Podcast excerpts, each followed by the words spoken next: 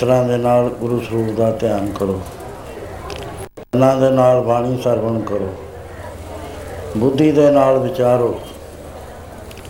ਆਪ ਸਾਰੇ satsang 'ਚ ਬੈਠੇ ਹੋ, ਜੋ ਕਲਯੁਗ ਦੇ ਵਿੱਚ ਇੱਕੋ ਇੱਕ ਸਾਧਨ ਹੈ, ਜੀਵ ਦੇ ਤਰਨ ਦਾ। ਇਹਨੂੰ ਵਾਹਿਗੁਰੂ ਦਾ ਦਰਵਾਜ਼ਾ ਆਖਿਆ ਜਾਂਦਾ ਹੈ। ਚਾਰ ਦਰਵਾਜ਼ੇ ਨੇ ਵਾਹਿਗੁਰੂ ਦੇ। ਜਿਨ੍ਹਾਂ ਦੇ ਵਿੱਚੋਂ ਮੇਨ ਗੇਟ ਜਿਹੜਾ ਹੈ, ਉਹ satsang ਹੋਇਆ ਕਰਦਾ ਹੈ। ਦੂਸਰਾ ਵਿਵੇਕ ਹੋਇਆ ਕਰਦਾ ਹੈ।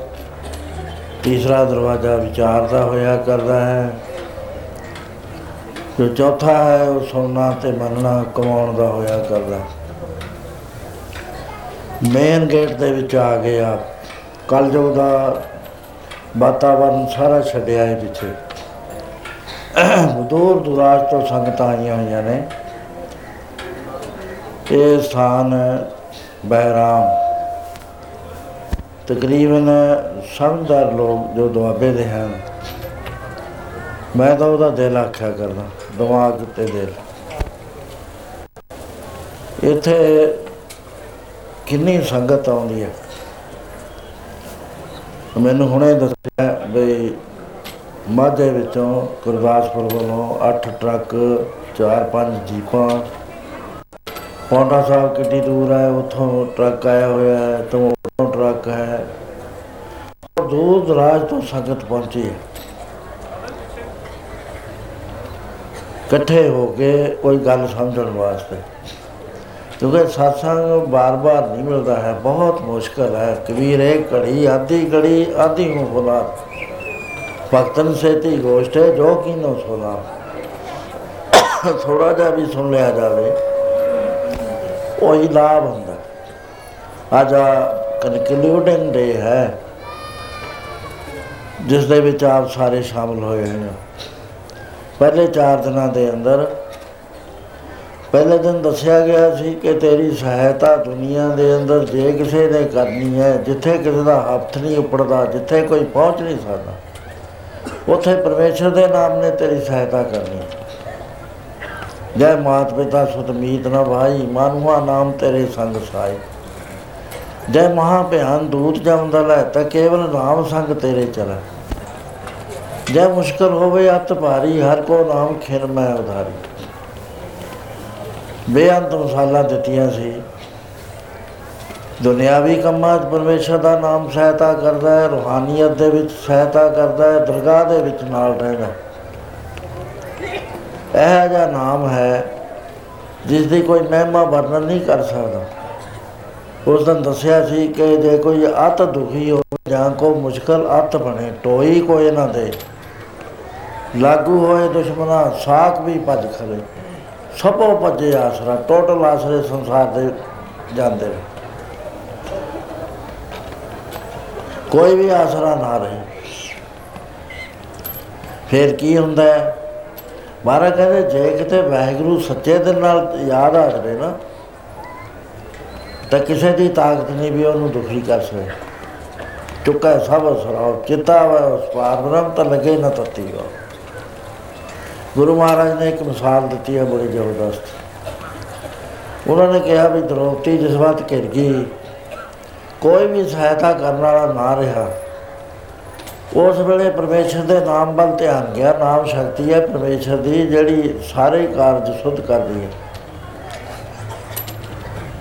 ਉਥੇ ਖਿਆਲ ਜਾਂਦੀ ਸਾਰ, ਪੰਚਾਲੀ ਕੋ ਰਾਜ ਸਮਝ ਮੈਂ RAM ਨਾਮ ਸੁਧ ਤਾਂ ਕੋ ਦੁਖ ਹਰਿਓ ਕਰਨਾ ਮੈਂ ਆਪਣੀ ਪੈਜ ਬੁਲਾਈ ਦੂਸਰੇ ਦਿਨ ਵੀ ਵਿਚਾਰ ਚਲਦੀ ਰਹੀ। ਪਾਂਚ ਵਰਖ ਕੋ ਨਾਥ ਤਰੂ ਵਾਰਖ, ਹਰ ਸਿਮਰਤ ਅਮਰ ਉਟਾਰੇ ਉਹ ਬੱਚਾ ਸੀ ਹੈਲਪਲੈਸ ਸੀ। ਈਰਖਾ ਦੇ ਬਾਸਾ ਕੇ ਰਾਣੀ ਦੇ ਕਹੇ ਕਰਕੇ ਬਾਦਸ਼ਾਹ ਨੇ ਉਹਦਾ ਅਧਿਕਾਰ ਖੋਲਿਆ ਰਾਜਕੁਮਾਰ ਦਾ, ਮਹਾਰਾਜ ਕੁਮਾਰ ਦਾ ਤੇ ਉਹਨੂੰ ਕੱਢ ਦਿੱਤਾ ਜੰਗਲ ਦੇ ਵਿੱਚ ਮਾਂ ਨੂੰ। ਉਸਨੇ ਜਦ ਪਰਮੇਸ਼ਰ ਦੀ ਭਗਤੀ ਕਰੀ, ਉਹ ਅਟਲ ਪਦਵੀ ਪ੍ਰਾਪਤ ਕਰ ਗਿਆ। ਮਹਾਰਾਜ ਕਹਿੰਦੇ ਇਹ ਪੰਜ ਵਸਦਾ ਸੀ ਸਾਰਾ। ਕੋਈ ਵੱਡਾ ਨਹੀਂ ਸੀਗਾ, ਬਹੁਤ ਸਿਆਣਾ ਨਹੀਂ ਸੀਗਾ। ਫੇਰ ਅਨਾਥ ਸੀ, ਕੋਈ ਉਹਦਾ ਵਾਲੀ ਵਾਰਸ ਨਹੀਂ ਸੀ। ਪਰ ਜਦੋਂ ਉਹਨੇ ਨਾਮ ਦੀ ਸ਼ਰਨ ਵਿੱਚ ਆਇਆ, ਉਸ ਵੇਲੇ ਕਿੰਨੀ ਬੜੀ ਪਦਵੀ ਉਸਨੇ ਪ੍ਰਾਪਤ ਕਰ ਲਈ। ਤੀਸਰੇ ਦਿਨ ਫਿਰ ਇੱਥੇ ਵਿਚਾਰ ਹੋਈ ਕਿ ਪਰਮੇਸ਼ਰ ਤੱਕ ਕਿਵੇਂ ਪਹੁੰਚਿਆ ਜਾ ਸਕਦਾ ਹੈ। ਦੋ ਦਿਨ ਇਹ ਵਿਚਾਰ ਚੱਲੀ, ਢਾਈ ਤਿੰਨ ਦਿਨ। ਉਹ ਬਾਬੇ ਫਰੀਦ ਦਾ ਜੀਵਨ ਪ੍ਰਤੀਕ ਲਿਆ। ਉਹਨੇ ਤਪ ਕਰਿਆ 24 ਸਾਲ ਨਹੀਂ ਕੁਝ ਬਣ ਸਕਿਆ। 14 ਸਾਲ ਮੁਰਸ਼ਦੇ ਕਾਮਲ ਦੀ ਸੇਵਾ ਕਰੀ। ਮ- ਉਹਨੇ ਸਿਰਫ ਇੱਕ ਦਿਨ ਬੁਲਾਇਆ। ਪਹਿਲੇ ਦਿਨ ਗੱਲ ਕਰੀ ਹੈ, ਮੁੜ ਕੇ 14 ਸਾਲ ਨਹੀਂ ਬੁਲਾਇਆ। ਸਾਡੇ ਤਾਂ ਨਾਰਾਜ਼ ਹੋ ਜਾਂਦੇ ਆ ਜੇ ਕਿਸੇ ਨੂੰ ਨਾ ਬੁਲਾਓ। ਉਹ ਤਾਂ ਕਹਿੰਦਾ, ਮੈਂ ਆ ਮੈਂ ਆ, ਮੈਂ ਜਿੰਨਾ ਚਿਰ ਨਹੀਂ ਟੁੱਟਦੀ, ਰੱਬ ਨਹੀਂ ਮਿਲਦਾ ਹੈ। ਜਦ ਹਮ ਹੋਤੇ, ਤਬ ਤੂੰ ਨਹੀਂ, ਅਬ ਤੂੰ ਹੀ ਮੈਂ ਨਹੀਂ। ਜਦੋਂ ਉਹ ਅਧਿਕਾਰੀ ਹੋ ਗਿਆ, ਪਰਮੇਸ਼ਰ ਉਸ ਨੂੰ ਪ੍ਰਤੱਖ ਰੂਪ ਦੇ ਵਿੱਚ ਮਿਲ ਗਿਆ। ਸੋ ਅੱਜ ਪੰਜਵੇਂ ਦਿਨ ਆਪਾਂ ਵਿਚਾਰ ਕਰਨੀ ਹੈ ਕਿ ਨਾਮ ਦੀ ਮਹੱਤਤਾ ਕੀ ਹੈ? ਕਿੰਨੀ ਵੱਡੀ ਸ਼ਕਤੀ ਹੈ ਨਾਮ? ਇਹ ਮਰਦਾਨਾ ਗੁਰੂ ਮਹਾਰਾਜ ਜੀ ਦੇ ਨਾਲ, ਭਾਈ ਬਾਲਾ ਜੀ ਜਾ ਰਹੇ ਨੇ। ਉਹ ਇੱਕ ਵਾਰੀ ਲੈ ਲਓ ਤੁਸੀਂ, ਬਾਰ-ਬਾਰ ਨਾ ਫਿਲਮਾਂ ਦੀਆਂ ਲਓ। ਬਹਿ ਜਾਓ ਚੁੱਪ ਕਰ ਇੱਥੋਂ ਲੈ ਲਿਓ ਮੈਂ ਖੜਾ ਹੋ ਜਾਊਂਗਾ।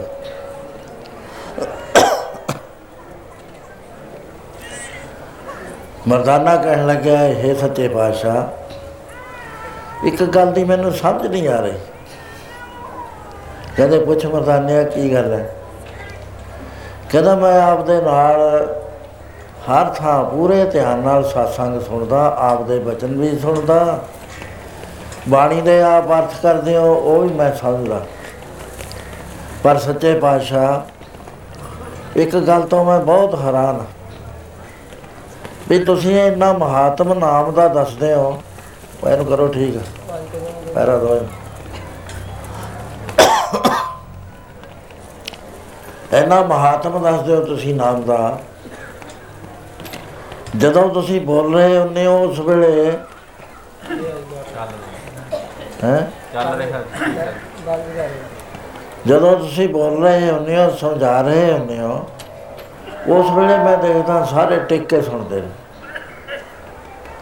ਮੈਨੂੰ ਐ ਲੱਗਦਾ ਵੀ ਇਹ ਸਾਰੇ ਦੇ ਸਾਰੇ ਹੁਣ 84 ਦੇ ਚੱਕਰ ਚੋਂ ਨਿਕਲ ਜਾਣਗੇ।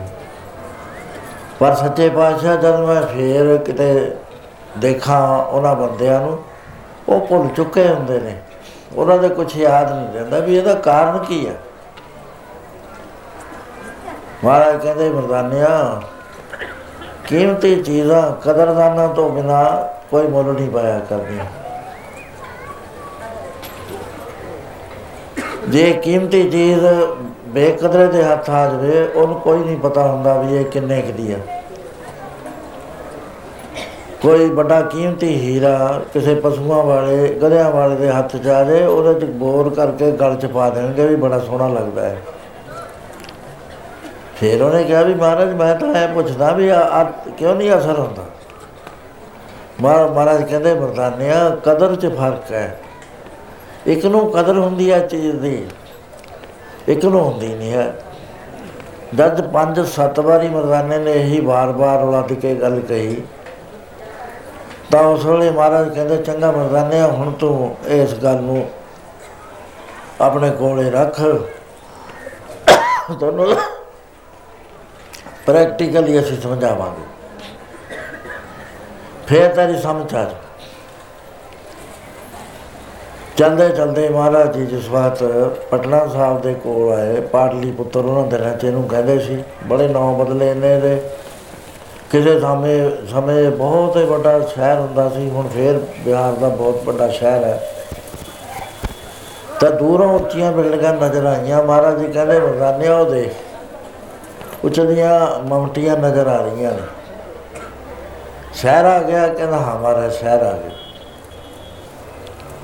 ਕਹਿੰਦੇ ਫਿਰ ਐ ਕਰ, ਤੂੰ ਪ੍ਰਸ਼ਾਦ ਪਾਣੀ ਛਕਿਆ, ਅਸੀਂ ਆ ਦੇਖ ਬਾਗ ਕਿਆ ਸੋਹਣਾ ਹੈ। ਇੱਥੇ ਸੁਹਾਵਣਾ ਜਿਹਾ ਥਾਂ ਦੇਖ ਕੇ ਅਸੀਂ ਆਸਣ ਲਾਉਨੇ ਆ ਤੇ ਤੂੰ ਜਾ, ਤੈਨੂੰ ਭੁੱਖ ਲੱਗੀ ਹੋਈ ਹੈ। ਭਾਈ ਬਾਲਾ ਜੀ ਸਾਰਾ ਇੰਤਜ਼ਾਮ ਕਰ ਲੂਗਾ ਸਾਡੇ ਨਾਲ। ਹੱਸਣ ਲੱਗ ਗਿਆ। ਮਹਾਰਾਜ ਕਹਿੰਦੇ, ਮਦਾਨਿਆ ਹੱਸਦਾ ਹੈ ਭਾਈ। ਬਾਲ ਸਗਾਈ ਸੀ ਉਮਰ ਚ ਵੱਡਾ ਸੀ। ਇੱਕ ਪਿੰਡ ਦੇ ਸੀ, ਬਚਪਨ ਤੋਂ ਇਕੱਠੇ। ਸੀ ਸ਼ਰਧਾ ਹੱਥ ਤੋਂ ਜ਼ਿਆਦਾ। ਕਹਿਣ ਲੱਗਾ, ਮਹਾਰਾਜ, ਮੈਂ ਤਾਂ ਐ ਹੱਸਦਾ, ਤੁਸੀਂ ਆਰਾਮ ਨਾਲ ਇਹ ਕਹਿਤਾ ਵੀ ਜਾ ਪ੍ਰਸ਼ਾਦਾ ਛਕਿਆ। ਜਿਵੇਂ ਕੋਈ ਉੱਥੇ ਖੇਤਰ ਖੁੱਲਾ ਹੁੰਦਾ ਹੈ, ਜਾਂ ਕੋਈ ਮੇਰੇ ਵਾਸਤੇ ਪ੍ਰਸ਼ਾਦਾ ਲਈ ਬੈਠਾ ਹੁੰਦਾ ਹੈ। ਮਤਾਨਿਆ ਕਿਵੇਂ ਸਕਦਾ ਹੁੰਦਾ ਫਿਰ? ਪਾਤਾ ਮੈਂ ਤੇਰੇ ਨਾਲ ਰਹਿ ਕੇ ਮੱਥੇ ਪੜਨ ਦੀ ਜਾਂਚ ਸਿੱਖ ਲਈ ਹੈ ਮਸਤਕ ਪੜ ਲੈਣਾ ਮੈਂ। ਜੇ ਤਾਂ ਨੇਤਰਾਂ ਦੇ ਵਿੱਚ ਉਹਦੇ ਕਰੂਰਤਾ ਨਹੀਂ ਹੈ, ਪਿਆਰ ਹੈ, ਖਿੱਚ ਹੈ, ਤੇ ਉਹਦੇ ਬੁੱਲ ਖਿੜੇ ਹੋਏ ਨੇ। ਚਿਹਰਾ ਖਿੜਿਆ ਖਿੜਾ ਆਪਣਾ ਆਪਣਾ ਲੱਗਦਾ, ਫੇਰ ਮਹਾਰਾਜ ਮੈਂ ਉਹਨੂੰ ਸਤਕਰਤਾਰ ਕਹਿਣਾ। ਉਹ ਮੈਨੂੰ ਪੁੱਛ ਲੈਂਦਾ ਹੈ ਤੇ ਮੈਂ ਫਿਰ ਗੱਲਬਾਤ ਆਪਦੀ ਕਰਦਾ ਹੌਲੀ ਹੌਲੀ ਪ੍ਰਸ਼ਾਦ ਪਾਣੀ ਦੀ ਗੱਲ ਚੱਲਦੀ ਹੈ, ਉਹ ਮੈਨੂੰ ਵੀ ਸਿਖਾਉਂਦਾ, ਆਪ ਨੂੰ ਵੀ ਲੈ ਆਉਂਦਾ। ਮਹਾਰਾਜ ਕਹਿੰਦੇ ਜੇ ਇਹ ਜਾਂ ਨਾ ਮਿਲੇ, ਤੇ ਮਹਾਰਾਜ ਪਹਿਲਾਂ ਤਾਂ ਮੈਂ ਬੁਲਾਉਂਦਾ ਹੀ ਨਹੀਂ। ਬੀਬੀਆਂ ਕੋਲ ਜਾਂਦਾ। ਬਹੁਤੀਆਂ ਬੀਬੀਆਂ ਤੇ ਇਹ ਸਮਝਦੀਆਂ ਵੀ ਇਹ ਚੋਰ ਚੱਕਾ ਤੁਰਿਆ ਫਿਰਦਾ, ਬਚੋ ਇਹ ਤੇ ਕਿਸੇ ਕਿਸੇ ਦੇ ਮਨ ਵਿੱਚ ਆ ਜਾਂਦਾ ਹੈ। ਉਹ ਪ੍ਰਸ਼ਾਦਾ ਸ਼ਿਕਾਰ ਨੇ ਮਹਾਰਾਜ ਕਹਿੰਦੇ, ਮਰਦਾਨਿਆ ਨਿਰੰਕਾਰ ਦੀ ਕਰੀਏ, ਚਾਕਰੀ ਤੇ ਦੁਨੀਆਦਾਰਾਂ ਦੇ ਅੱਗੇ ਹੱਥ ਅੱਡੀਏ। ਮਹਾਰਾਜ ਨੇ ਖੜਾਵਾਂ ਚੋਂ ਚਰਨ ਕੱਢਿਆ, ਅੰਗੂਠੇ ਦੇ ਨਾਲ ਥੋੜੀ ਜੀ ਧਰਤੀ ਪੁੱਟੀ। ਕਹਿਣ ਲੱਗੇ, ਐ ਕਰ ਆ ਚੁੱਕ ਲੈ। ਇਹ ਬੇਕੀਮਤੀ ਲਾਲ ਹੈ, ਇਹਦੀ ਕੀਮਤ ਕੋਈ ਨਹੀਂ, ਵੇਚਣਾ ਨਹੀਂ ਹੈ ਇਹਦੀ ਜਾ ਕੇ ਉੱਥੇ ਕੀਮਤ ਪੁੱਛਿਆ ਤੇ ਨਾਲ ਤੂੰ ਪ੍ਰਸ਼ਾਦ ਪਾਣੀ ਛਕਿਆ। ਵੇਚਣਾ ਨਹੀਂ ਹੈ। ਤੋ ਉਥੇ ਤਰ੍ਹਾਂ ਹੋਇਆ ਮਹਾਰਾਜ ਜੀ ਬਾਗ ਵਿੱਚ ਜਾ ਕੇ ਬਿਰਾਜ ਗਏ। ਬੈਠ ਕੇ ਉੱਥੇ ਮਰਦਾਨਾ ਸ਼ਹਿਰ ਵਿੱਚ ਆ ਗਿਆ। ਸਭ ਤੋਂ ਪਹਿਲਾਂ ਉਹਨੂੰ ਸਬਜ਼ੀ ਫਰੋਸ਼ ਮਿਲਿਆ। ਜਿੱਥੇ ਫਰੂਟ ਸੀਗੇ, ਸਬਜ਼ੀਆਂ ਵਿਕਦੀਆਂ ਸੀ, ਉਹਨੇ ਕਿਹਾ ਵੀ ਇਹਨੂੰ ਪੁੱਛਦਾ। ਸਿਆਣਾ ਬੰਦਾ ਲੱਗਦਾ ਹੈ। ਕਹਿਣ ਲੱਗਾ ਸ਼ਾਹ ਜੀ ਆ ਮੇਰੇ ਕੋਲ ਇੱਕ ਬਹੁਤ ਸੋਹਣੀ ਚੀਜ਼ ਹੈ, ਤੁਸੀਂ ਇਹਦਾ ਮੁੱਲ ਦੱਸੋ ਕਿੰਨਾ ਹੈ ਨਾਲੇ ਮੈਨੂੰ ਸਵਾ ਸੇਰ ਕੁਝ ਖਾਣ ਨੂੰ ਦੇ ਦਿਓ, ਕਿਉਂਕਿ ਮੇਰੀ ਖੁਰਾਕ ਸਵਾ ਸੇਰ ਦੀ ਹੈ। ਕੋਈ ਫਲ ਫਰੂਟ ਦੇ ਦਿਓ। ਉਹਨੇ ਆ ਫੜਿਆ, ਗਾਹਕ ਬਹੁਤ ਸਾਰੇ ਸੀ, ਐ ਦੇਖਿਆ ਸੁਭਾਵ ਕਹਿੰਦਾ, ਇਹ ਕਾਹਦਾ ਮੁੱਲ ਹੈ? ਇਹ ਤਾਂ ਸਾਡੇ ਬੱਚੇ ਗੰਗਾ ਨਹਾਉਣ ਜਾਂਦੇ ਨੇ ਇਹ ਜੇ ਪੱਥਰੀਆਂ ਆਵੇਂ ਉਹ ਚੱਕ ਲੈਂਦੇ ਜੇਬਾਂ ਭਰ ਲੈਂਦੇ ਨੇ, ਤੂੰ ਕਹਿੰਦਾ ਮੁੱਲ ਹੈ ਕਿਹੜਾ ਦੇਸ਼ ਹੈ ਤੇਰਾ? ਹੈਰਾਨ ਹੋ ਗਿਆ ਵੀ ਮਹਾਰਾਜ ਤਾਂ ਕਹਿੰਦੇ ਸੀ, ਬੜਾ ਮੁੱਲ ਵਾਲੀ ਚੀਜ਼ ਹੈ। ਇਹ ਤਾਂ ਬਿਲਕੁਲ ਹੀ ਕੋਰਾ ਹੋ ਕੇ ਬੋਲਿਆ, ਰੁੱਖਾ ਹੋ ਕੇ ਬੋਲਿਆ। ਕਹਿਣ ਲੱਗਿਆ, ਭਾਈ, ਮੈਂ ਨਦਰ ਦੇਸ਼ ਤੋਂ ਆਇਆ, ਗੁਰੂ ਨਾਨਕ ਦਾ ਢਾਡੀ ਆ। ਕਹ ਤਾਂ ਹੀ ਨਹੀਂ ਤੈਨੂੰ ਪਤਾ। ਚੱਲ ਤੂੰ ਲੈ ਕੇ ਆ ਗਿਆ ਇਹ ਲੰਘ ਜਾਂਦਾ ਰਗਵੀਰ ਸਿੰਘ, ਬਹਿ ਜਾਂਦਾ ਇਹਦਾ ਅੱਧ ਸੇਰ ਮੂਲੀਆਂ ਲੈ ਲੈ। ਬਹਿ ਜਾ ਬਹਿ ਜਾ ਇੱਥੇ, ਬਹਿ ਜਾ ਹੈਰਾਨ ਹੋ ਗਿਆ। ਕਹਿੰਦਾ, ਇਹ ਦੇ ਜਾ ਮੈਨੂੰ। ਸੋਹਣਾ ਲੱਗਦਾ। ਵਾਪਸ ਲੈ ਲਿਆ, ਫਿਰ ਹਲਵਾਈ ਦੇ ਗਿਆ। ਉਹਨੂੰ ਵੀ ਇਸੇ ਤਰ੍ਹਾਂ ਦੇ ਨਾਲ ਦੋ ਚਾਰ ਵਾਰੀ, ਪੰਜ ਵਾਰੀ ਕਿਹਾ ਵੀ ਬੜੀ ਕੀਮਤੀ ਚੀਜ਼ ਹੈ। ਉਹ ਜਿਹੜਾ ਗਾਹਕ ਸੀ, ਕਹਿੰਦੇ, ਕਾਹਨੂੰ ਇਹਦੇ ਨਾਲ ਝਗੜਾ ਕਰਦਾ ਹੈ? ਕਿਤੇ ਮੰਨਣ ਵਾਲਾ ਹੈ? ਇਹ ਤਾਂ ਬ੍ਰੇਨ 'ਚ ਕੋਈ ਡਿਫੈਕਟ ਹੈ। ਹੈਰਾਨ ਹੋ ਗਿਆ ਵੀ ਮੇਰੇ ਬ੍ਰੇਨ 'ਚ ਡਿਫੈਕਟ ਕੱਢ ਦਿੱਤਾ ਇਹਨਾਂ ਨੇ। ਅਗਲੀ ਤਾਂ ਗਿਆ ਤਾਂ ਦੋ ਗਜ ਕੱਪੜਾ।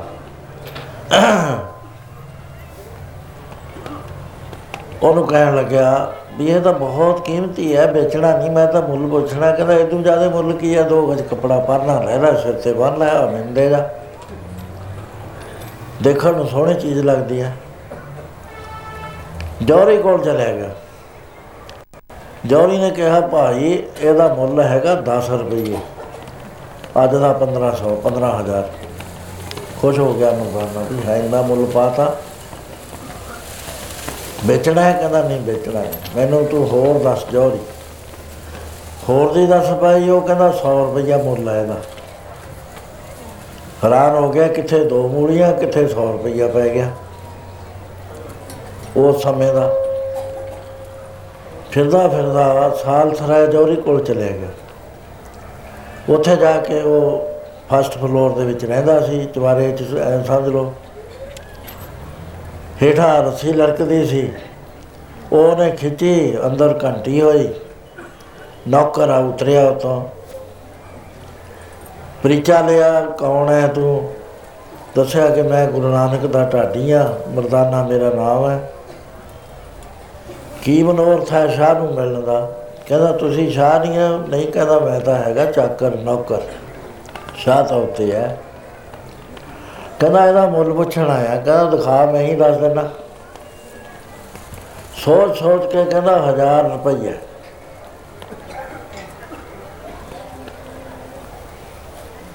ਡੂਢ ਲੱਖ ਰੁਪਈਆ ਜਿਹੜਾ ਹੈਰਾਨ ਹੋ ਗਿਆ ਵੀ ਇਹ ਕਿੱਥੇ ਗਈ ਗੱਲ? ਦੋ ਮੂਲੀਆਂ ਤੋਂ ਡੂਢ ਲੱਖ ਤੇ ਗੱਲ ਆ ਗਈ। ਕਹਿੰਦਾ ਉੱਤੇ ਆ ਜਾ ਸ਼ਾਹ ਜੀ ਕੋ ਉੱਥੇ ਚਲਾ ਗਿਆ। ਕਹਿੰਦਾ ਸ਼ਾਹ ਜੀ ਇਹ ਭਾਈ ਮਰਦਾਨਾ ਆਇਆ ਹੈ, ਇਹਦੇ ਕੋਲ ਬਹੁਤ ਕੀਮਤੀ ਚੀਜ਼ ਹੈ ਮੈਂ ਤਾਂ ਕਦੇ ਦੇਖੀ ਨਹੀਂ ਅੱਜ ਤੱਕ। ਇਹ ਮੁੱਲ ਪੁੱਛਦਾ ਹੈ, ਕਹਿੰਦੇ ਤੈਂ ਕਿੰਨਾ ਪਾਇਆ? ਕਹਿੰਦਾ ਮੈਂ ਇਹਦਾ ਮੁੱਲ ਪਾਇਆ ਮਹਾਰਾਜ 1000 ਰੁਪਇਆ ਕਹਿੰਦਾ ਹੈ ਐਸੀ ਕਿਹੜੀ ਕੀਮਤੀ ਚੀਜ਼ ਆ ਗਈ ਜਿਹਦਾ ਮੁੱਲ 1000 ਰੁਪਇਆ ਅੱਜ ਤਾਂ 1000 ਸਾਨੂੰ ਉਹੀ ਲੱਗਦਾ ਨਾ। ਉਸ ਵੇਲੇ 150 ਗੁਣਾ ਜ਼ਿਆਦਾ ਹੁੰਦਾ ਸੀ 1 ਰੁਪਏ ਦਾ। ਕਹਿੰਦਾ, ਦਿਖਾ, ਜਦ ਹੱਥ 'ਚ ਫੜਿਆ, ਉਹਨੇ ਆਇਆ ਕਰਕੇ ਦੇਖਿਆ ਸੂਰਜ ਵੱਲ। ਸਾਹ ਜਿਹੜਾ ਅੰਦਰ ਨੂੰ ਸੀ, ਅੰਦਰ ਨੂੰ ਜਾਈ ਜਾਂਦਾ, ਛਾਤੀ ਫੁੱਲ ਗਈ। ਬੋਲ ਨਹੀਂ ਹੁੰਦਾ ਸਾਹ ਮੁੜਿਆ ਮੁੜੇ ਤੇ ਕਹਿਣ ਲੱਗਿਆ, ਬੇਟਾ ਰੱਖਾ ਤਜੌੜੀ ਵਿੱਚੋਂ 100 ਰੁਪਈਆ ਕੱਢ ਕੇ ਲਿਆ। ਇਹ ਤਾਂ ਉਹ ਚੀਜ਼ ਮਿਲ ਗਈ ਜਿਹਦੇ ਬਾਰੇ ਅਸੀਂ ਸੁਣਦੇ ਸੀ ਆਪਣੇ ਉਸਤਾਦਾਂ ਤੋਂ। ਲੇਕਿਨ ਦੇਖੀ ਨਹੀਂ ਸੀ। ਭਾਗ ਜਾਗ ਪਏ ਆਪਣੇ ਸੁੱਤੇ, ਕਿਉਂਕਿ ਇਹ ਚੀਜ਼ ਨਾ ਆਇਆ ਵੈ ਮਿਲਦੀ ਨਹੀਂ ਹੁੰਦੀ ਕਦੇ ਵੀ। ਉਸ ਵੇਲੇ ਉਹਨੇ 100 ਰੁਪਇਆ ਲਿਆਂਦਾ, ਮਰਦਾਨਾ ਦੇਖੀ ਜਾਂਦਾ ਸਾਰੀ ਗੱਲ। ਉਹਨੇ ਮਰਦਾਨੇ ਵੱਲ ਦੇਖਿਆ ਵੀ ਸ਼ਾਇਦ ਇਹ ਹੈ ਕਹਿੰਦਾ ਵੀ ਮੁੱਲ ਘੱਟ ਹੈ। ਕਹਿੰਦਾ ਭਾਈ ਮਰਦਾਨਾ ਮੈਂ ਮੁੱਲ ਨਹੀਂ ਦੇ ਰਿਹਾ। ਮੈਂ ਤਾਂ ਸਿਰਫ ਇਹਦੇ ਦਰਸ਼ਨ ਕਰਨ ਦੀ ਭੇਟਾ ਦੇ ਰਿਹਾ। ਇਹ ਤਾਂ ਨਾਇਆਬ ਚੀਜ਼ ਆ ਜਿਹੜੀ ਮਿਲਦੀ ਨਹੀਂ ਹੈ ਕਿਤੋਂ ਵੀ। ਇਹ ਤੁਹਾਡੀ ਆ, ਉਹ ਕਹਿੰਦੇ ਨਹੀਂ, ਇਹ ਤਾਂ ਗੁਰੂ ਨਾਨਕ ਸਾਹਿਬ ਨੇ ਮੈਨੂੰ ਦਿੱਤੀ ਹੈ ਮੁੱਲ ਪੁੱਛਣ ਵਾਸਤੇ। ਕਹਿਣ ਲੱਗੇ, ਭਾਈ ਮਰਦਾਨਾ ਜੇ ਤਾਂ ਵੇਚਣੀ ਹੈ ਤਾਂ ਤਾਂ ਤੁਹਾਨੂੰ 2-3 ਮਹੀਨੇ ਠਹਿਰਨਾ ਪਏਗਾ। ਵੱਡੀਆਂ ਵੱਡੀਆਂ ਜਿਹੜੀਆਂ ਮੰਡੀਆਂ ਨੇ, ਸੂਰਤ ਦੀ ਮੰਡੀ ਹੈ, ਲਖਨਊ ਹੈ, ਹੋਰ ਹੈ, ਸ਼ਹਿਰ ਉਹਨਾਂ ਤੋਂ ਵੱਡੇ ਜੌਹਰੀ ਬੁਲਾਉਣੇ ਪੈਣਗੇ। ਅਸੀਂ ਇਕੱਠਾ ਹੋ ਕੇ ਬੋਰਡ ਇਹਦਾ ਮੁੱਲ ਪਾਵਾਂਗੇ। ਜਿੰਨਾ ਕੁ ਕਿਸੇ ਕੋਲ ਹੋਏਗਾ, ਉਹਨਾਂ ਕੁ ਅਸੀਂ ਪਾ ਦਾਂਗੇ। ਲੇਕਿਨ ਇਹਦਾ ਮੁੱਲ ਨਹੀਂ ਹੈ, ਅਮੁੱਲ ਚੀਜ਼ ਹੈ। ਮੁੱਲ ਚੀਜ਼ ਦਾ ਕੋਈ ਮੁੱਲ ਹੀ ਨਹੀਂ ਹੋਇਆ ਕਰਦਾ। ਹੈਰਾਨ ਹੋ ਗਿਆ, ਹੁਣ ਗੱਲ ਸਮਝ ਚ ਨਹੀਂ ਆਉਂਦੀ ਵੀ ਹੈ, ਇੰਨਾ ਫ਼ਰਕ ਦੁਨੀਆ ਦਾ। ਕਮਾਲ ਹੈ ਮੈਨੂੰ ਤਾਂ ਪਾਗਲੇ ਕਹਿਣ ਲੱਗ ਗਏ ਉੱਥੇ ਦੋ ਮੂਲੀਆਂ ਦੇਣ ਦੇ ਮਾਰੇ। ਅੱਜ ਸਿਰ ਮਠਿਆਈ ਦੇ ਰਹੇ ਨੇ, ਦੋ ਗਜ ਕਪੜਾ ਦੇ ਰਹੇ ਨੇ ਤੇ 100 ਰੁਪਈਆ ਕੋਈ 10 ਰੁਪਏ। ਇਹ ਸੇਠ ਤਾਂ ਕਹਿੰਦਾ ਵੀ ਇਹਦਾ ਮੁੱਲੇ ਕੋਈ ਨਹੀਂ ਹੈ ਸੋ ਉਸ ਵੇਲੇ ਕਿਹਾ, ਭਾਈ ਮਰਦਾਨਾ, ਇੱਕ ਗੱਲ ਦੱਸ ਗੁਰੂ ਨਾਨਕ ਸਾਹਿਬ ਉਹੀ ਤਾਂ ਨਹੀਂ ਹੈ ਜਿਹੜੇ ਸੰਸਾਰ ਦਾ ਉਧਾਰ ਕਰਨ ਵਾਸਤੇ ਆਏ ਨੇ, ਕਿਉਂਕਿ ਇੱਥੇ ਸਾਧੂ ਆਉਂਦੇ ਨੇ। ਉੜਦੀ ਉੜਦੀ ਅਸੀਂ ਗੱਲ ਸੁਣਦੇ ਆ ਕਿ ਇਸ ਵੇਲੇ ਜੋ ਕਲਯੁਗ ਦਾ ਉਧਾਰ, ਸੰਸਾਰ ਦਾ ਉਧਾਰ ਕਰਨ ਵਾਸਤੇ ਆਏ ਨੇ, ਉਹ ਗੁਰੂ ਨਾਨਕ ਥਾਂ ਥਾਂ ਜਾ ਕੇ ਸਿੱਧੇ ਰਸਤੇ ਪਾ ਰਹੇ ਨੇ। ਕਹਿਣ ਲੱਗਿਆ, ਹਾਂ, ਉਹੀ ਨੇ। ਭਾਈ ਮਰਦਾਨਾ, ਪ੍ਰਸ਼ਾਦ ਪਾਣੀ ਦਾ ਕੋਈ ਇੰਤਜ਼ਾਮ ਹੋਇਆ? ਕਹਿੰਦੇ, ਹਾਲ ਤਾਂ ਹੋਇਆ ਨਹੀਂ। ਉਹਦੇ ਵਾਸਤੇ ਹੀ ਮੈਂ ਸ਼ਹਿਰ ਚ ਆਇਆ ਸੀ। ਕਹਿਣ ਲੱਗੇ ਕਿੰਨੀਆਂ ਕੁ ਮੂਰਤੀਆਂ ਕਦੇ ਵੀ ਕਦੇ ਕੁ ਜਦੋਂ ਤੱਕ ਗੁਰੂ ਨਾਨਕ ਸਾਹਿਬ ਠਹਿਰ ਜਾਂਦੇ ਨੇ, ਫੇਰ ਤਾਂ ਗਿਣਤੀ ਮਿਲਤੀ ਤੋਂ 12000 ਵੀ ਹੋ ਜਾਂਦੇ ਆ 2000 ਵੀ ਹੋ ਜਾਂਦੇ ਆ। ਦਿਨ ਰਾਤ ਲੰਗਰ ਚੱਲਦੇ ਨੇ, ਮਠਿਆਈਆਂ ਚੱਲਦੀਆਂ ਨੇ, ਪਰ ਇਸ ਵੇਲੇ ਤਾਂ ਅਸੀਂ ਤਿੰਨੇ ਜਣੇ ਹਾਂ ਕਹਿਣ ਲੱਗਾ ਨੌਕਰ ਨੂੰ ਬੇਟਾ ਰੱਖਾ, ਘਰ ਕਹਦੇ 8-10 ਬੰਦਿਆਂ ਦਾ ਪ੍ਰਸ਼ਾਦਾ ਛੇਤੀ ਤਿਆਰ ਕਰ ਦੇਣ। ਤੂੰ ਬਾਗ ਵਿੱਚ ਜਾ। ਤਾਜ਼ੇ ਫਲ ਤੋੜ ਕੇ ਲਿਆ। ਸ਼ੁੱਧ ਦੇਸੀ ਘਿਓ ਦੀ ਮਠਿਆਈ ਲੈ ਕੇ ਆ। ਦੇਰ ਨਹੀਂ ਕਰਨੀ, ਛੇਤੀ ਆ ਜਾ। ਲੈ ਭਾਈ ਮਰਦਾਨਾ ਆ 100 ਰੁਪਈਆ ਬਾਂਸਣੀ ਚ ਪਾ ਦਿੱਤਾ। ਇਹ ਬੰਨ ਲੈ ਲੱਕ ਨੂੰ ਤੇ ਆ ਇਹਨੂੰ ਸਾਂਭ ਲੈ, ਇਹ ਬੇਕੀਮਤੀ ਚੀਜ਼ ਹੈ ਤੇਰੇ ਕੋਲ। ਕਹਿੰਦਾ, ਇਹ ਤਾਂ ਮੈਂ ਲੈ ਕੇ ਨਹੀਂ ਜਾਣਾ, ਕਹਿੰਦਾ, ਇਹ ਅਸੀਂ ਮੁੱਲ ਨਹੀਂ ਦਿੱਤਾ, ਇਹ ਤਾਂ ਦਰਸ਼ਨ ਕਰਨ ਦੀ ਭੇਟਾ ਦਿੱਤੀ ਆ। ਸੋਚਦਾ ਸੋਚਦਾ ਗੁਰੂ ਨਾਨਕ ਪਾਸ ਆ ਗਿਆ। ਕਹਿੰਦਾ, ਸੱਚੇ ਬਾਦਸ਼ਾਹ ਮੈਂ ਤਾਂ ਦੁਨੀਆ ਦੀ ਅਕਲ ਤੋਂ ਹੈਰਾਨ ਆ ਆ ਲਓ 100 ਰੁਪਇਆ ਰੱਖ ਦਿੱਤਾ, ਨਾਲ ਲਾਲ ਰੱਖਤਾ। ਮਹਾਰਾਜ ਕਹਿੰਦੇ, ਮਦਾਨੀਆਂ ਨਾਲੇ ਇਹ ਰਿਆ ਨਾਲੇ ਇਹ ਰਿਆ ਕਹਿੰਦਾ ਬਾਦਸ਼ਾਹ ਤੇਰੀਆਂ ਤੂੰ ਜਾ ਮੈਂ ਤਾਂ ਹੈਰਾਨ ਹੋਈ ਜਾਂਦਾ। ਕਹਿੰਦੇ, ਕਿਹੜੀ ਗੱਲ ਦੀ ਹੈਰਾਨੀ ਹੈ? ਮਹਾਰਾਜ ਸਬਜ਼ੀ ਫਰੋਸ਼ ਦੋ ਮੂਲੀਆਂ ਤੋਂ ਨਾ ਵਧਿਆ। ਹਲਵਾਈ ਅਦ ਸਿਰ ਮਠਿਆਈ ਤੋਂ ਨਾ ਵਧਿਆ। ਬਜਾਜ ਦੋ ਗਜ ਕੱਪੜੇ ਤੋਂ ਨਾ ਵਧਿਆ। ਇੱਕ ਜੌਰੀ 10 ਰੁਪਏ ਤੋਂ ਨਾ ਵਧਿਆ, ਇੱਕ 100 ਤੋਂ ਨਾ ਵਧਿਆ। ਮਹਾਰਾਜ, ਮੈਂ ਤਾਂ ਹੈਰਾਨ ਹੋ ਗਿਆ, ਇਹਨੇ ਦੇਖਦੀ ਸਾਰ ਦਰਸ਼ਨ ਭੇਟ 100 ਰੁਪਇਆ ਦੇਤਾ। ਮਹਾਰਾਜ, ਇਹ ਕੀ ਹੋ ਗਿਆ ਦੁਨੀਆ ਦੀ ਅਕਲ ਨੂੰ? ਮਹਾਰਾਜ ਕਦੇ ਬਤਾਨਿਆ ਕੀਮਤੀ ਚੀਜ਼ਾਂ ਦੇ ਕਦਰਦਾਨ ਪਰਖ ਵਾਲੇ ਬੰਦੇ ਹੋਇਆ ਕਰਦੇ ਨੇ। ਲਾਲਾਂ ਦੀ ਕੀਮਤ ਜੌਰੀਆਂ ਤੋਂ ਬਗੈਰ ਨਹੀਂ ਪਿਆ ਕਰਦੀ। ਸੰਸਾਰ ਕੀ ਜਾਣਦਾ, ਲਾਲ ਕੀ ਹੁੰਦਾ? ਹੈ? ਜਿਹੜਾ ਮੱਝਾਂ ਖਰੀਦਦਾ, ਉਹਨੂੰ ਪੁੱਛ ਲਓ, ਕਿਹੜੀ ਮੱਝ ਵਧੀਆ ਉਹ ਕਹੂਗਾ ਜੀ?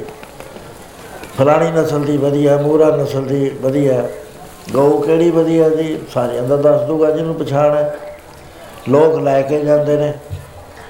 ਜ਼ਮੀਨ, ਜ਼ਿਮੀਂਦਾਰ ਨੂੰ ਜ਼ਮੀਨ ਦਾ ਪਤਾ ਹੈ ਵੀ ਇਹਦੇ ਵਿੱਚ ਆਲੂ ਹੋ ਸਕਦੇ ਨੇ, ਇਹਦੇ 'ਚ ਗੰਨਾ, ਇਹਦੇ 'ਚ ਧਾਨ ਵਧੀਆ ਹੋ ਸਕਦਾ, ਉਹਨੂੰ ਪਛਾਣ ਹੈ। ਕੱਪੜੇ ਦੇ ਵਪਾਰੀ ਨੂੰ ਪਤਾ ਹੈ ਵੀ ਆਹ ਕਪੜਾ ਦੁਨੀਆ ਨੂੰ ਧੋਖਾ ਦੇ ਸਕਦਾ ਸਸਤਾ ਲਿਆ ਕੇ ਮਹਿੰਗਾ ਵੇਚਿਆ ਜਾ ਸਕਦਾ ਇਸੇ ਤਰ੍ਹਾਂ ਜਿਹੜਾ ਕੋਈ ਕਿੱਤਾ ਕਰਦਾ ਹੈ, ਉਹਨੂੰ ਪਤਾ ਹੈ ਇਸ ਗੱਲ ਦਾ ਮਰਦਾਨਿਆ ਨਾਮ ਦੀ ਕੀਮਤ ਦਾ ਨਹੀਂ ਪਤਾ ਲੱਗ ਸਕਦਾ। ਨਾਮ ਦੀ ਜੋ ਮਹਿਮਾ ਹੈ, ਉਹਨੂੰ ਕੋਈ ਨਹੀਂ ਜਾਣ ਸਕਦਾ। ਨਾਮ ਦੀ ਮਹਿਮਾ ਸੱਚੇ ਬਾਦਸ਼ਾਹ ਫਿਰ ਕੌਣ? ਤੁਸੀਂ ਤਾਂ ਇੰਨਾ ਪ੍ਰਚਾਰ ਕਰਦੇ ਹੋ, ਕਹਿੰਦੇ ਮਰਦਾਨਿਆ ਸਮਝ ਨਹੀਂ ਪੈ ਰਿਹਾ। ਨਾਮ ਅਮੁੱਲਾ ਹੈ, ਇਹਦਾ ਕੋਈ ਮੁੱਲ ਨਹੀਂ ਹੈ ਇਸ ਨਾਮ ਦਾ। ਪਰ ਇਹਦੀ ਜਿਹੜੀ ਮਹਿਮਾ ਹੈ ਉਹ ਸੰਸਾਰ ਦੇ ਮਨ ਵਿੱਚ ਨਹੀਂ ਵਸਦੀ, ਚਾਹੇ ਕਿੰਨੇ ਲੈਕਚਰ ਦੇ ਜਾਓ, ਕਿੰਨੇ ਕਿਤਾਬਾਂ ਪੜ੍ਹਾ ਦਿਓ ਕਿੰਨਾ ਹੀ ਕਰ ਦਿਓ ਕਿਉਂਕਿ ਉਹਨਾਂ ਦੇ ਮਨ ਵਿੱਚ ਆ ਨਹੀਂ ਰਹੀ ਇਹ ਗੱਲ। ਇਸ ਤਰ੍ਹਾਂ ਦੇ ਨਾਲ ਮਹਾਰਾਜ ਕਹਿੰਦੇ, ਪਿਆਰਿਆ, ਜਿਵੇਂ ਸੰਸਾਰ ਆਪਣੀਆਂ ਆਪਣੀਆਂ ਚੀਜ਼ਾਂ ਨੂੰ ਜਾਣਦਾ ਹੈ, ਇਸੇ ਤਰ੍ਹਾਂ ਨਾਮ ਦੀ ਜੇ ਮੈਂ ਮੈਂ ਪੁੱਛਣੀ ਆ ਨਾ, ਤਾਂ ਸੰਤਾਂ ਨੂੰ ਪੁੱਛ। ਮਹਿਮਾ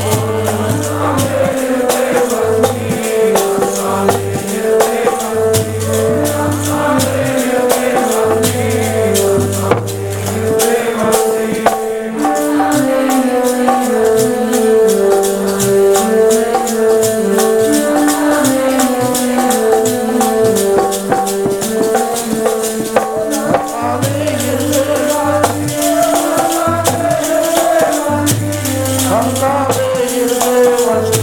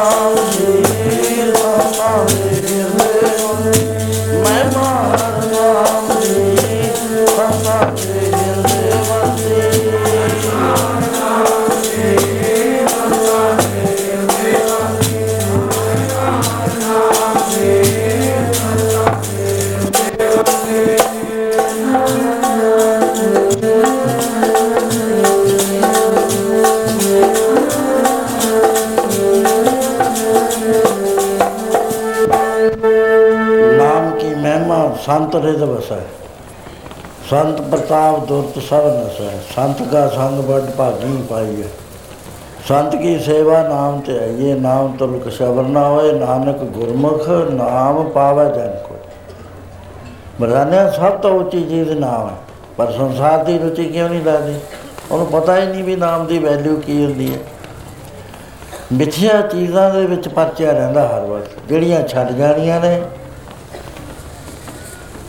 ਨਾਲ ਨਹੀਂ ਜਾਣੀਆਂ ਉਹਨਾਂ ਦੇ ਵਿੱਚ ਸਮਾਂ ਨਸ਼ਟ ਕਰਦਾ ਨਾਮ ਨੇ ਨਾਲ ਜਾਣਾ ਹੈ, ਜਿਸ ਵਖਰ ਕੋ ਲੈਣ ਤੂੰ ਆਇਆ RAM ਨਾਮ ਸੰਤਨ ਕਰ ਪਾਇਆ। ਤਾਜਾ ਬਮਾਨ ਲਿਓ ਮਨ ਮੋਲ RAM ਨਾਮ ਹਿਰਦੇ ਮੈਂ ਤੋ ਲਾਦ ਖੇਪ ਸੰਤਾ ਸੰਚਾਲ ਅਵਰ ਤਿਆਗ ਵਿਖਿਆ ਜੰਜਾ। ਤਨ ਤਨ ਕਹੇ ਸਭ ਕੋਏ ਮੁਖ ਜਲ ਹਰ ਦਰਗੇ ਸੋਏ। ਇਹ ਵਪਾਰ ਬਿਰਲਾ ਵਪਾਰ ਹੈ ਨਾਨਕ ਤਾਂ ਕੇ ਸਾਧ ਬਲਿਹਾਰ ਸਦਾ ਬਲਿਹਾਰ ਜਾਣਿਆ ਪਰ ਬਿਰਲਾ ਕਰਦਾ ਹੈ। ਕਿੰਨਾ ਹੀ ਦੱਸੀ ਜਾਓ, ਜਿੰਨਾ ਜੀ ਕਰਦਾ, ਸਮਝਾਈ ਜਾਓ। ਸੋ ਮੁਰਦਾਨੇ ਇਹ ਸੰਸਾਰ ਨੂੰ ਨਹੀਂ ਇਸ ਗੱਲ ਦਾ ਪਤਾ ਲੱਗਦਾ, ਕਿਉਂਕਿ ਸੰਸਾਰ ਆਪਣੀ ਗਰਜ ਵਿੱਚ ਬੰਨਿਆ ਹੋਇਆ ਹੈ। ਇਹਦੀ ਗਰਜ ਪੂਰੀ ਹੋ ਜਾਵੇ, ਮੈਂ ਲੰਘੀ ਖਵਾਜਾ ਵਿਸਰਿਆ ਗਾਹ ਨਹੀਂ ਚੱਲਦਾ, ਮੈਂ ਦੇਖ ਰਿਹਾ, ਸਾਰਾ ਜੀਵਨ ਮੇਰਾ ਲੰਘ ਗਿਆ। ਮੇਰੇ ਕੋਲ ਆਉਂਦੇ ਆ ਜੀ ਬਿਮਾਰ ਆ। ਆਏ ਜਦੋਂ ਮੈਂ ਕੀ ਕਰਾਂ, ਮੈਂ ਡਾਕਟਰ ਤਾਂ ਹਾਂ ਨਹੀਂ। ਉਹ ਤਰਸ ਆ ਜਾਂਦਾ ਵੀ ਇਹਨਾਂ ਨੂੰ ਸੁਖਾਲੀ ਦੀ ਚੀਜ਼ ਦਾ ਪਤਾ ਨਹੀਂ ਹੈ। ਕਾਰੇ ਇਸ਼ਨਾਨ ਸਿਮਰ ਪ੍ਰਭ ਆਪਣਾ, ਮਨ ਤਨ ਭਏ ਰੋਗਾ। ਸਭ ਰੋਗ ਕੋ ਔਖਦ ਨਾ ਵੀ ਇਸ ਪਾਸੇ ਕਿਉਂ ਨਹੀਂ ਲੱਗਦੇ? ਮੈਂ ਕੁਝ ਦੱਸਦਾ ਤਾਂ ਨਹੀਂ ਆ, ਮੈਂ ਕਹਿੰਦਾ ਚੰਗਾ ਜਪਜੀ ਸਾਹਿਬ ਦੇ 1100 ਪਾਠ ਕਰਨਾ। ਉਹ ਲਗਨ ਲਾ ਦੇਈਦੀ ਆ, ਬਾਅਦ ਚ ਮੈਨੂੰ ਦੱਸ ਦਿੰਦੇ ਜੀ, ਠੀਕ ਹੋ ਗਿਆ। ਮੈਂ ਵੀ ਠੀਕ ਹੋ ਗਿਆ ਜੀ। ਅੱਜ ਤੱਕ ਤਾਂ ਕਿਸੇ ਨੇ ਨਹੀਂ ਕਿਹਾ ਮੈਂ ਨਹੀਂ ਠੀਕ ਹੋਇਆ। ਹੁਣ ਠੀਕ ਤਾਂ ਹੋ ਗਿਆ, ਮੈਨੂੰ ਕਹਿੰਦੇ ਹੋਰ ਕਿੰਨਾ ਕੁ ਪਾਠ ਕਰੀਏ। ਮੈਂ ਕਿਹਾ ਉਹ ਪੂਰਾ ਹੋ ਗਿਆ, ਕਹਿੰਦੇ ਉਹ ਤਾਂ ਰਹਿੰਦਾ ਹੈ ਅਜੇ ਮੈਂ ਹੁਣ ਜੀ ਨਹੀਂ ਕਰਦਾ, ਕਹਿੰਦੇ ਰਾਜੀ ਹੋ ਗਏ ਜੀ, ਹੁਣ ਕੀ ਕਰਨਾ। ਇੱਕ ਬੰਦਾ ਆਇਆ ਨੰਬਰਦਾਰ ਮੇਰੇ ਕੋਲ। ਕਹਿੰਦਾ ਜੀ, ਮੇਰੀ ਹੈਲਪ ਕਰੋ। ਮੈਂ ਬਹੁਤ ਦੁਖੀ ਹੋ ਜਾਵਾਂਗਾ ਜੇ ਤੁਸੀਂ ਮੇਰੀ ਹੈਲਪ ਨਾ ਕਰੋ। ਮੈਂ ਕੀ ਗੱਲ, ਕਹਿੰਦਾ ਮੇਰੀ ਲੜਕੀ ਦੀ ਸ਼ਾਦੀ ਹੈ ਸਤਵੇਂ ਨੂੰ ਇਹਨੂੰ ਪੈਂਦਾ ਦੌਰਾ ਦਮੇ ਦਾ। ਜੇ ਕਿਤੇ ਆਨੰਦਾਂ ਵਿੱਚ ਪੈ ਗਿਆ ਨਾ, ਉਹ ਇੱਥੇ ਵਿਚਾਲੇ ਹੀ ਛੱਡ ਜਾਣਗੇ, ਬੜਾ ਦੁਖੀ ਹਾਂ ਮੈਂ ਕਿਹਾ, ਨੰਬਰਦਾਰਾ, ਫਿਰ ਪਾਠ ਕਰ ਲੈ ਜਪਜੀ ਸਾਹਿਬ ਦੇ ਪਾਠ ਕਰ ਲੈ। ਕਹਿੰਦਾ, ਮੈਨੂੰ ਦੱਸ। ਉਹ ਪਾਠ ਦੱਸਦਾ ਵੀ, ਇਹ ਜਪਜੀ ਸਾਹਿਬ ਦਾ ਪਾਠ ਕਰ ਲੈ, ਤੇ ਮੈਂ ਕੀ ਦੱਸਣਾ? ਤੂੰ ਬਾਣੀ ਦਾ ਨਿਸ਼ਚਾ ਲਿਆ। ਸਤਾ ਦਿਨਾਂ ਬਾਅਦ ਵਿਆਹ ਹੋਇਆ। ਵੀਹ ਕੁ ਦਿਨ ਬਾਅਦ ਲੜਕੀ ਸਮੇਤ ਆਇਆ ਔਰ ਲੜਕੀ ਸਿਹਤ ਬਹੁਤ ਸੋਹਣੀ ਹੋਈ। ਰਿਸ਼ਤੇਦਾਰ ਸੀ, ਸਾਡੀ ਲੱਗਦੀ। ਮੈਂ ਕਿਹਾ, ਬੀਬੀ ਦਾ, ਗੁੱਡੀ ਦਾ ਬਹੁਤ ਸੋਹਣਾ ਚਿਹਰਾ ਮੋਰਾ ਹੋ ਗਿਆ। ਕਹਿੰਦਾ ਜੀ, ਮਿਹਰ ਹੋ ਗਈ। ਕਹਿੰਦਾ, ਮੁੜ ਕੇ ਉੱਠੂਏ ਨਹੀਂ ਪਿਆ। ਮੈਂ ਕਿਹਾ ਪਾਠ ਕਹਿੰਦਾ, ਫੇਰ ਕੀ ਲੋੜ ਸੀ ਬਾਠਾਂ ਦੀ? ਰਾਜੀ ਹੋ ਗਏ। ਜਿੰਨੇ ਹੋ ਗਏ, ਉਹਨਾਂ ਨੇ ਹੀ ਕਰਦੇ ਹੁਣ ਕਹਾਂ ਕੀ ਕਰਨੇ ਸੀ? ਹੁਣ ਇਹ ਮ- ਦੇਖ ਲਓ ਸੀ ਵਿਚਾਰ ਕੇ। ਫੇਰ ਮੇਰੇ ਕੋਲ ਆਇਆ। ਕਹਿੰਦਾ ਜੀ, ਮੇਰੇ ਟਿਊਬਵੈਲ ਚੋਂ ਪਾਣੀ ਨਹੀਂ ਨਿਕਲਦਾ। ਹੁਣ ਆਹ ਪਾਣੀ ਵੀ ਬਾਬਾ ਜੀ ਦੀ ਰੋਟੀ ਹੈ ਕੱਢਣਾ। ਧਰਤੀ ਦਾ ਸਟੇਟਾ ਬਣਿਆ ਹੋਇਆ ਹੈ। ਕਹਿੰਦਾ, ਮੈਂ ਸਾਰੇ ਪੁੰਨ ਲਈ ਧਰਤੀ। ਵਾ ਚੰਗਾ, ਤੈਨੂੰ ਇੱਕ ਮੈਂ ਜੁਗਤ ਦੱਸ ਦਿੰਦਾ। ਤੂੰ ਪੰਜ ਸਿੰਘਾਂ ਨੂੰ ਨਾਲ ਲੈ ਲੈ। ਪ੍ਰਸ਼ਾਦ ਬਣਾ ਕੇ ਰੱਖ ਲੈ ਸਿਰ ਤੇ। ਵਾਹਿਗੁਰੂ ਵਾਹਿਗੁਰੂ ਕਰਦਾ ਤੁਰੀ ਜਾਈ। ਪੰਜ ਸਿੰਘਾਂ ਨੂੰ ਵੀ ਕਹੀਂ ਵੀ ਵਾਹਿਗੁਰੂ ਵਾਹਿਗੁਰੂ ਕਰਦੇ ਚੱਲੋ। ਖੇਤ ਕੋਲ ਜਾ ਕੇ ਅੱਖਾਂ ਵਿੱਚ ਲਈ ਹੁਣ ਆਹ ਕੋਈ ਰਾਜ ਹੈ ਜਿਹੜਾ ਮੈਂ ਦੱਸ ਰਿਹਾ। ਉੱਥੇ ਜਿੱਥੇ ਤੇਰੇ ਮਨ ਚ ਆਇਆ ਨਾ ਵੀ ਖੋਲਣਾ ਉੱਥੇ ਖੋਲਣੀ ਉੱਥੇ ਪਾਣੀ ਹੋਊ ਥੱਲੇ। ਪਰ ਇਹ ਧਿਆਨ ਰੱਖੀ ਬਗਾਨੇ ਖੇਤ ਕੇ ਨਾ ਜਾ ਬੜੀ ਅੱਖਾਂ ਵਿੱਚ ਕੇ। ਉਹ ਆ ਗਿਆ। ਫਿਰ ਆਇਆ ਅੱਧੇ ਕੁ ਮਹੀਨੇ ਬਾਅਦ। ਮੈਂ ਕਿਹਾ, ਨੰਬਰਦਾਰਾ ਕੀ ਹਾਲ ਹੈ? ਕਹਿੰਦਾ ਜੀ ਪਾਣੀ ਬੜਾ ਨਿਕਲਿਆ। ਕਹਿੰਦਾ ਬਹੁਤ ਪਾਣੀ ਨਿਕਲਿਆ ਤਿੰਨ ਚਾਰ ਕੰਮ ਲਗਾਤਾਰ ਹੋ ਗਏ। ਫਿਰ ਸਾਲ ਬਾਅਦ ਕਿਤੇ ਮਿਲਿਆ ਹੀ ਨਾ, ਮੈਂ ਕਿਹਾ ਕੀ ਗੱਲ ਨੰਬਰਦਾਰਾ, ਹੁਣ ਤਾਂ ਦਰਸ਼ਨੇ ਨਹੀਂ ਹੁੰਦਾ। ਇਹ ਕਹਿੰਦਾ ਜੀ ਹੁਣ ਸਾਰੇ ਹੀ ਕੰਮ ਹੋ ਗਏ, ਹੁਣ ਤੁਹਾਡੇ ਨਾਂ ਦੀ ਮਾਲਾ ਫਿਰ ਚੱਲੀ ਦੀ ਹੈ ਇਹ ਨਹੀਂ ਕਰਿਆ ਵੀ ਇਹ ਜਿਹੜਾ ਨਾਮ ਹੈ, ਇਹਦੇ 'ਚ ਕਿੰਨੀ ਸ਼ਕਤੀ ਹੈ ਬਾਬਾ ਜੀ ਤਾਂ ਕੁਝ ਨਹੀਂ ਸੀ ਕਰ ਰਿਹਾ। ਉਹਦਾ ਭਰੋਸਾ ਤੇ ਬਾਣੀ ਕਰ ਰਹੀ ਸੀ। ਵੀ ਜਿਹਦੇ ਵਿੱਚ ਇੰਨੀ ਸ਼ਕਤੀ ਹੈ ਵੀ ਉਹਨੂੰ ਕਿਉਂ ਛੱਡਦਾ ਹੈ ਤੂੰ? ਨਹੀਂ ਰੁਚੀ ਜਾਗ ਲੱਗਦੀ, ਚਾਹੇ ਫਾਂਸੀ ਤੋਂ ਬਚਾ ਦੋ, ਤਾਂ ਵੀ ਨਹੀਂ ਲੱਗਦੀ। ਐਸਾ ਵੀ ਮੈਂ ਦੇਖਿਆ ਸਜਾਵਾਂ ਟੁੱਟਦੀਆਂ ਵੀ ਦੇਖੀਆਂ ਨੇ। ਉਹ ਸਜਾਵਾਂ ਟੁੱਟਦੀਆਂ ਸਾਰ ਪਹਿਲਾ ਪਾਠ ਕਰੇ। ਬੜੀ ਲੰਮੀ ਗੱਲ ਹੈ, ਮੈਂ ਨਹੀਂ ਸੰਖੇਪ ਤੇ ਕਹਿਣਾ। ਪਹਿਲਾ ਪਾਠ ਕਰੇ, ਆਖਰੀ ਅਪੀਲ ਰਹਿ ਗਈ। ਕੋਈ ਪ੍ਰੈਜ਼ੀਡੈਂਟ ਦਾ ਵੀ ਹੋ ਗਿਆ, ਹਰੇਕ ਚੀਜ਼ ਹੋ ਗਿਆ, ਫਾਂਸੀ ਦੀ ਤਰੀਕ ਬੰਨਤੀ, ਪੰਜ ਬੰਦੇ ਸੀ। ਮੈਂ ਤੁਸੀਂ ਗੁਰੂ ਨਾਨਕ ਸਾਹਿਬ ਦਾ ਲੜਨਾ ਛੱਡਿਓ। ਅਖਬਾਰਾਂ 'ਚ ਆ ਗਿਆ, ਕਰਨਾਲ ਕਤਲ ਕੇਸ ਮਸ਼ਹੂਰ ਸੀਗਾ। ਅਖਬਾਰਾਂ 'ਚ ਆ ਗਿਆ ਵੀ ਬਿਲਕੁਲ ਬਰੀ ਹੋ ਗਏ ਪੰਜੇ ਬਰੀ ਹੋਏ ਤਾਂ ਗੁਰੂ, ਗੁਰਦੁਆਰੇ ਨਹੀਂ ਗਏ, ਸ਼ਹਿਰ ਦੇ ਵਿੱਚੋਂ ਬੋਤਲਾਂ ਖਰੀਦ ਲਿਆ ਉਹ ਕਿਧਰੇ ਪਾਠ ਗਿਆ, ਕਿਧਰੇ ਗੱਲ ਗਈ, ਬੋਤਲਾਂ ਸ਼ਰਾਬ ਪੀਣੀ ਸ਼ੁਰੂ ਕਰ ਲਈ। ਉਵੇਂ ਗਾਲਾਂ ਕੱਢਦੇ ਤੁਰੇ ਆ ਰਹੇ ਨੇ ਵੀ ਕਰਾ ਲਿਆ ਸਾਨੂੰ ਕੁਝ ਸੋ ਇਹ ਸੰਸਾਰ ਦਾ ਇਹ ਸੁਭਾਅ ਹੈ ਸਾਸੰਗ ਜੀ। ਮਹਾਰਾਜ ਕਹਿੰਦੇ, ਮਰਦਾਨੀਆ, ਇਹਨਾਂ ਨੂੰ ਨਾਮ ਦੀ ਕਦਰ ਨਾ ਹੋਣ ਕਰਕੇ ਇਸ ਪਾਸੇ ਪੈਂਦਾ ਹੀ ਨਹੀਂ ਹੈ, ਸੋਚਦਾ ਹੀ ਨਹੀਂ ਹੈ, ਰਾਤ ਲੱਗਦਾ ਹੀ ਨਹੀਂ। ਹਾਲਾਂਕਿ ਨਾਮ ਸਾਰੇ ਕੰਮ ਕਰ ਦਿੰਦਾ। ਕੋਈ ਐਸਾ ਦੁਨੀਆ ਦਾ ਕੰਮ ਨਹੀਂ, ਮੈਂ ਕਹਿੰਦਾ ਵੀ ਜਿਹੜਾ ਨਾਮ ਨਾ ਕਰ ਸਕੇ। ਹੁਣ ਕੱਲੇ ਤੁਹਾਨੂੰ ਦੱਸਿਆ ਸੀ, ਆਪਣੇ ਸਰਦਾਰ ਤਰਸੇਮ ਸਿੰਘ ਵੈਸ ਕੈਨੇਡਾ ਵਾਲਿਆਂ ਨੇ। ਉਹ ਬਾਰ-ਬਾਰ ਕੈਂਸਰ ਦਾ ਇਲਾਜ ਹੁੰਦਾ, ਬਾਰ-ਬਾਰ ਨਿਕਲਦਾ ਬਾਰ-ਬਾਰ ਨਿਕਲਦਾ, ਫਟਾਫਟ ਕਰ ਰਹੇ ਨੇ ਇਹਨਾਂ ਨੂੰ ਬਚਾਉਣ ਵਾਸਤੇ। ਪਰ ਜਦ ਇਹਨਾਂ ਨੇ ਨਾਮ ਦੀ ਸ਼ਰਨ ਲਈ ਆਪਰੇਸ਼ਨ ਤਾਂ ਕਰ ਬੈਠੇ, ਪਰ ਉਹਦੇ 'ਚ ਕੁਝ ਨਾ ਨਿਕਲੇ।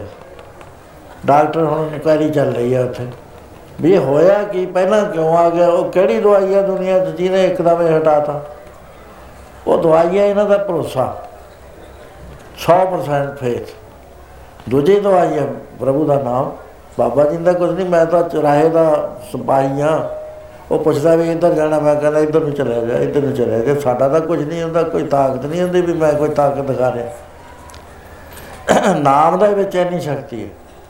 ਸੋ ਕਹਿੰਦੇ ਬਜ਼ਾਨਿਆ ਨਾਮ ਦੇ ਬਾਰੇ ਜੇ ਪੁੱਛਣਾ ਹੈ ਨਾ, ਕਾ ਸੰਤਾਂ ਨੂੰ ਕਦਰਦਾਨੀ ਹੈ, ਹੋਰ ਨਹੀਂ ਕਿਸੇ ਨੂੰ ਪਤਾ। ਸੋ ਆਪ ਐਸਾ ਫਰਮਾਨ ਲੱਗੇ। ਨਾਮ ਜਪ ਕੇ ਲਖਾਂ ਦਾ ਹੋ ਗਿਆ।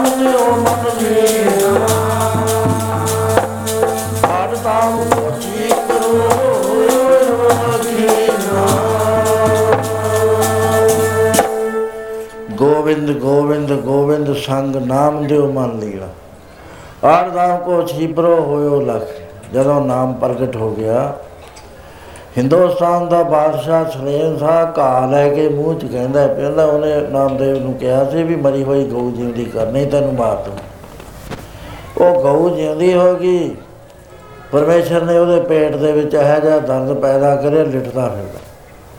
ਕੋਈ ਇਲਾਜ ਨਾ ਹੋਇਆ ਖੀਰ ਨਾਮਦੇਵ ਜੀ ਕੋਲ ਆਇਆ, ਕਹਿਣ ਲੱਗਾ, ਬਖਸ਼ੀ ਹਿੰਦੂ, ਮੈਂ ਤੇਰੀ ਗਾਇ ਮੈਨੂੰ ਗਊ ਗਰੀਬ ਸਮਝ ਕੇ ਬਖਸ਼ ਦੇ। ਹਿੰਦੁਸਤਾਨ ਦਾ ਚੱਕਰਵਰਤੀ ਬਾਦਸ਼ਾਹ ਨਾਮਦੇਵ ਕੋਲ ਖੜਾ ਬੇਨਤੀਆਂ ਕਰ। ਰਿਹਾ ਕਿਤੇ ਪਰਮੇਸ਼ਰ ਉਹਦਾ ਦੇਵਰਾ ਫੇਰ ਰਿਹਾ, ਕਿਤੇ ਛੱਪਰ ਬਣਾ ਰਿਹਾ, ਕਿਤੇ ਹੋਰ ਕੰਮ ਕਰ ਰਿਹਾ। ਕਿੰਨਾ ਬੜੀ ਪਦਵੀ ਉਹਦੀ ਪਹੁੰਚ ਗਈ ਨਾਮ ਦੇ ਨਾਲ। ਸੋ ਕਹਿਣ ਲੱਗੇ, ਮਰਦਾਨਿਆ, ਸੰਸਾਰ ਨੂੰ ਨਹੀਂ ਪਤਾ ਇਸ ਗੱਲ ਦਾ। ਕਿਉਂਕਿ ਸ- ਨਾਮ ਦੀ ਮਹਿਮਾ ਜਾਣਦੇ ਨਹੀਂ, ਨਾਮ ਦੀ ਮਹਿਮਾ ਸੰਤਾਂ ਦੇ ਹਿਰਦੇ 'ਚ ਵਸਦੀ। ਐਸੇ ਬਚਨ ਕਰ ਰਹੇ ਸੀ। ਸਾਲਸਰਾਏ, ਨੌਕਰ ਅਦਰਕੇ ਦੇ ਅਦਰਕੇ ਦੇ ਸਿਰ ਦੇ ਉੱਤੇ ਟੋਕਰਾ ਰੱਖਿਆ ਹੋਇਆ। ਹੈ। ਆਪ ਆ ਕੇ ਆ ਕੇ ਨਮਸਕਾਰ ਕਰੀ। ਮਹਾਰਾਜ ਨੇ ਕਿਹਾ ਮੈਂ ਜੋ ਭਾਈ। ਦੋ ਜਣੇ ਬੈਠ ਕੇ ਪਹਿਲੀ ਉਹ ਗੱਲ ਸੇਠ ਨੇ ਚਲਾਈ, ਕਹਿੰਦੇ, ਮਹਾਰਾਜ, ਕਿਰਪਾ ਹੋਈ ਆਪ ਦੀ ਦਰਸ਼ਨ ਹੋਏ। ਵੱਡੇ ਭਾਗ ਹੋਣ ਤਾਂ ਆਪ ਵਰਗਿਆਂ ਦੇ ਦਰਸ਼ਨ ਹੁੰਦੇ ਨੇ। ਨਾਲ ਦੀ ਨਾਲ ਕਹਿਣ ਲੱਗਿਆ, ਮਹਾਰਾਜ, ਉਹ ਹੀਰਾ ਭੇਜਿਆ ਸੀ ਜਿਹੜਾ ਲਾਲ। ਉਹ, ਉਹਦੀ ਬਹੁਤ ਕੀਮਤੀ ਹੈ ਉਹ। ਮਹਾਰਾਜ ਕਹਿੰਦੇ, ਉਹਦੇ ਚ ਕਾਹਦੀ ਕੀਮਤ ਆ? ਉਹ ਤਾਂ ਪੱਥਰ ਹੈ। ਹੈਰਾਨ ਹੋ ਗਿਆ ਵੀ ਪੱਥਰ ਨਾਲੋਂ ਵੀ ਜ਼ਿਆਦਾ ਕੋਈ ਕੀਮਤ ਹੁੰਦੀ ਹੈ ਉਹਦਾ ਮੁੱਲ ਹੀ ਨਹੀਂ ਕੋਈ ਹੈ। ਮਹਾਰਾਜ, ਬਹੁਤ ਕੀਮਤੀ। ਮਹਾਰਾਜ ਕਹਿੰਦੇ, ਸਾਲ ਥਰਾਏ, ਤੇਰੇ ਕੋਲ ਇਸ ਤੋਂ ਵੀ ਜ਼ਿਆਦਾ ਕੀਮਤੀ ਚੀਜ਼ਾਂ ਨੇ। ਸੱਚੇ ਪਾਤਸ਼ਾਹ, ਮੈਂ ਆਪਣਾ ਸਾਰਾ ਖਜ਼ਾਨਾ ਜਾਣਦਾ। ਮੇਰੇ ਖਜ਼ਾਨੇ 'ਚ ਕੋਈ ਚੀਜ਼ ਨਹੀਂ ਹੈ ਜਿਹੜੀ ਇਹਦਾ ਮੁੱਲ ਪਾ ਦੇ। ਕਹਿੰਦੇ ਤੇਰੇ ਕੋਲ ਹੁਣ ਹੈਗਾ ਸਭ ਕੁਝ ਮਹਾਰਾਜ, ਮੈਂ ਭੁੱਲਿਆ। ਆਪ ਕਿਰਪਾ ਕਰਕੇ ਮੈਨੂੰ ਦੱਸੋ, ਮਹਾਰਾਜ ਕਹਿੰਦੇ ਸਾਲਸਰਾਏ ਤੇਰੇ ਸਵਾਸ ਦਾ ਕੋਈ ਮੁੱਲ ਨਹੀਂ ਹੈ। ਉਹ ਮੁੱਲ ਚੀਜ਼ ਦਾ ਤੇਰਾ ਸਵਾਸ। ਇੱਕ ਸਵਾਸ ਬਚਦਾ ਸੀਗਾ ਅਜਾਮਲ ਦਾ। ਸਾਰੀ ਜ਼ਿੰਦਗੀ ਪਾਪਾਂ ਨੇ ਲੰਘਾ ਲਈ। ਅਜਾਮਲ ਪਾਪੀ ਜਗ ਜਾਣੇ ਨਿਮ ਖਮਾਏ ਨਿਸਤਾਰਾ। ਪਰ ਜਿਸ ਵਕਤ ਜਮਦੂਤ ਦੇਖੇ ਅੰਤਕਾਲ ਜਮਦੂਤ ਵੇਖ ਪੁੱਤਰ ਨਰਾਇਣ ਬੋਲੇ ਛਾਇਆ। ਆਵਾਜ਼ ਮਾਰਦਾ ਹੈ, ਪੁੱਤਰ ਨਾਰਾਇਣ। ਉਹ ਨਾਰਾਇਣ ਕਹਿੰਦੀ ਸਾਰ ਕਿੰਨਾ ਕੁ ਟਾਈਮ ਹੈ ਤੁਸੀਂ ਵਿਚਾਰ ਕਰਿਓ। ਮੇਰੀ ਗੱਲ ਕਰਨ ਨੂੰ ਦੁੱਗਣਾ ਚੌਗਣਾ ਟਾਈਮ ਲੱਗਣਾ ਹੈ, ਉਹਦੇ ਵਿੱਚ ਇੰਨਾ ਟਾਈਮ ਨਹੀਂ ਸੀ। ਉਹਨੇ ਕਿਹਾ ਪੁੱਤਰ ਨਾਰਾਇਣ ਉਹ ਨਾਰਾਇਣ ਕਹਿੰਦੇ, ਅੱਧਾ ਨਾਰਾਇਣ ਕਹਿੰਦੀ ਸਾਰ ਉਹਦੀ ਸੁਰਤ ਵਾਹਿਗੁਰੂ ਵੱਲ ਚਲੀ ਗਈ। ਉਹ ਮੁੰਡੇ ਦਾ ਨਾਮ ਜਿਹੜਾ ਸੀ, ਉਹ ਨਾਮ ਬਣ ਗਿਆ ਪਰਮੇਸ਼ਰ ਦਾ। ਕਨਵਰਟ ਹੋ ਗਿਆ ਇੱਕਦਮ ਨਾਮ ਦੇ ਵਿੱਚ। ਮੁੰਡੇ ਦਾ ਖਿਆਲ ਜਾਂਦਾ ਰਿਹਾ, ਨਾਰਾਇਣ ਦਾ ਖਿਆਲ ਆ ਗਿਆ। ਹੁਣ ਮਹਾਰਾਜ ਕਹਿੰਦੇ ਵੀ ਅੰਤਕਾਲ ਜੋ ਨਾਰਾਇਣ ਸਿਮਰੈ, ਐਸੀ ਚਿੰਤਾ ਮੈਂ ਜੇ ਮੇਰਾ ਬਦਲ ਤਰਲੋਚਨ ਤੇ ਨਰ ਮੁਕਤਾ, ਪੀਤਾੰਬਰ ਬਾਕੇ ਰਿਦੇ ਵਸ। ਜੇ ਇੱਕ ਵਾਰੀ ਵੀ ਨਾਰਾਇਣ ਵਾਹਿਗੁਰੂ ਅੱਲਾ ਗੋਬਿੰਦ ਰਾਮ ਕਹਿ ਦਿੱਤਾ ਕਹੇ ਸਾਰੇ ਪਾਪ ਨਸ਼ਟ ਹੋ ਜਾਂਦੇ ਅ ਸਾਨੂੰ ਤਾਂ ਫਿਰ ਮੌਜ ਹੋਈ ਹੈ ਸਾਰੀ ਜ਼ਿੰਦਗੀ ਪਾਪ ਕਰੀ ਜਾਓ। ਅਖੀਰ ਦੇ ਵੇਲੇ ਕਹਿ ਕੂ ਦੇਵਾਂਗੇ। ਇੱਕ ਸ਼ੇਰ ਸੀਗਾ, ਉਹਨੇ ਕਥਾ ਸੁਣ ਕੇ ਕਿਹਾ ਵੀ ਕੀ ਲੋੜ ਹੈ ਭਜਨ ਬੰਦਗੀ ਦੀ, ਕੀ ਲੋੜ ਹੈ ਮੰਦਰ ਜਾਣ ਦੀ, ਗਾਇਤਰੀ ਪੜ੍ਹਨ ਦੀ, ਆਪਾਂ ਅਖੀਰ ਦੇ ਸਮੇਂ ਨਾਰਾਇਣ ਕਹਿ ਦਾਂਗੇ। ਉਹਨੇ ਪਹਿਲੇ ਮੁੰਡੇ ਦਾ ਨਾਮ ਰਾਮਚੰਦਰ ਰੱਖ ਲਿਆ। ਦੂਸਰੇ ਦਾ ਕ੍ਰਿਸ਼ਨ ਚੰਦਰ ਰੱਖ ਲਿਆ ਤੀਸਰੇ ਦਾ ਗੋਬਿੰਦ ਰੱਖ ਲਿਆ ਚੌਥੇ ਦਾ ਨਾਰਾਇਣ ਰੱਖ ਲਿਆ। ਜਦੋਂ ਸਰੀਰ ਛੱਡਣ ਲੱਗਿਆ ਇਧਰਲੇ ਉਧਰਲੀਆਂ ਗੱਲਾਂ ਮਾਰੀ ਜਾ ਮੈਂ ਫਲਾਣੇ ਤੇ ਇੰਨਾ ਲੈਣਾ ਹੈ, ਉਹ ਧੋਖੇਬਾਜ਼ ਬੰਦਾ ਹੈ, ਉਹ ਨਜਾਇਜ਼ ਤੁਹਾਨੂੰ ਤੰਗ ਕਰੂ ਪੰਚਾਇਤ ਬੈਠੀ ਸੀ ਸਾਰੀ। ਉਹਨੇ ਕਿਹਾ ਵੀ ਇਹ ਤਾਂ ਅੰਤ ਸਮਾਂ ਆ ਗਿਆ। ਇਹ ਸਾਈਡ ਦੇ ਪਰਮੇਸ਼ਰ ਦਾ ਨਾਮ ਲਓ। ਕਹਿੰਦਾ, ਨਾਮ ਤਾਂ ਮੈਂ ਲੈ ਲਵਾਂਗਾ ਆ ਗੱਲਾਂ ਵੀ ਦੱਸਣੀਆਂ ਨੇ। ਇਹਨਾਂ ਨੂੰ ਨਾ ਕਿਹਾ ਵੀ ਐ ਤਾਂ ਨਹੀਂ ਲੈਂਦਾ। ਚਾਰੇ ਮੁੰਡੇ ਉੱਥੇ ਖੜੇ ਘਾਤੇ ਪੈਣ ਵਾਲੇ। ਕਹਿੰਦਾ ਸੇਠ ਜੀ, ਇਹਨਾਂ ਦਾ ਨਾਮ ਲੈ ਕੇ ਦੱਸੋ। ਦੇਖੀ ਗਿਆ, ਦੇਖਿਆ। ਉਹ ਕਹਿੰਦਾ, ਤੁਸੀਂ ਚਾਰੇ ਹੀ ਆ ਕੇ ਦੁਕਾਨ ਖਾਲੀ ਛੱਡਿਆ ਦੇ ਉਹ ਇਹਨਾਂ ਕਹਿ ਕੇ ਮਰ ਗਿਆ। ਉਹ ਸਾਰੀ ਜੋ ਜ਼ਿੰਦਗੀ ਰਿਹਾ ਉਹਨੂੰ। ਮਹਾਰਾਜ ਕਹਿੰਦੇ, ਜੇ ਅੰਧ ਤੰਦ ਮਾਇਆ ਦੇ ਵਿੱਚ ਉਮਰ ਵਿਹਾਰ ਲੰਘ ਜਾਵੇ। ਅੰਤ ਕਾਲ ਤੇ ਰਾਮ ਕਿਵੇਂ ਜਿੱਤੇ ਆ ਜਾਏਗਾ? ਨਹੀਂ ਆਉਣਾ। ਕੋਈ ਚੀਜ਼ਾਂ ਆਉਣਗੀਆਂ। ਕੰਪਿਊਟਰ ਵਰਗਾ ਹਿਸਾਬ ਹੈ ਇਹਦਾ। ਜਿਹੜੇ ਸੰਸਕਾਰ ਸਾਰੀ ਜ਼ਿੰਦਗੀ ਦੇ ਪੱਕੇ ਹੋਏ ਨੇ, ਮਰਨ ਵੇਲੇ ਉਹੀ ਯਾਦ ਹੋਣਗੇ ਸੋ ਇਸ ਤਰ੍ਹਾਂ ਨਹੀਂ, ਉਹ ਅਜਮਲ ਦੇ ਤੇ ਗੁਰੂ ਦੀ ਕਿਰਪਾ ਸੀ। ਗੁਰੂ ਨੇ ਨਾਮ ਹੀ ਨਰਾਇਣ ਰੱਖਿਆ ਸੀ ਉਹਦਾ। ਉਹਨੂੰ ਪਤਾ ਸੀ ਵੀ ਇਹ ਤੇ ਕਿਰਪਾ ਕਰਨੀ ਪੈਣੀ ਆ ਮਹਾਪਾਪੀ ਦੇ ਸੋ ਮਹਾਰਾਜ ਕਹਿੰਦੇ ਸਾਲ ਥਰੈ ਉਹ ਪਰਮੇਸ਼ਰ ਦਾ ਨਾਮ ਤੇਰੇ ਅੰਦਰ ਹੈ। ਸਭ ਦੇ ਅੰਦਰ ਹੈ। ਪਰ ਸਾਨੂੰ ਤਾਂ ਕਦੇ ਲੱਭਿਆ ਨਹੀਂ ਕਿੱਥੇ ਹੈ। ਮਹਾਰਾਜ ਆਇਆ ਤਾਂ ਦੱਸ ਦੋ ਹੈ ਕਿੱਥੇ। ਮਹਾਰਾਜ ਕਹਿੰਦੇ ਨੌ ਨਿਦ ਅੰਮ੍ਰਿਤ ਪ੍ਰਭ ਕਾ ਨਾਮ ਦੇਹੀ ਮੈਂ ਇਸ ਕਾ ਵਿਸਰਾਮ। ਸੁਨ ਸਮਾਦ ਅਨੰਤ ਨਾ, ਜਿੱਥੇ ਨਾਮ ਦਾ ਬਸਾ ਹੈ, ਉੱਥੇ ਫੁਰਨਾ ਨਹੀਂ ਆਉਂਦਾ ਕੋਈ ਵੀ। ਤੇ ਉੱਥੇ ਅਨਹਦ ਨਾਦ ਵੱਜਦੇ ਨੇ। ਕਹਿ ਨਾ ਜਾਈ ਚੱਜ ਵਿਸਵਾਦ ਇਹ ਜਿਹਾ ਚੱਜ ਬਾਤ ਹੈ ਜਿਹੜੀ ਕਹੀ ਨਹੀਂ ਸਕ- ਜਾ ਸਕਦੀ, ਦੱਸਦੀ ਨਹੀਂ। ਕਹਿੰਦੇ ਤੇਰੇ ਅੰਦਰ ਨਾਮ ਦਾ ਬਸ ਹੈ। ਤੇਰੇ ਅੰਦਰ ਪਰਮੇਸ਼ਰ ਵਸਦਾ ਹੈ। ਤੇ ਤੂੰ ਅਸੀਂ ਇਸ ਨੂੰ ਖੋਜ ਹੀ ਨਹੀਂ ਸਕਦੇ ਵੀ ਸਾਡੇ ਅੰਦਰ ਰੱਬ ਵਸਦਾ ਸੀ ਤੇ ਕ- ਰੱਬ ਨੂੰ ਤਾਂ ਨੇੜੇ ਵੀ ਨਹੀਂ ਆਉਣ ਦਿੰਦੇ ਵੀ ਮੈਂ ਵਸਦਾ, ਰੱਬ ਕਿੱਥੋਂ ਆ ਕੇ ਵਸ ਗਿਆ ਇਹਦੇ ਚ? ਪੈਰ ਤਾਂ ਅਸੀਂ ਕਿਸੇ ਨੂੰ ਧਰ ਨਹੀਂ ਦਿੰਦੇ ਆਪਣੀ ਚੀਜ਼। ਉਹ ਹੁਣ ਸਰੀਰ ਸਾਡਾ, ਅਸੀਂ ਰੱਬ ਨੂੰ ਇਹਦੇ ਚ ਵੜਨ ਦਿੰਦੇ ਆ ਮਹਾਰਾਜ ਕਹਿੰਦੇ, ਤੇਰਾ ਪਰਛਾਵਾਂ ਹੈ ਜਿਹੜਾ ਝੂਠਾ, ਉਹ ਤਾਂ ਹੈ ਨਹੀਂ, ਲੇਕਿਨ ਅਸਲੀ ਰੱਬ ਵਸਦਾ ਹੈ। ਕਹਿਣ ਲੱਗੇ ਸਾਲਸਰਾਏ ਤੇਰੇ ਸਵਾਸ ਦੀ ਕੋਈ ਕੀਮਤ ਨਹੀਂ। ਤੇਰੇ ਅੰਦਰ ਨਾਮ ਹੈ, ਨਾਮ ਦੀ ਕੀਮਤ ਕੋਈ ਨਹੀਂ ਹੁੰਦੀ। ਇਹ ਮੁੱਲਾ ਹੁੰਦਾ ਹੈ ਪੜ ਲਓ। ਪਤਾ ਚੱਲਦਾ ਨਹੀਂ ਤੁਹਾਡਾ, ਬਾਜਾ ਇਹਨੂੰ ਪਤਾ ਨਹੀਂ ਹੈ ਰੋਸ਼ਨੀ ਨਹੀਂ ਆਉਂਦੀ, ਹੁਣ ਆ ਗਈ।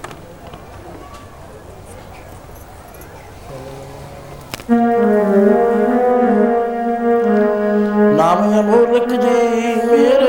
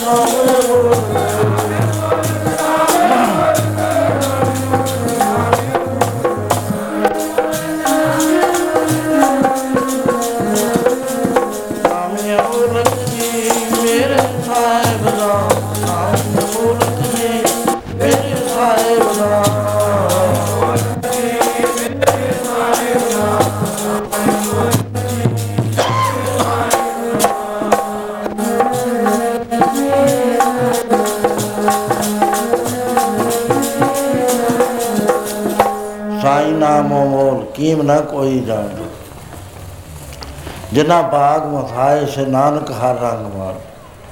ਜਿਨ੍ਹਾਂ ਦੇ ਮੱਥੇ ਵਿੱਚ ਲੇਖ ਲਿਖਿਆ ਹੋਇਆ ਹੈ, ਉਹ ਨਾਮ ਦਾ ਪਿਆਰ ਮਾਣਦਾ ਹੈ। ਦੂਸਰੇ ਨੂੰ ਨਾਮ ਦਾ ਪਿਆਰ ਨਹੀਂ ਆਉਂਦਾ। ਕਿੰਨਾ ਹੀ ਅਸੀਂ ਕਹੀ ਜਿਆ ਵੀ ਇਹਦੇ ਵਰਗੀ ਕੋਈ ਚੀਜ਼ ਨਹੀਂ ਦੁਨੀਆ 'ਚ। ਪਹਿਲਾਂ ਸਾਡਾ ਮਨ ਹੀ ਨਹੀਂ ਮੰਨਦਾ। ਜੇ ਮਨ ਨਹੀਂ ਮੰਨਦਾ ਫਿਰ ਗਾਹਾਂ ਗੱਲ ਚੱਲਦੀ ਨਹੀਂ ਹੈ।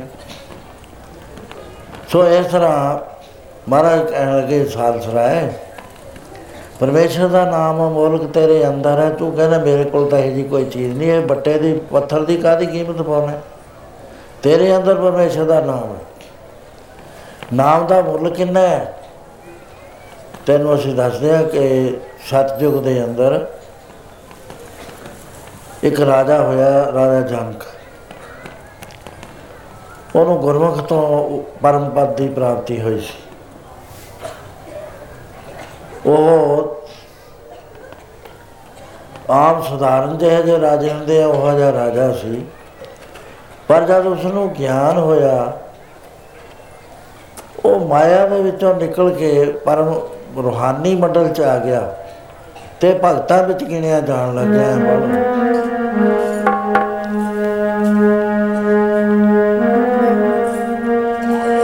ਮਾਇਆ ਵਿੱਚ ਉਦਾਸੀ ਗੁਰਮੁਖ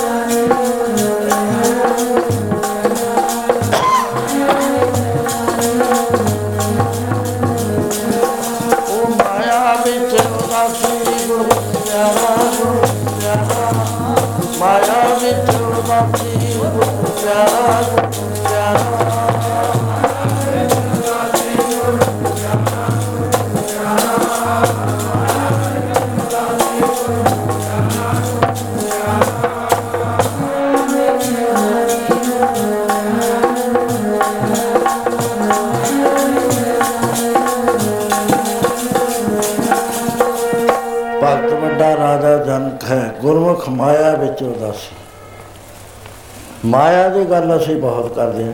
ਸਾਰੇ ਧਰਮ ਕਰਦੇ ਨੇ। ਮੁਸਲਮਾਨ ਵੀ ਕਰਦੇ ਆ, ਈਸਾਈ ਵੀ ਕਰਦੇ ਨੇ। ਆਪਾਂ ਬਾਰ-ਬਾਰ ਕਰੀ ਜਾਂਦੇ ਆ ਹਿੰਦੂਆਂ ਦੇ ਵਿੱਚ ਤਾਂ ਬਹੁਤਾ ਹੀ ਜ਼ਿਆਦਾ ਹੈ ਮਾਇਆ ਦੀ ਬਾਤ ਚੱਲਦੀ। ਮਾਇਆ ਹੋਈ ਕੀ ਚੀਜ਼? ਇਹ ਕਿਵੇਂ ਫੜ ਲੈਂਦੀ ਆ ਬੰਦੇ ਨੂੰ? ਮਹਾਰਾਜ ਦੱਸਦੇ ਆ ਕਿ ਜਿਸ ਵਕਤ ਪਹਿਲਾ ਸਾਹ ਲੈਂਦਾ ਨਾ ਦੁਨੀਆ 'ਚ, ਉਸ ਵੇਲੇ ਫੜ ਲੈਂਦੀ। ਜੈਸੀ ਅਗਨ ਉਧਰ ਮੈਂ, ਤੈਸੀ ਬਾਹਰ ਮਾਇਆ।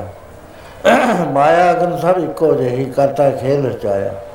ਜਦ ਉਸ ਬਾਣਾ ਤਾਂ ਜੰਮਿਆ, ਪਰਵਾਰ ਭਲਾ ਪਾਇਆ। ਲਿਵ ਛੁੜਕੀ, ਲੱਗੀ ਤ੍ਰਿਸ਼ਨਾ, ਮਾਇਆ ਮਰ ਬਤਾਇਆ ਕਿਵੇਂ ਅਮਰ, ਕਿਵੇਂ ਹੁਕਮ ਵਰਤਿਆ ਉਹਦਾ? ਪਹਿਲੇ ਪਿਆਰ ਲੱਗਾ ਥਣ ਦੁੱਧ। ਬੱਚਾ ਆਇਆ, ਉਸ ਵੇਲੇ ਦੁੱਧ ਦੀ ਲੋੜ ਪਈ, ਦੁੱਧ ਨਾਲ ਉਹਦਾ ਪਿਆਰ ਲੱਗ ਗਿਆ, ਇੱਥੇ ਫਸ ਗਿਆ। ਦੂਜੇ ਮਾਂ ਬਾਪ ਕੀ ਸੁਧ ਮਾਂ ਤੇ ਬਾਪ ਥੋੜੀ ਦੇਰ ਪਹਿਲਾਂ ਕੋਈ ਹੈ ਹੀ ਨਹੀਂ ਸੀ, ਉਹ ਬਣ ਗਏ ਮਾਂ ਬਾਪ। ਤੀਜੇ ਭਈਆ ਭਾਬੀ ਵੇਰ ਚੌਥੇ ਪਿਆਰ ਉਹ ਪੰਨੀ ਖੇਡ, ਪੰਜਵੇਂ ਖਾਣ ਪੀਣ ਕੀ ਤਾਰ, ਛੇਵੇਂ ਕਾਮਨਾ ਪੁੱਛਿਆ ਜਾਤ। ਸਤਵੇਂ ਸੱਜ ਕੀਆ ਕਰਵਾਸ ਅੱਠਵੇਂ ਕ੍ਰੋਧ ਹੋਆ ਤਨਾਸ ਨੌਵੇਂ ਤੌਲੇ ਉਬੇ ਸਾ ਦਸਵਾਂ ਦੱਦਾ ਹੋਇਆ ਸਾ ਇਸ ਤਰ੍ਹਾਂ ਇਹ ਜੀਵ ਨੂੰ ਫੜ ਲੈਂਦੀ। ਇਹਦੇ ਬਾਰੇ ਮਹਾਰਾਜ ਫਰਮਾਨ ਕਰਦੇ ਆ ਕਿ ਇਹ ਵੈਗੁਰੂ ਜਿਹੜਾ ਹਾਜ਼ਰ ਨਾਜ਼ਰ ਹੈ ਨਾ, ਸਭ ਦੇ ਅੰਦਰ ਹੈ, ਸਭ ਦੇ ਬਾਹਰ ਹੈ, ਸੋ ਅੰਤਰ, ਸੋ ਬਾਹਰ ਅਨੰਤ ਬਿਲਕੁਲ ਉਹਦੇ ਵੱਲ ਧਿਆਨ ਨਹੀਂ ਜਾਣ ਦਿੰਦੀ ਸਾਰੀ ਜ਼ਿੰਦਗੀ ਇੱਕ ਵਾਰੀ ਕ੍ਰਿਸ਼ਨ ਮਹਾਰਾਜ ਅਰਜਨ ਦੇ ਨਾਲ ਜਾ ਰਹੇ ਸੀ। ਸਾਥਵਾ ਗੱਲ ਛਿੜ ਗਈ। ਕਹਿੰਦੇ, ਅਰਜਨ, ਮੇਰੀ ਜੋ ਤਿਰਗੁਣੀ ਮਾਇਆ ਹੈ ਨਾ, ਉਹਨੇ ਸਾਰੇ ਸੰਸਾਰ ਨੂੰ ਮੇਰੇ ਨਾਲੋਂ ਤੋੜ ਕੇ ਰੱਖਿਆ ਹੋਇਆ ਹੈ। ਕੰਮ ਮੈਂ ਕਰਦਾ, ਸਾਰੇ ਜਿੰਨੇ ਵੀ ਕਰ ਰਿਹਾ। ਸਾਰੀ ਸੱਤਿਆ ਮੈਂ ਦੇ ਰਿਹਾ। ਇਹ ਜੀ ਮੈਨੂੰ ਨਹੀਂ ਜਾਣਦਾ, ਮੇਰੀ ਮਾਇਆ ਨੂੰ ਜਾਣਦਾ। ਕਿਉਂਕਿ ਮੈਂ ਰਜੋ ਗੁਣ, ਤਮੋ ਗੁਣ ਸਤੋ ਗੁਣ ਦੇ ਵਿੱਚ ਇਹ ਜੀਵ ਨੂੰ ਸਲਾ ਦਿੱਤਾ ਤੇ ਹੀ ਗੁਣੀ ਸੰਸਾਰ ਭਰਮ, ਸੁੱਤਾ ਸੁੱਤਿਆ ਰਹਿਣ ਬਿਆਨ ਇਹ ਸੁੱਤਾ ਪਿਆ, ਇਹਨੂੰ ਜਾਗ ਨਹੀਂ ਆ ਰਹੀ। ਕਹਿੰਦਾ, ਕਿੰਨੀ ਕੁ ਪਰਵਲਾ ਮਹਾਰਾਜ, ਕਹਿੰਦੇ ਮੈਨੂੰ ਬਿਲਕੁਲ ਭੁੱਲ ਜਾਂਦਾ। ਹਾਲਾਂਕਿ ਮੈਂ ਹਾਜ਼ਰ ਨਾਜ਼ਰ ਹਾਂ ਸਭ ਦੇ ਅੰਦਰ ਆ ਸਭ ਦੇ ਬਾਹਰ ਆ ਸਭ ਦੀ ਗੱਲ ਸੁਣਦਾ ਸਭ ਦੇ ਕਸ਼ਟ ਕੱਟਦਾ ਪਰ ਕੀ ਮਜਾਲ ਹੈ ਇਹ ਮੈਨੂੰ ਯਾਦ ਕਰ ਲਵੇ, ਭੁੱਲ ਜਾਂਦਾ। ਕਹਿੰਦਾ, ਮਹਾਰਾਜ, ਮੈਨੂੰ ਦਿਖਾ ਦਿਓ, ਮੈਂ ਨਹੀਂ ਭੁੱਲਦਾ। ਕਹਿਣ ਲੱਗੇ, ਤੂੰ ਤੂੰ ਤਾਂ ਆਪਣੇ ਆਪ ਨੂੰ ਵੀ ਭੁੱਲ ਜਾਏਗਾ ਵੀ ਮੈਂ ਅਰਜਨ ਨਹੀਂ ਹਾਂ। ਬਾਰ-ਬਾਰ ਜਦ ਕਹੀ ਤਾਂ ਕਿ ਜੰਗਲ ਚਲੇ ਗਏ, ਉੱਥੇ ਜਾ ਕੇ ਰਥ ਰੋਕ ਲਿਆ ਤਲਾਬ ਸੀ। ਕਹਿੰਦੇ ਅੱਜ ਆ ਗੜਵੀ ਲੈ ਜਾ। ਜਲ ਭਰ ਲਿਆ ਦਾਤਨ ਕਰ ਲਈ।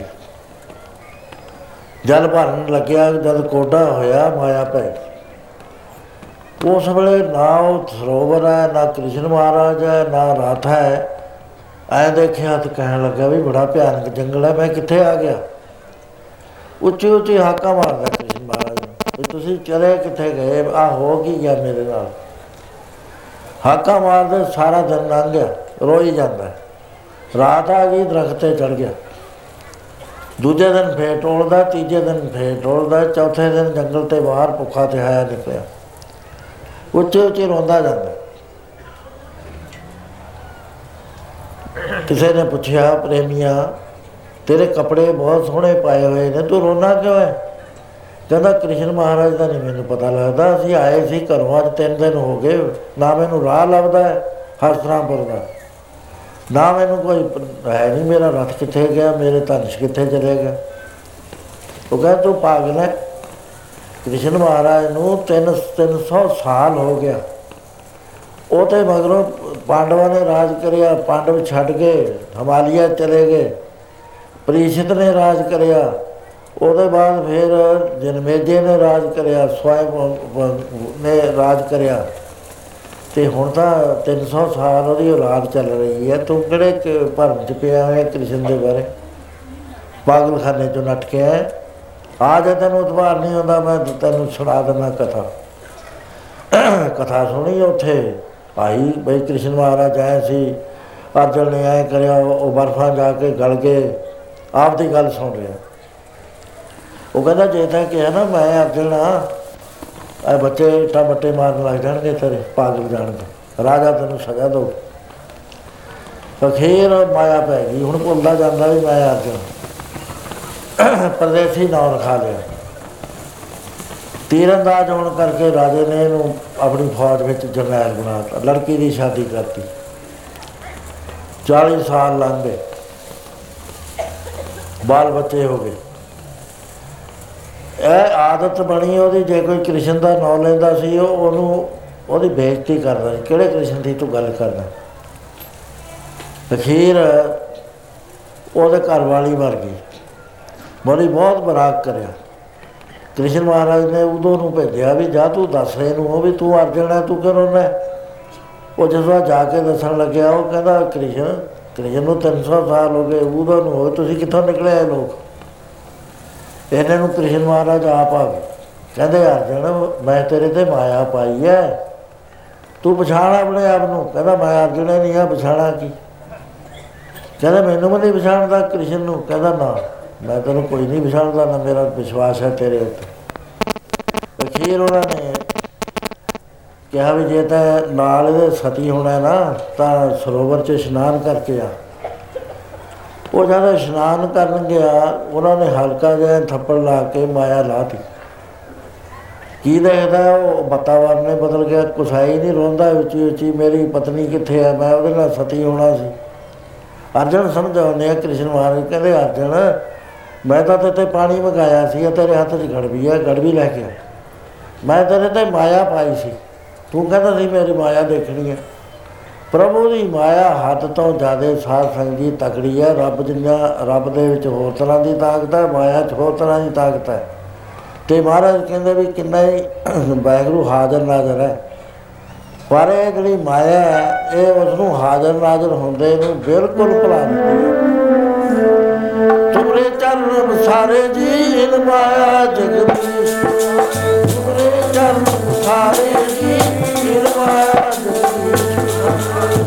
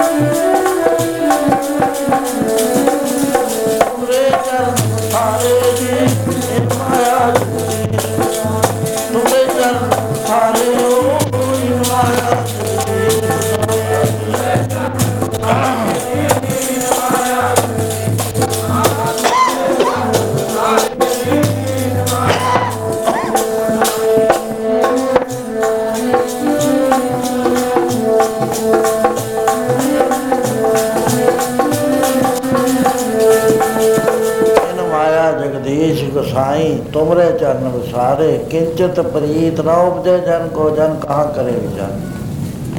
ਇਹ ਗੱਲ ਬਿਲਕੁਲ ਸੱਚ ਜਾਣੋ, ਸੱਚ ਨੂੰ ਬਾਰ ਬ੍ਰਹਮ ਕੇ ਸਗਲੇ ਠਾਉ, ਜਿਤ ਜਿਤ ਕਰ ਰੱਖੇ ਤੈਸਾ ਤਿਨ। ਆਪੇ ਕਰਨ ਕਰਾਵਨ ਜੋ, ਪ੍ਰਭ ਭਾਵੈ ਸੋਈ ਫਨ ਪਸਰ ਆਪ ਹੋਇ ਅਨਕ ਤਰਾ ਲਖੇ ਨ ਜਾਏ ਪਾਰ ਬ੍ਰਹਮ ਕੇ ਰੰਗ ਜੈਸੀ ਮਤ ਦੇ ਤੈਸਾ ਪ੍ਰਕਾਸ਼ ਪਾਰ ਬ੍ਰਹਮ ਕਰਤਾ ਵਿਨਾਸ਼ ਸਦਾ ਸਦਾ ਸਦਾ ਨਾਲ ਸਿਮਰ ਸਿਮਰ ਨਾਨਕ ਪਏ ਨੇ। ਵੈਗਰੂ ਨੇ ਆਪਣੇ ਆਪ ਹੀ ਆਪਣੇ ਆਪ ਤੋਂ ਪਸਾਰਾ ਕਰਕੇ ਆਪ ਇਹ ਅਨੇਕਾਂ ਰੂਪ ਚਾਹੇ ਏਕ ਮੂਰਤ, ਅਨੇਕ ਦਰਸ਼ਨ, ਕੀਨ ਰੂਪ, ਅਨੇਕ ਖੇਲ ਖੇਲ ਖੇਲ ਖੇਲ ਅਨੰਤ ਕੋ ਫਿਰੇ। ਪਰ ਹੋਇਆ ਕਿ? ਬਿਲਕੁਲ ਇਹ ਆਦਮੀ ਅਣਜਾਣ ਬਣ ਗਿਆ। ਅਣਜਾਣ ਬਣੇ ਤਾਂ ਫਿਰ ਸਜ਼ਾ ਕੀ ਮਿਲਦੀ ਹੈ ਇਹਨੂੰ? ਇਹ ਮੈਂ ਵਿੱਚ ਆ ਗਿਆ, ਆਪਣੀ ਹਸਤੀ ਵਾਹਿਗੁਰੂ ਤੋਂ ਵੱਖਰੀ ਮੰਨ ਬੈਠੇ।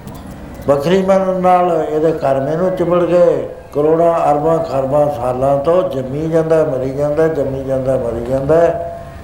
ਜਦ ਤੱਕ ਇਹਨੂੰ ਗਿਆਨ ਨਹੀਂ ਹੁੰਦਾ, ਉਨੀ ਦੇਰ ਤੱਕ ਇਹਦਾ ਜੰਮਣਾ ਮਰਨਾ ਖਤਮ ਨਹੀਂ ਹੋ ਸਕਦਾ। ਇਹਨੂੰ ਮਾਇਆ ਕਹਿੰਦੇ, ਇਹ ਮਾਇਆ ਜਿਤ ਹਰ ਵਿਸਰੇ, ਮੋਹ ਉਪਜੇ ਭਾਉ ਦੂਜਾ ਹੈ।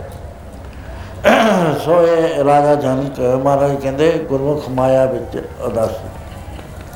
ਪਹਿਲਾ ਸੁਧਾਰਨ ਸੀ। ਗੁਰੂ ਗ੍ਰੰਥ ਸਾਹਿਬ ਚ ਬਾਣੀ ਚ ਆਉਂਦਾ ਹੈ। ਇਹਦੇ ਬਾਰੇ ਹੀ ਕਥਾ ਹੈ, ਇਸ ਤਰ੍ਹਾਂ ਪੜ੍ਹ ਲਓ। ਨਰਪਤ ਇੱਕ ਸੰਗਾਸਨ ਸੋਇਆ ਸੁਭਨੇ ਭਇਆ ਵਿਸਾਰੀ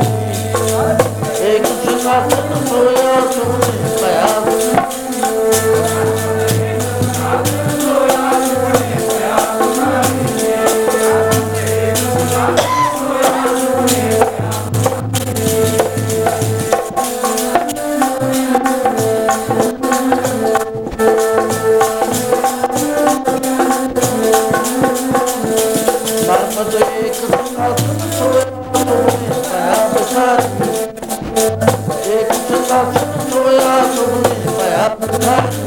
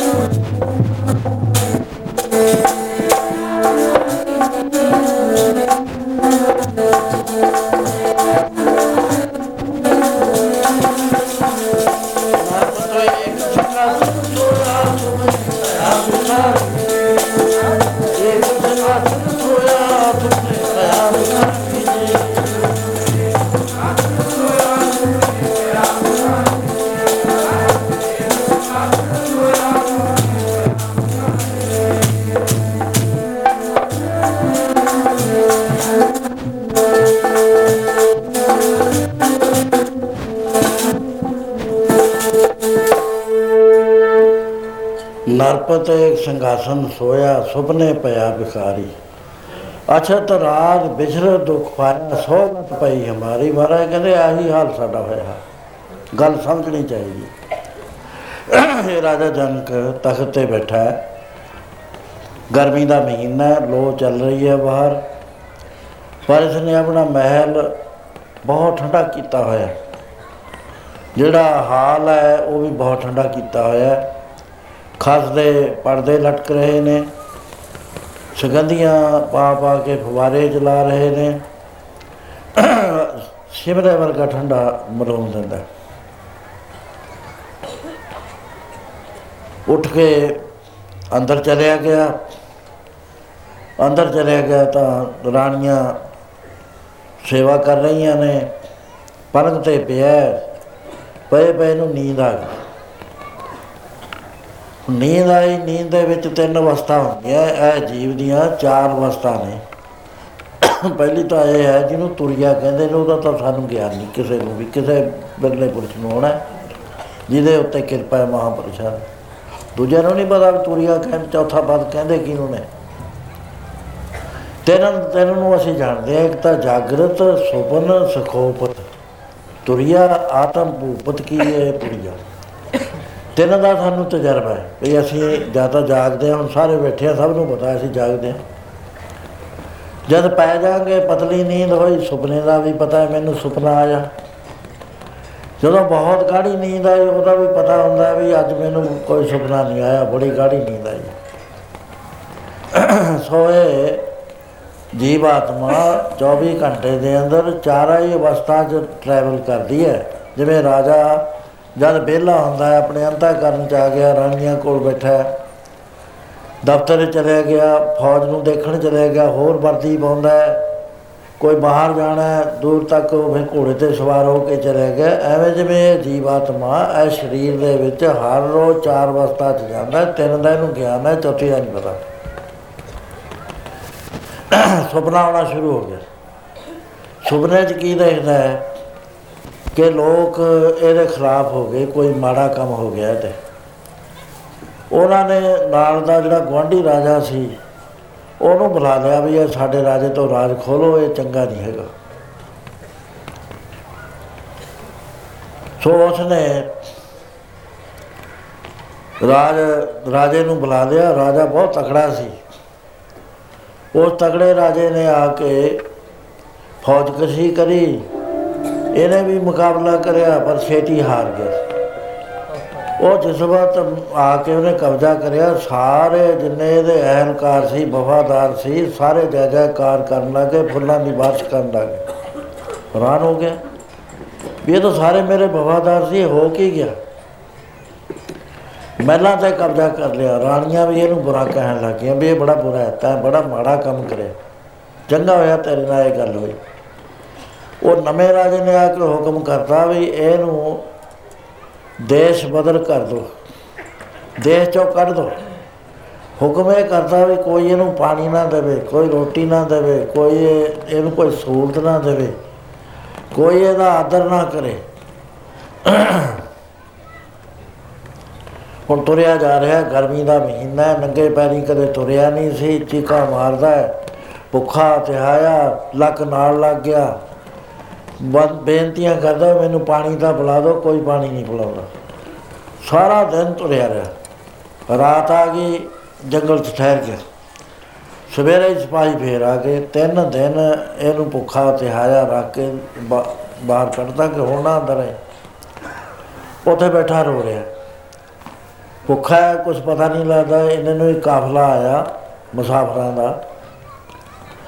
ਉਹ ਕਹਿਣ ਲੱਗਾ ਵੀ ਮੈਂ ਭੁੱਖਾ ਮੈਂ ਰਾਜਾ ਸੀ, ਰਾਜਾ ਜਨ। ਪਰ ਮੇਰੇ ਕੋਲ ਹੁਣ ਇਸ ਵੇਲੇ ਖਾਣ ਨੂੰ ਕੁਝ ਨਹੀਂ, ਕਿਰਪਾ ਕਰੋ। ਉਹਨਾਂ ਨੇ ਇੱਕ ਇੱਕ ਕੌਡੀ ਦੇਤੀ 19 ਕੌਡੀਆਂ ਹੋ ਗਈਆਂ ਇਹਦੇ ਕੋਲ। ਨਾਲ ਇਹਨਾਂ ਦੱਸਤਾ ਵੀ ਇੱਥੇ ਨਾ ਬੈਠ, ਇਧਰਲੇ ਪਾਸੇ ਸ਼ਹਿਰ ਦੇ ਛੇਤਰ ਲੰਗਰ ਚੱਲ ਰਿਹਾ ਹੈ, ਉੱਥੇ ਜਾ ਕੇ ਪ੍ਰਸ਼ਾਦਾ ਛਕਣਾ ਜਦ ਇਹ ਲੰਗਰ 'ਚ ਪਹੁੰਚਦਾ ਹੈ, ਕੀ ਦੇਖਦਾ ਵੀ ਬਹੁਤ ਵੱਡੀ ਲਾਈਨ ਹੈ। ਬਹੁਤ ਝਗੜਾ ਹੋ ਰਿਹਾ ਧੱਕਮ ਤੱਕੀ ਹੋ ਰਹੇ ਨੇ, ਇਹ ਭੁੱਖਾ ਤੇ ਹੈ, ਧੱਕਾ ਸਹਿ ਨਹੀਂ ਸਕਦਾ ਹੌਲੀ ਹੌਲੀ ਅੱਗੇ ਚਲਿਆ ਗਿਆ। ਉਹ ਕਹਿੰਦਾ, ਮੇਰੇ ਕੋਲ ਤਾਂ ਖਿਚੜੀ ਹੈ, ਪਾਉਣ ਨੂੰ ਲਿਆ ਕੁਝ ਉਥੋਂ ਚਲੇ ਜਾਂਦਾ ਕੁਮਾਰ ਦੇ, ਉਥੋਂ ਜਾ ਕੇ ਇੱਕ ਬਰਤਨ ਲਿਆਉਂਦਾ, ਠੀਕਰਾ। ਫੇਰ ਜਦਾ ਜਦ ਨੂੰ ਮੁੱਕ ਗਿਆ ਸਭ ਕੁਝ ਬਹੁਤ ਮਿੰਤਾ ਤਰਲੇ ਕਰੇ, ਮਹਾਰਾਜ, ਤੁਸੀਂ ਉਹ ਮੈਨੂੰ ਕਿਹਾ ਸੀ ਮੈਂ ਜਾ ਕੇ ਲਿਆ, ਮੇਰੀ ਵਾਰੀ ਦਾ ਕੱਟ ਗਈ। ਉਹਨੇ ਖੁਰਚਣ, ਖੁਰਚ ਖੁਰਚ ਕੇ ਦੇਤੀ, ਕਹਿੰਦਾ ਜਦ ਤੇ ਖਾਣੀ ਹੋਣੇ ਉਥੋਂ ਜ਼ਰਣੇ ਘਿਓ ਲੈ ਲੈ ਕਿਉਂ ਲੈਣ ਲੱਗਾ, ਹੱਥ ਕੰਬਦੇ ਨੇ। ਉਹ ਇੱਕਦਮ ਘਿਓ ਥੱਲੇ ਗਿਰ ਗਿਆ, ਫੇਰ ਮਿੰਤਾ ਕਰੀਆਂ, ਫੇਰ ਉਹਨੇ ਦਿੱਤਾ। ਪਰੇ ਦੁਕਾਨ ਤੇ ਜਾ ਕੇ ਬੈਠ ਕੇ ਖਾਣ ਲੱਗ ਗਿਆ। ਨਾਲੇ ਕਹਿੰਦਾ ਵੀ हे ਪ੍ਰਭੂ, ਮੇਰਾ ਕੀ ਹਾਲ ਹੋਇਆ? ਕਿੱਥੇ ਮੈਂ ਬਾਦਸ਼ਾਹ, ਸੋਨੇ ਦੇ ਬਰਤਨਾਂ 'ਚ ਖਾਣ ਵਾਲਾ? ਕਿੰਨੇ ਨੌਕਰ ਚਾਕਰ ਆ ਮੇਰਾ ਹਾਲ ਕੀ ਹੋ ਗਿਆ? ਰੋਟੀ ਵੀ ਨਹੀਂ ਹੋਈ ਮੈਂ ਠੀਕ ਚ ਖਾ ਰਿਹਾ। ਇਹ ਵੀ ਮੈਨੂੰ ਪਤਾ ਨਹੀਂ ਬੁਰਕੀ ਮੇਰੇ ਅੰਦਰ ਚਲੀ ਜਾਵੇ ਕਿ ਨਾ ਚਲੀ ਜਾਵੇ। ਐਨੀ ਅਜੇ ਗੱਲ ਸੋਚਦਾ ਹੀ ਸੀ। ਇੱਕ ਕਿਸਾਨ ਪਿੜਦੇ ਸੀ ਦੋ ਸਾਨ। ਉਹਨਾਂ ਦੀ ਫੇਟ ਚ ਆ ਗਿਆ ਤੇ ਜਦ ਮੂੰਹ ਜਮਾਉਣ ਲੱਗਿਆ, ਉਸੇ ਵੇਲੇ ਠੀਕਰਾ ਵੀ ਗਿਰ ਗਿਆ, ਉਹ ਹੱਥ ਦੇ ਵਿੱਚ ਵਾਲਾ ਵੀ ਬੜਾ ਰੋਇਆ, ਬਹੁਤ ਰੋਇਆ। ਉੱਚੇ ਉੱਚੇ ਰੋ ਰਿਹਾ। ਵੀ ਮੇਰਾ ਮੇਰਾ ਬਣਿਆ ਕੀ? ਦੇਖੋ ਮੈਂ ਕਿੱਥੇ ਬਾਦਸ਼ਾਹ, ਕਿੱਥੇ ਅੱਜ ਖਾਣਾ ਵੀ ਨਸੀਬ ਨਹੀਂ ਹੁੰਦਾ, ਇੰਨੇ ਦਿਨ ਮਾੜੇ ਆ ਗਏ। ਰੋਂਦੇ ਰੋਂਦੇ ਨੂੰ ਜਾਗ ਆ ਗਈ। ਜਾਗ ਆਇਆ ਤਾਂ ਦੇਖਦਾ ਵੀ ਮੈਂ ਤਾਂ ਪਲੰਗ ਤੇ ਪਿਆ। ਇੱਥੇ ਨਾ ਕੋਈ ਕਾਫਲੇ ਵਾਲੇ ਨੇ, ਨਾ ਕੋਈ ਛੇਤਰ ਵਾਲੇ ਨੇ, ਵੀ ਹੋਇਆ ਕੀ? ਸੋਚੀ ਜਾਂਦਾ। ਉਹ ਸੋਚਦੇ ਸੋਚਦੇ ਬ੍ਰੇਨ ਦੇ ਵਿੱਚ ਫ਼ਰਕ ਪੈ ਗਿਆ। ਫ਼ਰਕ ਪੈ ਗਿਆ ਕਿ ਗੱਲ ਦਰੜ ਹੋ ਗਈ। ਹੁਣ ਇਹਨੂੰ ਪਤਾ ਨਹੀਂ ਲੱਗਦਾ ਵੀ ਇਹ ਮੈਂ ਸੁਪਨਾ ਦੇਖਿਆ ਸੀ ਕਿ ਆ ਸੁਪਨਾ ਜਿਹੜਾ ਮੈਂ ਹੁਣ ਜਿਹਨੂੰ ਮੈਂ ਜਾਗਣਾ ਕਹਿਣਾ ਦੋਹਾਂ ਤੋਂ ਸੁਪਨਾ ਕਿਹੜਾ ਸਾਹ ਸੰਜੀ ਬ੍ਰੇਨ ਦਾ ਹੀ ਫ਼ਰਕ ਹੁੰਦਾ। ਇੱਕ ਵਾਰੀ ਆ ਤੁਹਾਡੇ ਕੋਲੇ ਪਿੰਡ ਇੱਥੇ ਮੈਂ ਆਉਂਦਾ ਹੁੰਦਾ ਸੀ ਬਚਪਨ 'ਚ। ਇੱਕ ਪ੍ਰੇਮੀ ਸੀ, ਉਹ ਤਾਂਗਾ ਚਲਾਉਂਦਾ ਹੁੰਦਾ। ਤਲੇਤੇ ਦਾ ਸੀ ਬਤਨਾ। ਉਹ ਜਦੋਂ ਮੇਰਾ ਪਤਾ ਲੱਗਣਾ, ਮੈਨੂੰ ਉਹ ਸਪੈਸ਼ਲ ਲੈ ਕੇ ਆਉਂਦਾ ਹੁੰਦਾ ਸੀ। ਬਹੁਤ ਸਾਲਾਂ ਤੇ ਬਾਅਦ ਮੈਂ ਇੱਥੇ ਆਇਆ, ਮੈਂ ਕਿਹਾ ਵੀ ਉਹਨੂੰ ਮਿਲੀਏ, ਵਿਚਾਰਾ ਮੈਨੂੰ ਬਚਪਨ 'ਚ ਤਾਂਗੇ ਤੇ ਲਿਆਉਣਾ ਹੁੰਦਾ ਸੀ। ਉਹ ਜਦ ਮੈਂ ਉੱਥੇ ਗਿਆ, ਉਹ ਕਹਿੰਦੇ ਜੀ ਉਹਦੇ ਵਿੱਚ ਆ ਕਮਰੇ 'ਚ। ਉਹ ਮੈਂ ਕਮਰੇ ਕੋਲ ਚਲਿਆ ਗਿਆ, ਦਰਵਾਜ਼ੇ ਨੂੰ ਤਾਲਾ ਲੱਗਿਆ ਹੋਇਆ, ਖਿੜਕੀ ਖੁੱਲੀ ਤੇ ਉਹਦਾ ਸੰਗਲ ਲੱਗਿਆ ਹੋਇਆ। ਪਰ ਇੱਕਦਮ ਪਛਾਣ ਲਿਆ, ਮੈਨੂੰ ਕਹਿੰਦਾ ਬਰਿਆ ਸੇ ਅੰਦਰ ਆ ਜਾ, ਅੰਦਰ ਆ ਜਾ। ਆ ਸੋਫੇ ਤੇ ਬਹਿ ਜਾ, ਸੋਫੇ ਤੇ ਸੋਵਾ ਕੀ ਦੀ ਲੱਕੜਾਂ ਪਈਆਂ ਸੀ ਉੱਥੇ। ਤੂੰ ਅੰਦਰ ਤਾਂ ਆ ਜਾ ਨਾ ਸੋਫੇ ਤੇ ਬਹਿ ਜਾ ਮੈਨੂੰ ਕਹਿਣ ਲੱਗੇ, ਬੀਬੀਆਂ ਜਾਂਦੀ ਕਿ ਨੇੜੇ ਨਾ ਜਾਇਓ, ਫੜ ਲੈਂਦਾ ਹੈ ਕਿ ਛੱਡਦਾ ਨਹੀਂ ਹੈ। ਉਹ ਲੱਕੜਾਂ ਨੂੰ ਕਹੇ ਗਿਆ, ਸੋਫੇ ਤੇ ਬਹਿ ਜਾ, ਕਪੜਾ ਵਿਛਿਆ ਹੋਇਆ ਦੇਖ ਕੇ ਸੋਣਾ ਮੈਨੂੰ ਘਰ ਦੇ ਨਾਲ ਇੱਥੇ ਸੀਗਾ। ਹਵੇਲੀ ਕੋਈ ਗਿਰੀ ਹੋਈ ਸੀ। ਲੋਕ ਉਥੋਂ ਰਹੀ ਲੈ ਜਾਂਦੇ ਸੀ। ਕੋਈ ਗੱਡਾ ਆ ਗਿਆ। ਉਹ ਰਹੀ ਭਰਨ ਲੱਗਿਆ। ਪਹਿਲਾਂ ਤਾਂ ਹਾਕਾ ਮਾਰਦਾ ਸੀ, ਆਪਣੇ ਘਰ ਵਾਲੀ ਦਾ ਨਾਮ ਲੈ ਲੈ ਕੇ, ਕਹਿੰਦਾ ਤੂੰ ਮੇਰੇ ਕੋਲੇ ਆਏ ਨੇ, ਇਹਨਾਂ ਨੂੰ ਖਾਣ ਪੀਣ ਨੂੰ ਲਿਆ, ਸੋਨੇ ਦੇ ਬਰਤਨਾਂ 'ਚ ਲਿਆਈ। ਮੈਂ ਹੈਰਾਨ ਵੀ ਦੇਖੋ ਆਦਮੀ ਦਾ ਦਿਮਾਗ ਕਿੱਥੇ ਪਹੁੰਚ ਜਾਂਦਾ। ਅਖੀਰ ਉਹਨੂੰ ਗਾਲਾਂ ਲਾ ਕੇ ਕੱਢਣ। ਉਹ ਮੈਂ ਕਿਉਂ ਗਾਲਾਂ ਕੱਢੀ ਜਾਂਦਾ ਉਹਨੂੰ? ਕਹਿੰਦਾ, ਮੇਰਾ ਕਿਲਾ ਬਣ ਰਿਹਾ, ਮੇਰਾ ਕਿਲਾ ਅੰਦਰ ਮੇਰੀਆਂ ਰਾਣੀਆਂ ਨੇ, ਅੰਦਰ ਮੇਰਾ ਖਜ਼ਾਨਾ ਪਿਆ। ਮੈਂ ਆਪਣੇ ਮਨ 'ਚ ਕਿਹਾ, ਮੈਂ ਦੇਖੋ ਇਹ ਦਿਮਾਗ ਦੇ ਤਾਂ ਸਹੀ ਸਲਾਮਤ ਹੋਵੇ ਫੇਰ ਤਾਂ ਠੀਕ ਹੈ। ਜੇ ਜਰਾ ਕ ਵਿਗੜ ਜਾਵੇ, ਕਿੱਥੇ ਦੀ ਕਿੱਥੇ ਚਲੇ ਜਾਵੇ ਸੰਗਲ ਲੱਗੇ ਹੋਏ ਨੇ, ਖਿਆਲ ਚੱਲ ਰਿਹਾ ਮੈਂ ਬਾਦਸ਼ਾਹ। ਮੈਨੂੰ ਦੁਸ਼ਮਣਾਂ ਨੇ ਕਾਇਦ ਕਰਿਆ। ਸੋ ਆਹੀ ਹਾਲ ਉਹਦਾ ਹੋ ਗਿਆ। ਨਿਰਣਾ ਨਹੀਂ ਕਰ ਸਕਦਾ ਵੀ ਮੈਂ ਸੁੱਤਾ ਕਿ ਜਾਗਦਾ ਪਰੇਸ਼ਾਨ ਹੋਇਆ ਹੋਇਆ ਬਾਹਰ ਉੱਠ ਕੇ ਆ ਗਿਆ। ਕਿਸੇ ਨੂੰ ਦੱਸ ਨਹੀਂ ਰਿਹਾ। ਇੱਕੋ ਗੱਲ ਕਹਿੰਦਾ ਵੀ ਮੈਂ ਜਾਗਦਾ। ਉਹ ਕਹਿੰਦੇ, ਹਾਂ ਜੋ ਤੁਸੀਂ ਜਾਗ ਰਹੇ ਝੂਠ ਹੈ, ਮੈਂ ਇਹਨੂੰ ਸੁਪਨਾ ਆ ਰਿਹਾ।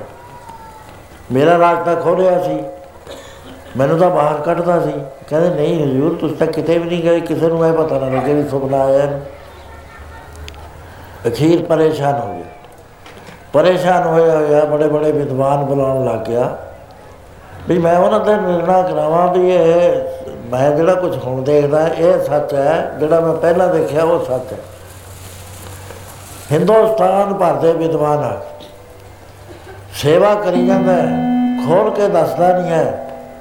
8 ਸਾਲ ਲੰਘ ਗਏ ਇਹਦੇ ਉੱਤਰ ਨਹੀਂ ਮਿਲਿਆ ਸਵਾਲ ਦਾ। ਅਖੀਰ ਇੱਕ ਬਾਲਕਾ ਛੋਟਾ ਜਿਹਾ, ਉਹਨੇ ਪੁੱਛਿਆ ਮਾਂ ਨੂੰ ਵੀ ਮੇਰਾ ਪਿਤਾ ਕਿੱਥੇ ਹੈ? ਕਹਿੰਦੀ, ਬੇਟਾ, ਉਹ ਰਾਜਾ ਜਨ ਕੈ ਮਿਥਲਾਪੁਰ ਦੇ ਰਾਜਾ। ਉਹ ਇੱਕ ਪ੍ਰਸ਼ਨ ਕਰਦਾ, ਉਹ ਭਾਰਤ ਵਰਸ਼ ਦੇ ਕਿਸੇ ਰਿਸ਼ੀ ਮੁਨੀ ਨੂੰ ਉਹਦਾ ਜਵਾਬ ਨਹੀਂ ਆਇਆ। ਉਹ ਕਹਿੰਦਾ ਜਵਾਬ ਨਹੀਂ ਜਿੰਨਾ ਦਿੰਦੇ ਮੈਂ ਨਹੀਂ ਜਾਣ ਦਿੰਦਾ, ਸੇਵਾ 'ਚ ਕੋਈ ਕਸਰ ਨਹੀਂ, ਖਰਚਾ ਆਈ ਜਾਂਦਾ ਹਰੇਕ ਦੇ ਘਰ ਪਹੁੰਚਦਾ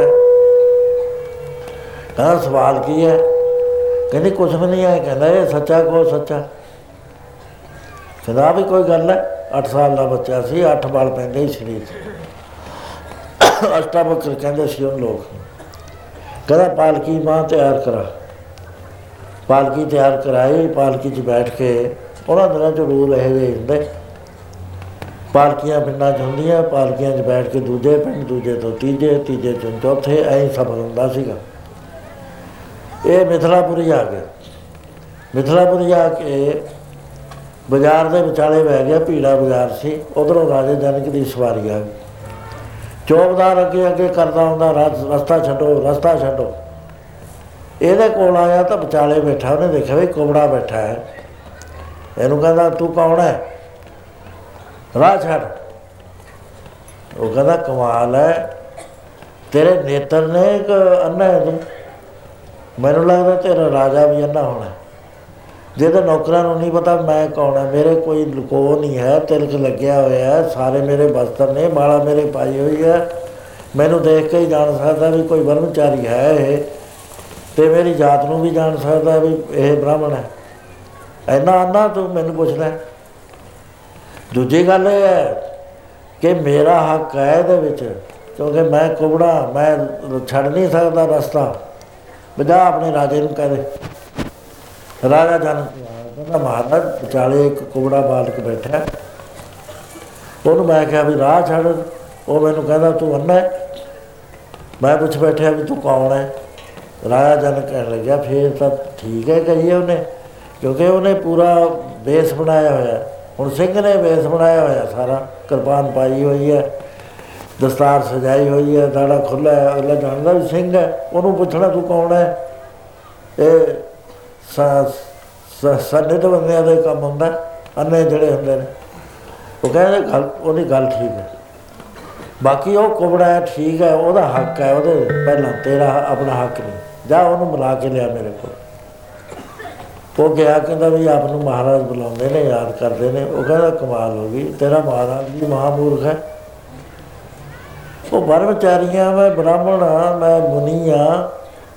ਮੁਨੀਆਂ ਦੇ ਕੋਲ ਰਾਜੇ ਆਪ ਚੱਲ ਕੇ ਜਾਂਦੇ ਨੇ। ਉਹ ਇਸ ਵੇਲੇ ਕਚਹਿਰੀ 'ਚ ਤਾਂ ਬੈਠਾ ਨਹੀਂ ਹੈ, ਉਹ ਸਬਰ ਕਰ ਰਿਹਾ। ਇਹ ਉਹਦੀ ਡਿਊਟੀ ਹੈ ਮੇਰੇ ਕੋਲ ਨਹੀਂ, ਮੈਨੂੰ ਕੋਈ ਗੱਜ ਨਹੀਂ, ਤੇਰੇ ਰਾਜੇ ਨਾਲ ਜਾ ਕਹਿ ਦੇ। ਉਹਨੇ ਕਿਹਾ ਵੀ ਇਹ ਤਾਂ ਚਮਤਕਾਰੀ ਬਾਲਕ ਹੈ। ਰਾਜੇ ਜਨਕ ਨੇ ਸੁਣ ਲਿਆ। ਆਪ ਆ ਗਿਆ। ਕਹਿੰਦਾ, ਮਹਾਰਾਜ, ਭੁੱਲ ਹੋਈ ਮੈਂ ਤੇ ਬੜੀ ਜ਼ਬਰਦਸਤ ਕਿਰਪਾ ਕਰੋ, ਆਪ ਮਹਿਲਾਂ ਚਲੋ। ਆਪ ਦੇ ਆਉਣ ਦਾ ਪ੍ਰਯੋਜਨ ਕੀ ਹੈ? ਕਹਿੰਦੇ ਨੇ ਸਵਾਲ ਦਾ ਜਵਾਬ ਦੇਣਾ ਹੈ। ਅੰਦਰ ਲੈ ਗਿਆ, ਸੇਵਾ ਬਹੁਤ ਕਰੀ। ਦੂਸਰੇ ਦਿਨ ਸਭਾ ਲਾ ਲਈ। ਸਾਰੇ ઋષਿ ਮੁਨੀ 8 ਸਾਲ ਤੋਂ ਜਿਹੜੇ ਬੈਠੇ ਸੀ ਬਹੁਤ ਸਾਰੇ ਵਿਦਵਾਨ ਸਾਰੇ ਆਫੀਸਰ ਇਕੱਠੇ ਕਰਕੇ ਵੱਡਾ ਦਰਬਾਰ ਲੱਗ ਗਿਆ ਇਧਰਲੇ ਪਾਸਿਓਂ ਅਸ਼ਟਾਵਕਰ ਜਦ ਆਇਆ। ਇਹਨੂੰ ਦੇਖ ਕੇ ਸਾਰੇ ਹੀ ਹੱਸ ਪਏ, ਕਿਉਂ ਇਹਦਾ ਮੂੰਹ ਤਾਂ ਇਧਰ ਨੂੰ ਸੀ, ਝਾਕਦਾ ਇਧਰ ਨੂੰ ਸੀ, ਪੈਰ ਇਧਰ ਨੂੰ ਵੱਟਦਾ ਸੀ, ਤੁਰਦਾ ਇਹਨੂੰ ਸੀ, ਬਲ ਸੀਗੇ ਅੱਠ। ਸਾਰੇ ਹੀ ਹੱਸ ਪਏ। ਉਹ ਰਾਜਾ ਵੀ ਹੱਸ ਪਿਆ, ਰਾਜਾ ਜਨ। ਪਰ ਛਪਾ ਗਿਆ। ਉਸ ਵੇਲੇ ਜਦ ਬੈਠ ਗਿਆ, ਕਹਿੰਦਾ, ਰਾਜਨ, ਮੈਂ ਜਦ ਆਇਆ ਤੇਰੀ ਸਭਾ ਹੱਸੀ ਕਿਉਂ? ਤੂੰ ਵੀ ਹੱਸਿਆ ਕੋਈ ਜਵਾਬ ਨਹੀਂ ਹੈ ਕਹਿੰਦੇ ਪੁੱਛੋ ਇਹਨਾਂ ਨੂੰ ਮੇਰੇ ਆਏ ਤੇ ਹੱਸੇ ਕਿਉਂ ਮੈਂ ਵੀ ਹੱਸਦਾ ਸੀ ਮੈਂ ਇਹਨਾਂ ਨੂੰ ਕਹਿੰਦਾ ਸੀ ਵੀ ਤੁਹਾਨੂੰ ਅਕਲ ਘੱਟ ਹੈ ਤੁਹਾਡੀ ਅਕਲ ਤੇ ਮੈਂ ਹੱਸਦਾ ਕਹਿਣ ਲੱਗਾ ਮਹਾਰਾਜ ਆਪ ਕਿੱਥੇ ਗੱਲ ਤੇ ਹੱਸੇ ਜੀ ਕਹਿੰਦਾ ਮੈਂ ਕਹਿੰਦਾ ਸੀ ਵੀ ਇਹ ਸਵਾ ਤੇਰੇ ਸਵਾਲਾਂ ਦਾ ਜਵਾਬ ਦੇਣ ਦੇ ਕਾਬਲ ਨਹੀਂ ਹੈ ਇਹ ਚਮੜੇ ਦੇ ਵਪਾਰੀ ਨੇ ਮੇਰਾ ਚਮੜਾ ਦੇਖ ਕੇ ਹੱਸਿਆ ਪੰਜ ਤੱਤ ਦਾ ਬਣਿਆ ਹੋਇਆ ਸਰੀਰ ਹੈ ਵਿੰਗਾ ਹੈ ਟੇਢਾ ਹੈ, ਕਾਲਾ ਹੈ, ਲੰਮਾ ਹੈ, ਛੋਟਾ ਹੈ ਮੇਰੀ ਆਤਮਾ 'ਚ ਤਾਂ ਕੋਈ ਬਲ ਨਹੀਂ ਹੈ ਮੇਰੀ ਜ਼ੁਬਾਨ ਵਿੱਚ ਕੋਈ ਨਹੀਂ, ਮੈਂ ਆਪਣੀ ਜ਼ੁਬਾਨ ਨਾਲ ਤੇਰੇ ਸਵਾਲ ਦਾ ਜਵਾਬ ਦੇਣਾ ਹੈ। ਇਹਦੇ 'ਚ ਤਾਂ ਕੋਈ ਬਲ ਨਹੀਂ ਹੈ ਸੋ ਮੈਨੂੰ ਐ ਲੱਗਦਾ ਤੇਰੀ ਸਭਾ ਜਿਹੜੀ ਅਣਜਾਣਾ ਦੀ ਹੈ, ਚਮੜੇ ਨੂੰ ਪਰਖਣ ਵਾਲੇ ਨੂੰ ਜਵਾਨ ਕਹਿੰਦੇ ਨੇ। ਤੇ ਤੂੰ ਬ੍ਰਾਹਮਣਾਂ ਦੀ ਸਭਾ, ਰਿਸ਼ੀਆਂ ਮੁਨੀਆਂ ਦੀ ਸਭਾ ਕਿਵੇਂ ਕਹਿ ਸਕਦਾ ਸਾਰੇ ਸੁਣਦੇ ਹੁੰਦੇ ਤੂੰ ਵੀ ਹੱਸਿਆ ਸੀ ਕਹਿੰਦੇ ਹਾਂ ਹੁਣ ਸਵਾਲ ਕਰ ਕੀ ਹੈ? ਕਹਿਣ ਲੱਗਾ, ਮਹਾਰਾਜ, ਸਵਾਲ ਇਹ ਹੈ ਕਿ ਇਹ ਸੱਚਾ ਹੈ ਕਿ ਉਹ ਸੱਚਾ ਹੈ? ਉਸ ਵੇਲੇ ਕਹਿਣ ਲੱਗੇ ਵੀ, ਮੈਂ ਜਵਾਬ ਤੇਰੇ ਮੰਗਣੇ ਦੇਵਾਂ ਕਿ ਖੋਲ ਕੇ ਦੇਵਾਂ? ਕਿਉਂਕਿ ਤਾਂ ਸਵਾਲ ਗੁਪਤ ਕਰਿਆ। ਤੇਰੇ ਪ੍ਰਸ਼ਨ ਦਾ ਜਵਾਬ ਵੀ ਮੈਂ ਗੁਪਤ ਦੇਵਾਂਗਾ। ਕਹਿੰਦਾ, ਇਹ ਵੀ ਝੂਠਾ ਹੈ, ਉਹ ਵੀ ਝੂਠਾ ਹੈ। ਦੋਏ ਝੂਠੇ ਹੁਣ ਸੁਣ, ਮੈਂ ਤੇਰਾ ਜਵਾਬ ਖੋਲ ਕੇ ਦੇਣਾ ਤੈਨੂੰ 8 ਸਾਲ ਪਹਿਲਾਂ ਇੱਕ ਸੁਪਨਾ ਆਇਆ। ਉਹ ਸੁਪਨੇ ਦੇ ਵਿੱਚ ਤੇਰਾ ਰਾਜ ਖੋਲਿਆ, ਤੇਰੀ ਬਹੁਤ ਬੇਇੱਜ਼ਤੀ ਹੋਈ। ਬਹੁਤ ਜ਼ਿਆਦਾ ਟੌਰਚਰ ਹੋਇਆ। ਉਹ ਸਿਮਰਤੀ ਤੇਰੇ ਅੰਦਰ ਇੰਨੀ ਚਲੀ ਗਈ, ਤੇਰੇ ਬ੍ਰੇਨ ਦੇ ਅੰਦਰ ਇਹ ਨਿਰਣਾ ਨਹੀਂ ਹੋ ਸਕਿਆ ਵੀ ਮੈਂ ਜਿਹੜਾ ਰਾਜ ਕਰਦਾ, ਇਹ ਸਹੀ ਹੈ ਕੋ ਸਹੀ ਤੇ ਮੈਂ ਕਹਿੰਦਾ, ਇਹ ਵੀ ਝੂਠਾ ਹੈ, ਉਹ ਵੀ ਝੂਠਾ ਹੈ, ਕਿਉਂਕਿ ਦੋਏ ਸੁਪਨੇ ਨੇ। ਇਹ ਸੰਸਾਰ ਵੀ ਸੁਪਨਾ ਹੈ, ਜਿਹੜਾ ਸੁਪਨਾ ਹੈ, ਉਹ ਵੀ ਸੁਪਨਾ ਹੈ। ਮਹਾਰਾਜ ਕਹਿੰਦੇ, ਭਾਈ ਸਾਰੇ ਸੰਸਾਰ ਨੇ ਸੁਪਨੇ ਦੇ ਨਾਲ ਚਿੱਤ ਲਾਇਆ ਹੋਇਆ, ਉਹ ਸਿਆਣਾ ਨਹੀਂ ਹੈ। ਮਹਾਰਾਜ ਨੇ ਮੂਰਖ ਆਖਿਆ। ਲਾਲਿਆ ਮੂਰਖਾ ਚਿੱਤ ਨਾਲ ਸੁਣੇ ਲਾਲਿਆ ਮੂਰਖਾ ਚਿੱਤ ਨਾਲ ਸੁਣੇ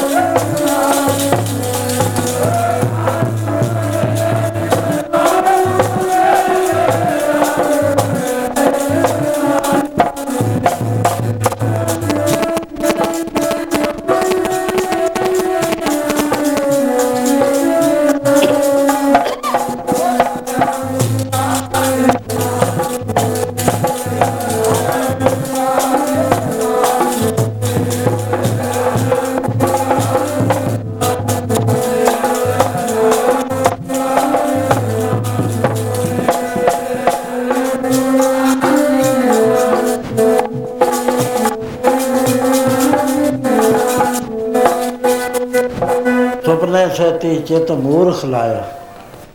ਆਰਜਾ ਗਈ ਵਿਹਾਏ, ਬਿਸਰੇ ਰਾਜ ਰਸ ਭੋਗ ਜਾਗਤ ਪਖਲਾਇਆ। ਆਰਜਾ ਗਈ ਵਿਹਾਏ, ਧੰਦੇ ਤਾਇਆ ਪੂਰਨ ਪਏ ਨਾ ਕਾਮ ਜਾ ਮੋਇਆ ਮਾਇਆ। ਕਿਆ ਵਿਚਾਰਾ ਜੰਤ ਜਾ ਆਪਣਾ। ਮਹਾਰਾਜ ਕਹਿੰਦੇ, ਤੁਸੀਂ ਸੁਪਨੇ ਦਾ ਚਿੱਤ ਲਾਇਆ ਹੋਇਆ ਸਾਰਿਆਂ ਨੂੰ। ਇੱਕ ਸੁਪਨਾ, ਜੈਸਾ ਸੁਪਨਾ ਰਹਿਣ ਕਾ, ਤੈਸਾ ਇਹ ਸੰਸਾਰ। ਇਹ ਵੀ ਸੁਪਨਾ ਹੈ, ਉਹ ਵੀ ਸੁਪਨਾ ਹੈ। ਉਹ ਸੁਪਨਾ ਛੋਟਾ ਹੈ, ਇਹ ਵੱਡਾ ਗੁਰੂ ਛੇਵੇਂ ਪਾਤਸ਼ਾਹ ਮਹਾਰਾਜ, ਜਦੋਂ ਜਹਾਂਗੀਰ ਦੇ ਬੁਲਾਵੇ ਤੇ ਦਿੱਲੀ ਗਏ, ਤਾਂ ਉਸ ਵੇਲੇ ਜਿਹੜਾ ਉਰੇ ਗੁਰਦੁਆਰਾ, ਜਿਸ ਨੂੰ ਮਜਨੂ ਟਿੱਲੇ ਦਾ ਗੁਰਦੁਆਰਾ ਕਹਿੰਦੇ ਨੇ, ਉੱਥੇ ਆਪਨੇ ਮਕਾਮ ਕੀਤਾ। ਉੱਥੇ ਉਹ ਸੰਤ ਰਹਿੰਦਾ ਸੀ ਮਜਨੂ। ਉਹਨੇ ਆ ਕੇ ਗੁਰੂ ਮਹਾਰਾਜ ਕੋਲ ਸਵਾਲ ਕਰਿਆ ਕਿ ਸੱਚੇ ਪਾਤਸ਼ਾਹ ਐ ਦੱਸੋ ਵੀ ਸੁਪਨਾ ਸੱਚਾ ਹੈ ਕਿ ਆ ਜਿਹੜਾ ਜਾਗਰਤ ਹੈ ਇਹ ਸੱਚੀ ਹੈ ਮਹਾਰਾਜ ਕਹਿੰਦੇ ਸੰਤ ਜੀ ਸੁਪਨੇ ਸੁਪਨਾ ਸੱਚਾ ਹੁੰਦੇ ਇਹ ਸੱਚਾ ਪਰ ਦੋਏ ਝੂਠੇ। ਕਹਿੰਦੇ ਸੇਰ ਆਟਾ ਖਾਂਦਾ ਹੈ ਕੋਈ ਉਹਨੇ ਇੱਕ ਦਿਨ ਚ ਖਾ ਜਾਣਾ ਹੈ, ਇੱਕ ਕੁਇੰਟਲ ਕਹਿੰਦਾ 100 ਦਿਨ ਚ ਖਾ ਜਾਣਾ ਮਹਾਰਾਜ ਕਹਿੰਦੇ ਖਾਦ ਹੋਏ ਜਾਣੇ ਨੇ ਉਹ ਲੰਮਾ ਸੁਪਨਾ ਹੈ ਇਹ ਛੋਟਾ ਸੁਪਨਾ ਜਦ ਰਾਤ ਦਾ ਸੁਪਨਾ ਮਹਾਰਾਜ ਕਹਿੰਦੇ ਉਹ ਸੱਚਾ ਲੱਗਦਾ ਬਿਲਕੁਲ। ਭਾਇ ਦਾ ਆਦਮੀ ਡਰ ਦੌੜਦਾ ਹੈ, ਨੱਠਦਾ ਹੈ, ਇੰਤਜ਼ਾਮ ਕਰਦਾ ਹੈ, ਕੁੱਤੇ ਹੀ ਮਗਰ ਪੈ ਜਾਣ ਡੰਡਾ ਭਾਲਦਾ ਫਿਰਦਾ। ਹੈ। ਸਾਰਾ ਸੱਚਾ ਸੁਪਨੇ ਦੇ ਮੁਤਾਬਕ ਕਰਦਾ। ਤੇ ਜਿਹੜਾ ਕੁਝ ਕਰ ਰਿਹਾ ਹੁੰਦਾ ਉੱਥੇ ਉਹਨੂੰ ਕੋਈ ਗਿਆਨ ਨਹੀਂ ਹੁੰਦਾ ਵੀ ਮੈਂ ਕੌਣ ਹਾਂ ਆਪਣੇ ਆਪ ਨੂੰ ਪੂਰੀ ਤਰ੍ਹਾਂ ਪਕੜਦਾ ਇੱਕ ਆਦਮੀ ਲੱਖ ਰੁਪਈਆ ਸਰਾਣੇ ਰੱਖ ਕੇ ਪੈ ਜਾਵੇ। ਸੁਪਨੇ 'ਚ ਪਿਆਸ ਲੱਗਿਆ ਹੋਵੇ। ਉਹਨੂੰ ਨਹੀਂ ਪਤਾ ਦੋ ਗੱਲਾਂ ਦਾ ਧਿਆਨ ਨਹੀਂ ਉਹਦਾ ਕਿਤੇ ਆਪਣੇ ਘਰ ਪ੍ਰਤੀ ਰੋਜ਼ ਸੁਪਨੇ ਦੇਖਦੇ ਹੋ ਆਪਣੇ ਘਰ ਦਾ ਬਿਲਕੁਲ ਨਹੀਂ ਪਤਾ ਲੱਗਦਾ ਵੀ ਮੇਰਾ ਘਰ ਵੀ ਹੈ ਕਿਤੇ। ਟੁੱਟੇ ਹੋਏ ਘਰ ਪੁਰਾਣੀਆਂ ਸੰਸਕਾਰ ਹੁੰਦੇ ਨੇ ਹਜ਼ਾਰਾਂ ਲੱਖਾਂ ਸਾਲਾਂ ਦੇ। ਉਹ ਮੁੜ ਮੁੜ ਕੇ ਸਮੇਂ ਨਾਲ ਸਾਹਮਣੇ ਆਈ ਜਾਂਦੇ ਨੇ। ਗੰਦੇ ਘਰ 'ਚ ਬੈਠਾ ਹੈ, ਟੁੱਟੇ ਜਿਹੇ ਘਰ 'ਚ ਬੈਠਾ ਹੈ, ਕਿਤੇ ਪਾਣੀ ਜਾਂਦਾ ਹੈ ਕਿਤੇ ਦੌੜਦਾ ਹੈ, ਸੱਪ ਪੈ ਗਏ ਮਗਰ। ਉਸ ਵੇਲੇ ਉਹ ਬਿਲਕੁਲ ਸੱਚ ਮਲੋਂ ਦਿੰਦਾ ਡਰਦਾ ਹੈ। ਤੇ ਜਿਹੜਾ ਜਦੋਂ ਜਾਗ ਆ ਜਾਂਦੀ ਹੈ, ਫਿਰ ਮਹਾਰਾਜ ਕਹਿੰਦੇ, ਲੰਮਾ ਸੁਪਨਾ ਭਾਈ, ਇਹ ਵੀ ਸੁਪਨਾ ਹੈ ਦੋਏ ਸੁਪਨੇ ਸੁਪਨੇ ਨੇ, ਜਗਤ ਵੀ ਸੁਪਨਾ ਹੈ, ਉਹ ਵੀ ਸੁਪਨਾ ਹੈ। ਜੇ ਸੁਪਨਾ ਨਾ ਹੋਵੇ ਫਰੀਦਾ ਕਿੱਥੇ ਤੰਡੇ ਮਾਪਿਆਂ ਜਿਹਨੀ ਤੂੰ ਜਣੇ ਤੈਨ ਬਸ ਹੋਏ ਲੱਗ ਗਏ, ਤੂੰ ਅਜੇ ਨਾ ਬਤੀਣਿਆ। ਦੇਖਦਾ ਨਹੀਂ ਸੰਸਾਰ ਕਿੱਥੇ ਗਿਆ, ਜਿਹੜਾ ਤੇਰੇ ਨਾਲ ਬਚਪਨ ਚ ਖੇਡਦਾ ਹੁੰਦਾ ਸੀ। ਮਾਂ-ਬਾਪ ਕਿੱਥੇ ਗਏ? ਕਿੱਥੇ ਸਾਥ ਚਲੇ ਗਏ ਸੁਪਨਾ ਹੀ, ਸੁਪਨੇ ਦੇ ਵਿੱਚ ਤੂੰ ਜਾ ਰਿਹਾ ਹੈ।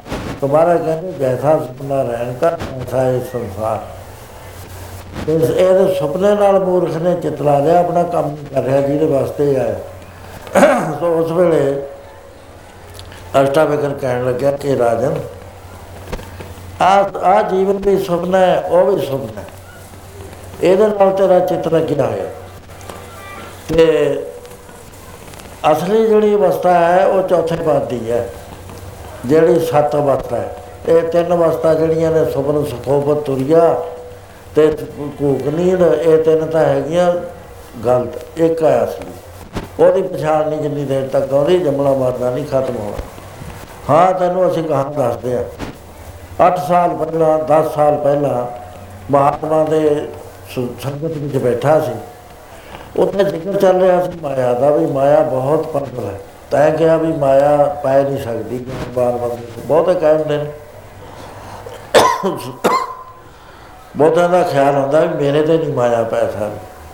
ਉਹ ਮਾਇਆ ਤਾਂ ਇਹ ਜੀ ਪਰਬਲ ਹੈ ਨਾ, ਜਿਸ ਵਾਰ ਪੈਂਦੀ ਹੈ, ਫਿਰ ਅੱਗਾ ਪਿੱਛਾ ਨਹੀਂ ਦੇਖਦੀ, ਆਦਮੀ ਗਿਰ ਜਾਂਦਾ ਹੈ। ਵੱਡੇ ਵੱਡੇ ਗਿਰ ਗਏ ਤੇ ਤੈਂ ਕਿਹਾ ਮੇਰੇ ਤੇ ਮਾਇਆ ਨਹੀਂ ਲੱਗਦੀ ਸਾਧੂਆਂ ਨਾਲ ਤਾਂ ਇਕਰਾਰ ਕਰਿਆ।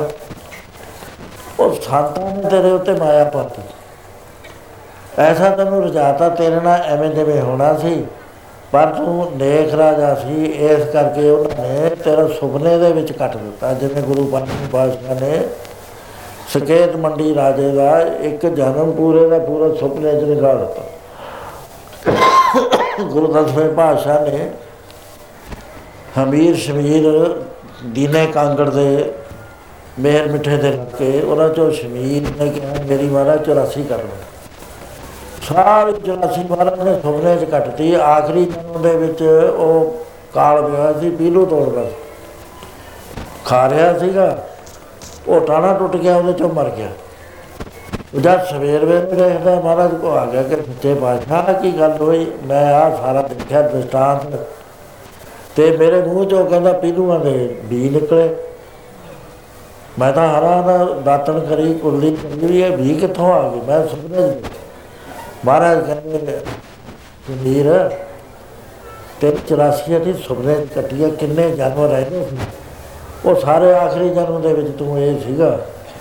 ਸੋ ਇਹ ਉਹ ਕਹਿਣ ਲੱਗਿਆ ਵੀ ਸੁਪਨੇ ਦੇ ਵਿੱਚ ਉਹਨਾਂ ਮਹਾਪੁਰਸ਼ਾਂ ਨੇ ਕਿਰਪਾ ਕਰਕੇ ਤੇਰਾ ਜਿਹੜਾ ਬੜਾ ਭਾਰੀ ਇਹ ਸੀਗਾ, ਸੁਪਨੇ 'ਚ ਕਟਾਤਾ। ਉਸ ਵੇਲੇ ਰਾਜਾ ਜਨਕ ਨੇ ਲੋਕ ਕਹਿਣ ਲੱਗੇ, ਜੇ ਤੇਰਾ ਕੋਈ ਸਮਰੱਥ ਗੁਰੂ ਹੁੰਦਾ, ਤੈਨੂੰ ਪਹਿਲਾਂ ਹੀ ਕੱਢ ਲੈ ਨਗੋਰਾ ਹੈ ਤੂੰ ਅਜੇ।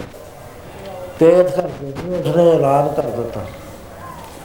ਕਹਿਣ ਲੱਗਿਆ, ਸੰਤ ਜਨੋ, ਇਸ ਵੇਲੇ ਭਾਰਤ ਵਰਸ਼ ਦੇ ਸਾਰੇ ਮਹਾਪੁਰਸ਼ ਬੈਠੇ ਹੋ।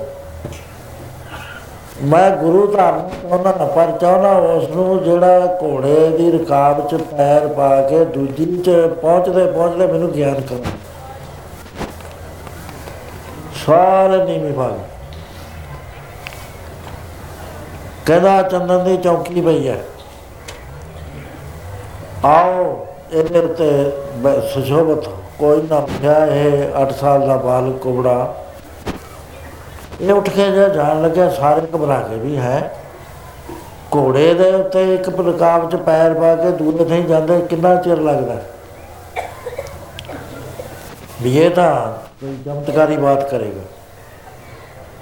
ਉਹਨੇ ਕਿਹਾ, ਰਾਜਨ, ਘੋੜਾ ਮੰਗਾ। ਘੋੜਾ ਮੰਗਾ ਲਿਆ। ਕਹਿੰਦੇ, ਦੇਖ, ਤੈਨੂੰ ਗਿਆਨ ਹੋ ਜਾਣਾ। ਹੈ। ਪਤਾ ਨਹੀਂ ਤੂੰ ਰਾਜ ਕਰੇ ਕਿ ਨਾ ਕਰੇ। ਪਰ ਗੁਰੂ ਦਸ਼ਣਾ ਤੇਰੇ ਸਿਰ ਰਹਿ ਜਾਣੀ ਹੈ ਮੈਨੂੰ ਦਸ਼ਣਾ ਦੇ। ਲੱਗੇ ਵੀ ਦੱਸੋ ਕੀ ਦੱਸਣਾ ਕਹਿੰਦੇ, ਜੋ ਕੁਝ ਤੇਰੇ ਕੋਲ ਹੈ ਮੈਨੂੰ ਦੇ ਕਹਿੰਦਾ ਠੀਕ ਹੈ ਮਹਾਰਾਜ। ਖੜਾ ਹੈ ਉੱਥੇ। ਪੂਰੀ ਛੱਡ ਦਿੱਤੀ ਵੀ ਮੇਰੇ ਕੋਲ ਰਾਜ ਹੈ, ਮੇਰੇ ਕੋਲ ਖਜ਼ਾਨਾ ਹੈ, ਮੇਰੇ ਕੋਲ ਇਹ ਚੀਜ਼ਾਂ ਨੇ, ਇਹ ਮੈਂ ਇਹਨੂੰ ਦੇਣਾ ਇਹਨਾਂ ਨੂੰ ਇੱਕ ਬ੍ਰਾਹਮਣ ਆ ਗਿਆ ਉਹ ਕਹਿਣ ਲੱਗਾ, ਮੈਂ ਮੈਂ ਬਹੁਤ ਦੁਖੀ ਹਾਂ, ਮੇਰਾ ਗੁਜ਼ਾਰਾ ਨਹੀਂ ਚੱਲਦਾ, ਮੈਨੂੰ ਕੁਝ ਦੋ ਖਾਣ। ਇਹਨੇ ਕਿਹਾ, ਖਜ਼ਾਨਚੀ ਵੱਲ ਦੇਖਿਆ ਕਹਿੰਦਾ ਇਹਨੂੰ ਦੇ ਦੇ ਪੈਸੇ। ਅਸ਼ਟਾਵਕਰ ਕਹਿਣ ਲੱਗੇ ਪੈਸੇ ਉਹ ਤਾਂ ਤੈਂ ਮੈਨੂੰ ਅਰਪਣ ਕਰ ਦਿੱਤਾ ਸਾਰਾ ਕੁਝ ਜੋ ਕੁਝ ਤੇਰੇ ਕੋ ਹੈ ਚੁੱਪ ਕਰਕੇ ਕਹਿੰਦਾ ਫੁਰਨਾ ਕਰਿਆ ਕਹਿੰਦੇ ਕਹਿੰਦੇ ਮਾਨਾ ਹੈ ਵੀ ਤੇਰੀ ਮਲਕੀਅਤ ਹੈ ਇਹ ਵੀ ਤਾਂ ਮੈਨੂੰ ਦੇਤੀ ਹੈ ਬੁੱਧੀ ਵੀ ਤਾਂ ਮੈਨੂੰ ਦੇਤੀ ਹੈ ਚਿੱਤ ਵੀ ਤਾਂ ਮੈਨੂੰ ਦੇਤਾ ਤਨ ਮਨ ਤਨ ਸਭ ਸੌਂਪ ਕੋ ਹੁਕਮ ਮੰਨਿਆ ਭਾਈ ਹੁਣ ਪਿਆਰਿਆ ਤੇਰੇ ਕੋਲ ਤਾਂ ਕੁਝ ਵੀ ਹੈ ਨਹੀਂ ਪੈਰ ਪਾਉਣ ਲੱਗਿਆ ਉਹਦੇ ਚਿੱਕੋੜੀ ਦੀ ਰਿਕਾਬ ਚ ਗਏ ਠਹਿਰ। ਪੈਰ ਪੈਰ ਪਾ ਰਿਹਾ ਇਹ ਕਿਹਨੇ ਕਿਹਾ ਤੈਨੂੰ? ਕਹਿੰਦਾ ਜੀ, ਮੈਂ ਕਿਹਾ ਸੀ ਵੀ ਪੈਰ ਪਾ ਕੇ ਦੂਜੇ ਪਾਸੇ ਲਿਜਾਣੇ ਜਾਂਦੇ ਗਿਆਨ ਹੋ ਜੇ। ਉਹ ਕਹਿੰਦੇ, ਪਿਆਰਿਆ ਮੰਨਤਾ ਤਾਂ ਮੈਨੂੰ ਦੇਤਾ, ਫੁਰਨਾ ਕਿੱਥੋਂ ਆ ਗਿਆ? ਕਿਹਦੇ ਨੇ ਕਰਿਆ ਤੇ? ਉਹ ਸਮਝ ਪੈ ਗਈ ਵੀ ਇਹ ਤਾਂ ਗੱਲੇ ਹੋਰ ਨਿਕਲੀ, ਮੇਰੇ ਕੋਲ ਤਾਂ ਰਿਹਾ ਹੀ ਕੁਝ ਨਹੀਂ ਹੈ। ਤਨ ਵੀ ਦੇਤਾ, ਮਨ ਵੀ ਦੇਤਾ, ਧਨ ਵੀ ਦੇਤਾ, ਬੁੱਧੀ ਵੀ ਦੇਤੀ, ਚਿੱਤ ਵੀ ਦੇਤਾ। ਮੈਂ ਭਾਵ ਵੀ ਦੇ, ਹੁਣ ਖਾਲੀ ਹੋ ਗਿਆ। ਉਹ ਬ੍ਰਾਹਮਣ ਗਾਲਾਂ ਕੱਢੀ ਜਾਂਦਾ ਸ਼ਰਾਬ ਦਿੰਦਾ, ਸਭ ਡਰ ਗਏ। ਪਰ ਇਹ ਉਸ ਵੇਲੇ ਉਹਨੇ ਦੇਖ ਲਿਆ, ਇੱਕ ਘੰਟਾ ਟੈਂਸ ਕਰਕੇ ਵੀ ਇਹਦਾ ਮਨ ਜਿਹੜਾ ਹੈ, ਸਭ ਕੁਝ ਛੱਡ ਦਿੱਤਾ ਕੋਈ ਚੀਜ਼ ਮੇਰੇ ਕੋਲ ਨਹੀਂ, ਉਸ ਵੇਲੇ ਉਹਨਾਂ ਨੇ ਕਿਹਾ ਰਾਜਾ, ਇਹ ਬ੍ਰਾਹਮਣ ਹੁੰਦੇ ਨੇ। ਦੇਖ, ਮੈਂ ਤਖਤ ਤੇ ਬੈਠ ਕੇ ਰਾਜ ਨਹੀਂ ਕਰ ਸਕਦਾ। ਤੈਨੂੰ ਰਾਜ ਕਰਨਾ ਆਉਂਦਾ, ਮੇਰਾ ਰਾਜ ਤੈਨ ਕਰਨਾ। ਅੱਜ ਤੋਂ ਬਾਅਦ ਤਾਂ ਆਪਣਾ ਨਹੀਂ ਸਮਝਣਾ। ਜੋ ਕੁਝ ਮੈਂ ਕਹੂੰਗਾ, ਉਹ ਤਾਂ ਕਰਨਾ ਤੇ ਮਨ ਵੀ ਮੈਨੂੰ ਦਿੱਤਾ ਹੋਇਆ, ਤਨ ਵੀ ਦਿੱਤਾ ਹੋਇਆ, ਤਨ ਵੀ ਦਿੱਤਾ ਹੋਇਆ। ਉਹ ਇਸ ਤਰ੍ਹਾਂ ਦੇ ਨਾਲ ਉਹਨਾਂ ਨੇ ਕਿਹਾ ਵੀ ਦੇਖ ਚਾਚਾ ਸਭ ਕੁਝ ਮੈਨੂੰ ਅਰਪਣ ਕਰਦਾ ਨਾ ਜਿਹੜੀ ਪਿੱਛੇ ਸ਼ੇਸ਼ ਅਵਸਥਾ ਬਚਦੀ ਹੈ ਉਹ ਸ਼ੇਸ਼ ਅਵਸਥਾ ਤੇਰਾ ਸਰੂਪ ਹੈ ਉਹਨੂੰ ਆਤਮਾ ਕਹਿੰਦੇ ਨੇ। ਉਹ ਸਾਰੇ ਕਦੀ ਪੂਰਨਾ ਜਿਵੇਂ ਜਵਾਨ ਕੇ ਵਿਖੇ, ਤੇ ਜੋਤ ਹੈ ਨਾ ਘਟ ਹੈ ਨਾ ਬਾੜ ਹੈ ਨਾ ਬਾੜ ਘਟ ਹੋ। ਉਸ ਵੇਲੇ ਇਸ ਨੂੰ ਕਹਿਣ ਲੱਗਾ, ਹੁਣ ਤੂੰ ਰਾਜ ਕਰ। ਰਾਜ ਮੇਰਾ ਸਮਝ ਕੇ ਕਰ। ਮੈਂ ਤੇਰਾ ਮਨ ਆਪਣਾ ਬਣਾ ਕੇ ਦੇਣਾ, ਹੁਣ ਇਹਨੂੰ ਆਪਣਾ ਨਾ ਬਣਾ। ਕੰਮ ਲਈ ਤੇ, ਬੁੱਧੀ ਤੋਂ ਕੰਮ ਲਈ। ਸੋ ਉਸ ਵੇਲੇ ਮਹਾਰਾਜ ਕਹਿਣ ਲੱਗੇ ਵੀ ਮਾਇਆ ਦੇ ਵਿੱਚੋਂ ਨਿਰਦੇਪ ਹੋ ਗਿਆ ਉਸ ਵੇਲੇ ਜਦੋਂ ਗਿਆਨ ਹੋਇਆ ਉਸ ਨੂੰ ਉਹ ਅਵਸਥਾ ਦਾ ਮਹਾਰਾਜ ਜੀ ਜ਼ਿਕਰ ਕਰਦੇ ਹੋਏ ਇਹ ਫਰਮਾਨ ਮਾਇਆ ਵਿੱਚ ਉਦਾਸੀ ਗੁਰਮੁਖ ਪਿਆਰਾ ਗੁਰਮੁਖ ਪਿਆਰਾ। ਮਾਇਆ ਵਿੱਚ ਉਦਾਸੀ ਗੁਰਮੁਖ ਪਿਆਰਾ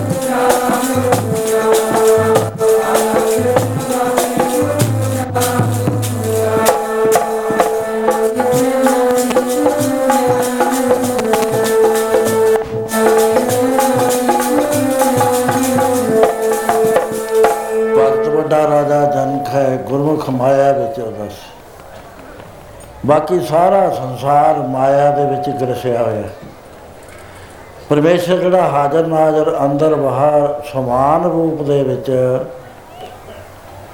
ਹੋਂਦ ਹੈ ਵੱਡੀ ਪਰਮਾਪਾ ਹੈ ਉਸ ਨੂੰ ਸਦਾ ਹੀ ਭੁੱਲਿਆ ਰਹਿੰਦਾ। ਮੈਂ ਨੂੰ ਵਿੱਚ ਨਹੀਂ ਆਉਂਦਾ ਜੇ ਮੋਟੇ ਹਿਸਾਬ ਤੇ ਦਿਖਣਾ ਹੋਵੇ ਮਹਾਰਾਜ ਕਹਿੰਦੇ, ਜਬ ਹਮ ਹੋਤੇ, ਤਬ ਤੂੰ ਨਹੀਂ, ਅਬ ਤੂੰ ਹੀ ਮੈਂ ਨਹੀਂ। ਜਿੰਨਾ ਚਿਰ ਮੈਂ ਦਾ ਭਾਵ ਸਾਡੇ ਅੰਦਰ ਹੈ ਨਾ ਅਸੀਂ ਵੱਖਰਾ ਸਮਝਦੇ ਆ ਇਹਨੂੰ ਮਹਾਰਾਜ ਨੇ ਹਉਮੈ ਦੀ ਟਰਮ ਦਿੱਤੀ ਹੈ। ਹਉਮੈ ਇਹ ਜਾਤ ਹੈ, ਹਉਮੈ ਕਰਮ ਕਮਾਏ, ਹਉਮੈ ਹੀ ਬੰਧਨਾ, ਫਿਰ ਫਿਰ ਜੁਨੀ ਪਾਏ। ਹਉਮੈ ਦਾ ਇਲਾਜ ਕੀ ਹੈ? ਹਉਮੈ ਨਾਵੇ ਨਾਲ ਵਿਰੋਧ ਹੈ, ਦੋਏ ਨਾ ਬਸੇ ਇਕੱਠਾ ਹੈ। ਜਦ ਗਿਆਨ ਆ ਜਾਏਗਾ, ਪ੍ਰਕਾਸ਼ ਆ ਜਾਏਗਾ, ਹਉਮੈ ਲੈ ਜਾਏਗਾ। ਜਦ ਹਉਮੈ ਲੱਗੀ ਮੈਂ ਵੀ ਗਿਆ ਨਾਲੇ ਮੈਂ ਗਿਆ ਹੀ ਨਾ, ਫਿਰ ਰਹਿ ਕੀ ਗਿਆ, ਤੂੰ ਰਹਿ ਗਿਆ। ਸੋ ਜਬ ਹਮ ਹੋਤੇ, ਤਬ ਤੂੰ ਨਹੀਂ, ਅਬ ਤੂੰ ਹੀ ਮੈਂ ਨਹੀਂ। ਇਹ ਅਵਸਥਾ ਰਾਜੇ ਜਨਕ ਦੀ ਹੋ ਗਈ। ਪਰਮ ਸੰਤ ਹੋ ਗਿਆ, ਪ- ਵੱਡਾ ਭਗਤ ਲਿਖਿਆ। ਉਸ ਵੇਲੇ ਦੇਵਲੇ ਲੋਕ ਨੂੰ ਜਾ ਰਿਹਾ। ਹੈ ਦੇਵ ਲੋਕ ਨੂੰ ਚੱਲਿਆ ਗਣਗੰਧਰਵ ਸਭਾ ਸੁਖਵਾਸ ਉੱਥੇ ਜਿਸ ਵਾਰ ਧਰਮਰਾਜ ਦੇ ਚਲੇ ਗਿਆ, ਉੱਥੇ ਸੰਤ ਨਹੀਂ ਜਾਂਦੇ ਕਦੇ ਵੀ। ਉਹਦਾ ਅਰਦਾਸਾ ਕਰਦਾ, ਹੈ ਪ੍ਰਭੂ, ਮੇਰੇ, ਮੇਰਾ ਮੰਡਲ, ਪਾਪੀਆਂ ਤੇ ਪੁੰਨੀਆਂ ਨੇ ਇੰਨਾ ਦੂਸ਼ਿਤ ਕਰਤਾ, ਕਿਰਪਾ ਕਰ ਕਿਸੇ ਮਹਾਤਮਾ ਨੂੰ ਭੇਜ। ਉਹਦੀ ਚਰਨ ਧੂੜ ਇੱਥੇ ਪ੍ਰਾਪਤ ਹੋਵੇ ਤੇ ਮੇਰਾ ਵੀ ਭਲਾ ਹੋ ਜਾਵੇ। ਸੋ ਬਾਕੀ ਹੈਗਾ ਜੰਪੁਰ ਗਿਆ ਪੁਕਾਰ ਸੁਣ। ਬਹੁਤ ਸਾਰੇ ਪ੍ਰੇਮੀ ਨੇ ਉਹ ਇਸ ਗੱਲ ਦੇ ਉੱਤੇ ਯਕੀਨ ਨਹੀਂ ਰੱਖਦੇ, ਨਾ ਰੱਖਣ। ਮੈਨੂੰ ਉੱਥੇ ਪੁੱਛਿਆ, ਇੰਗਲੈਂਡ 'ਚ ਉਹ ਬੜੇ ਇੰਟਰਵਿਊ ਲਏ ਉਹ ਬੜੇ ਟੈਡੀ ਇੰਟਰਵਿਊ ਲੈ ਰਹੇ ਸੀ। ਪਹਿਲਾਂ ਉਹਨਾਂ ਨੇ ਆਵਾਜ਼ ਕੌਮੀ ਆਵਾਜ਼ ਵਾਲਿਆਂ ਨੇ ਲਈ। ਕੌਮੀ ਆਵਾਜ਼ ਨੇ ਹਾਂ, ਆਵਾਜ਼ ਹੈ ਕੌਮ। ਬੜੇ ਤਿੰਨ ਘੰਟੇ ਪੂਰੇ ਮੇਰੇ ਲਾਤੇ ਟੈਲੀਵਿਜ਼ਨ ਵੀ ਲਾਈ ਹੋਈ ਰੇਡੀਓ ਵੀ ਨਾਲ ਲਾਇਆ ਹੋਇਆ ਫਰੈਂਡ ਵਾਲਾ ਵੀ ਨਾਲ ਲਾਇਆ ਹੋਇਆ। ਟੇਪ ਰਿਕਾਰਡ ਵੀ ਲਾਇਆ ਹੋਇਆ। ਮੈਂ ਕਿਹਾ ਤੁਸੀਂ ਇੰਨੇ ਦੇ ਆਏ ਹੋ? ਕਹਿੰਦੇ ਕੋਈ ਗਲਤ ਗੱਲ ਨਾ, ਗਲਤ ਨਾ ਗੱਲ ਰਹਿ ਜਾਵੇ। ਮੈਂ ਕਿਹਾ, ਅੱਛਾ, ਇੰਨਾ ਕੁਝ ਪੁੱਛਣਾ ਕਹਿੰਦੇ ਤਿੰਨ ਘੰਟੇ ਲੱਗਣਗੇ ਜਿਹੜੇ ਗੱਲ ਤੁਹਾਨੂੰ ਪੁੱਛਣੀ। ਅੱਠ ਪੱਤਰੇ ਵੱਡੇ ਫੁੱਲ ਸਕੇਲ ਦੇ, ਸਵਾਲਾਂ ਨਾਲ ਭਰੇ ਹੋਏ। ਉਹ ਪੁੱਛਦੇ ਪੁੱਛਦੇ ਬੜਾ ਉਹਨਾਂ ਨੇ ਪੁੱਛਿਆ। 13 ਅਖਬਾਰ 13 ਦੇ ਅਖਬਾਰਾਂ ਦੇ ਵਿੱਚ ਉਹ ਆਇਆ 13 ਦਿਨ ਆਉਂਦਾ ਰਿਹਾ ਲਗਾਤਾਰ। ਫਿਰ ਦੂਸਰੇ ਰੇਡੀਓ ਵਾਲੇ ਉਹ ਵੀ ਆ ਗਏ। ਉਹ ਕਹਿੰਦੇ ਵੀ ਨਾਸਤਕ ਬਾਰੇ ਤੁਹਾਡਾ ਕੀ ਖਿਆਲ ਹੈ? ਨਾਸਤਕ ਬਾਰੇ। ਮਗਾ ਨਾਸਤਕ ਤਾਂ ਹੁੰਦਾ ਹੀ ਨਹੀਂ। ਕਹਿੰਦੇ, ਕਿਉਂ ਤੁਸੀਂ ਇਹ ਟਰਮ ਨੂੰ ਕਿਵੇਂ ਲੈਨੇ ਮੈਂ ਕਿਹਾ, ਮੈਂ ਲੈਣਾ ਬਈ ਦੋ ਤਿੰਨ ਕਿਸਮ ਦੇ ਬੰਦੇ ਹੁੰਦੇ ਨੇ, ਇੱਕ ਤਾਂ ਬੇਬਰੇ ਗਵਾਈਂਦੇ ਹੁੰਦੇ ਨੇ। ਉਹਨਾਂ ਨੂੰ ਹੋਰ ਗੱਲ ਦੱਸ ਦੋ ਕਹਿੰਦੇ, ਅੱਛਾ, ਇਹ ਗੱਲ ਦਾ ਸਾਨੂੰ ਪਤਾ ਨਹੀਂ ਸੀ। ਇੱਕ ਬੰਦੇ ਤਰਕ ਸਹਿਤ ਹੁੰਦੇ ਨੇ। ਉਹ ਜਿਹੜਾ ਉਹਨਾਂ ਦੀ ਤਰਕ ਦੇ ਉੱਤੇ ਗੱਲ ਪੂਰੀ ਆ ਜਾਵੇ, ਉਹਨੂੰ ਉਹ ਮੰਨਦੇ ਨੇ, ਜਿਹੜੀ ਤਰਕ ਤੇ ਪੂਰੀ ਨਾ ਆਵੇ, ਉਹਨੂੰ ਉਹ ਜਵਾਬ ਦੇ ਦਿੰਦੇ ਨੇ। ਉਹਨਾਂ ਦੀ ਨੌਲੇਜ ਜਿੱਥੇ ਤੱਕ ਪਹੁੰਚਦੀ ਹੈ, ਉੱਥੇ ਤੱਕ ਉਹ ਸਟਿਕ ਕਰਦੇ ਨੇ। ਬਾਕੀ ਰੱਬ ਬਾਰੇ ਲੋਕ ਕਹਿੰਦੇ, ਦਿਖਾਓ ਸਾਨੂੰ ਰੱਬ। ਮਖਾ ਪਰਮੇਸ਼ਰ ਹੈਗਾ, ਉਹਨਾਂ ਨੂੰ ਪਤਾ ਨਹੀਂ ਹੈ ਇਸ ਗੱਲ ਦਾ। ਜਿਹਨੂੰ ਪਤਾ ਨਹੀਂ ਹੈ, ਉਹ ਇਸ ਗੱਲ ਦੇ ਉੱਤੇ ਸਟਿਕ ਕਰ ਜਾਂਦਾ। ਹੈ। ਉਹਨੂੰ ਤੁਸੀਂ ਨਾਸਤਕ ਕਹਿੰਦੇ ਹੋ। ਨਾਸਤਕ ਨਹੀਂ ਨੌਲੇਜ ਘੱਟ ਹੈ ਉਹਦੀ। ਨਾਸਤਕ ਨਹੀਂ ਹੈ ਕੋਈ ਵੀ। ਜਦ ਉਹਨੂੰ ਪਤਾ ਲੱਗ ਜੂ ਗਿਆਨ ਹੋ ਜੂ, ਉਹ ਆਸਤਕ ਬਣ ਜਾਏਗਾ। ਉਹ ਕਹਿੰਦੇ ਜੀ, ਇਹ ਤਾਂ ਨਵੀਂ ਗੱਲ ਤੁਹਾਡੇ ਸੁਣੀ ਹੈ ਮੈਂ ਕਿਹਾ ਮੈਂ ਤਾਂ ਇਹ ਸੋਚਦੀ ਆ ਉਹ ਸੋਚਦੀ ਨਹੀਂ। ਮੇਰੇ ਤਾਂ ਮਨ ਦੇ ਅੰਦਰ ਕਿਸੇ ਦੀ ਦੁਆ ਤਾਂ ਹੈ ਹੀ ਨਹੀਂ। ਮੈਂ ਸੁਝਾ ਦੇਣਾ, ਇਹ ਵੈਗਰੂ ਦੀ ਦਾਤ ਹੈ ਬਾਂਧੇ ਰੱਖ ਲੈਣਾ ਹੈ ਵੀ ਉਹਦੀ ਮੌਤ ਹੈ। ਸੋ ਇਸ ਤਰ੍ਹਾਂ ਭਗਤ ਵੱਡਾ ਰਾਜਾ ਜਨਕ ਹੈ। ਗੁਰਮੁਖ ਮਾਇਆ ਵਿੱਚ ਉਹਦਾ ਸੀ ਮਾਇਆ ਦੇ ਵਿੱਚ ਸਾਰਾ ਸੰਸਾਰ ਗਰਸਿਆ ਹੋਇਆ। ਇਹਨੂੰ ਇਹ ਨਹੀਂ ਪਤਾ ਵੀ ਮੈਂ ਕੌਣ ਇੰਨਾ ਅਣਜਾਣਾ ਭੁੱਲਿਆ ਹੀ ਰਹਿੰਦਾ ਹੈ। ਤੇ ਪੁੱਛੋ ਤੁਸੀਂ ਕੌਣ ਹੈ ਕਹਿੰਦਾ ਮੈਂ ਹਿੰਦੂ। ਕਿਹੜੀ ਚੀਜ਼ ਦਾ ਹਿੰਦੂ ਦਿਖਾਤਾ ਤੇਰੀ? ਇੱਕ ਵਾਰੀ ਸਵਾਮੀ ਨਾਮ ਤੀਰਥ ਅਮਰੀਕਾ ਚਲੇ ਗਏ। ਉੱਥੇ ਲੈਕਚਰ ਕਰਿਆ, ਬੜੀ ਛੋਟੀ ਉਮਰ ਸੀ ਉਹਨਾਂ ਦੀ। ਵਿਵੇਕਾਨੰਦ ਤੋਂ ਪਹਿਲਾਂ ਦੀ। ਉੱਥੇ ਇੱਕ ਅਮਰੀਕਨ, ਕੈਲੀਫੋਰਨੀਆ ਦੀ ਬਾਤ ਹੈ ਜਿੱਥੇ ਸਾਡੇ ਸਿੰਘ ਰਹਿੰਦੇ ਨੇ। ਉਹ ਕਹਿਣ ਲੱਗੇ, ਸਵਾਮੀ ਜੀ, ਮੇਰੇ ਘਰ ਚਰਨ ਪਾਓ। ਉਹ ਕਹਿੰਦੇ, ਤੁਸੀਂ ਨਾ ਐ ਕਰੋ, ਮੈਂ ਐਡਰੈਸ ਲਿਖਾ ਦੋ ਕਰਦਾ ਐਡਰੈਸ ਲਿਖਾਤਾ ਉਹ ਗਏ ਹੀ ਨਾ। ਦੂਸਰੇ ਦਿਨ ਆਇਆ, ਕਹਿੰਦਾ, ਸਵਾਮੀ ਜੀ, ਮੈਂ ਇੰਤਜ਼ਾਰ ਕਰਦਾ ਗਿਆ ਤੁਸੀਂ ਆਏ ਨਹੀਂ ਕਹਿੰਦਾ, ਤੇਰਾ ਐਡਰੈਸ ਗਲਤ ਹੈ। ਧਿਆਨ ਨਾਲ ਸੁਣਿਓ ਗੱਲ ਇਹ ਮਹਾਂਪੁਰਖਾਂ ਦੀ। ਫੇਰ ਹੋਰ ਸੋਧ ਕੇ ਲਿਖਾਤਾ ਸਾਰੀਆਂ ਡਾਇਰੈਕਸ਼ਨਾਂ ਦੇਤੀਆਂ, ਖੋਲ ਕੇ ਡਾਇਰੈਕਸ਼ਨਾਂ ਦੇਤੀਆਂ। ਉਹ ਫੇਰ ਨਾ ਗਏ ਤੀਸਰੇ ਦਿਨ ਆਇਆ, ਉਹ ਕਹਿੰਦਾ ਵੀ ਐਡਰੈਸ ਗਲਤ ਹੈ ਤੇਰਾ, ਤਾਂ ਨਹੀਂ ਕਹਿੰਦਾ, ਮਹਾਰਾਜ, ਮੇਰਾ ਐਡਰੈਸ ਤਾਂ ਗਲਤ ਨਹੀਂ ਹੈ। ਕਹਿੰਦੇ, ਅੱਛਾ, ਤੂੰ ਆਇਆ ਸਾਡੇ ਨਾਲ ਕੁਝ ਵਿਚਾਰ ਕਰ, ਫਿਰ ਅਸੀਂ ਦੱਸਾਂਗੇ। ਕਹਿੰਦੇ, ਤੇਰੀਆਂ ਦੋਏ ਬਾਹਾਂ ਕੱਟ ਕੇ ਉੱਥੇ ਰੱਖ ਦਈਏ। ਤੂੰ ਕੀ ਕਹੇਗਾ? ਕਹਿੰਦਾ, ਮੈਂ ਕਹੂੰ, ਦੀਦਾ ਮੈਂ ਯਾਰ ਮੇਰੀਆਂ ਬਾਹਾਂ ਨੇ। ਤੇ ਲੱਤਾਂ ਵੀ ਕੱਟ ਕੇ ਇਧਰ ਰੱਖ ਦਈਏ ਫਿਰ ਕੀ ਕਹੇਗਾ? ਕਹਿੰਦਾ ਮੈਂ ਕਹੂੰ ਦੀਦਾਰ ਮੈਂ ਯਾਰ ਦੀਦਾਰ ਦੀਦਾਰ ਮਾਈ ਲੈ। ਚਲ ਠੀਕ ਹੈ ਜੇ ਕਹਿੰਦੇ ਇੱਥੋਂ ਥੱਲੇ ਦਾ ਜਿਹੜਾ ਧਰ ਗਿਆ ਹੈ, ਇਹਨੂੰ ਕੱਟ ਕੇ ਰੱਖ ਦਈਏ। ਕਹਿੰਦਾ ਮੈਂ ਕਹੂੰ ਦਿਸ ਇਜ਼ ਮਾਈ ਟਰੰਕ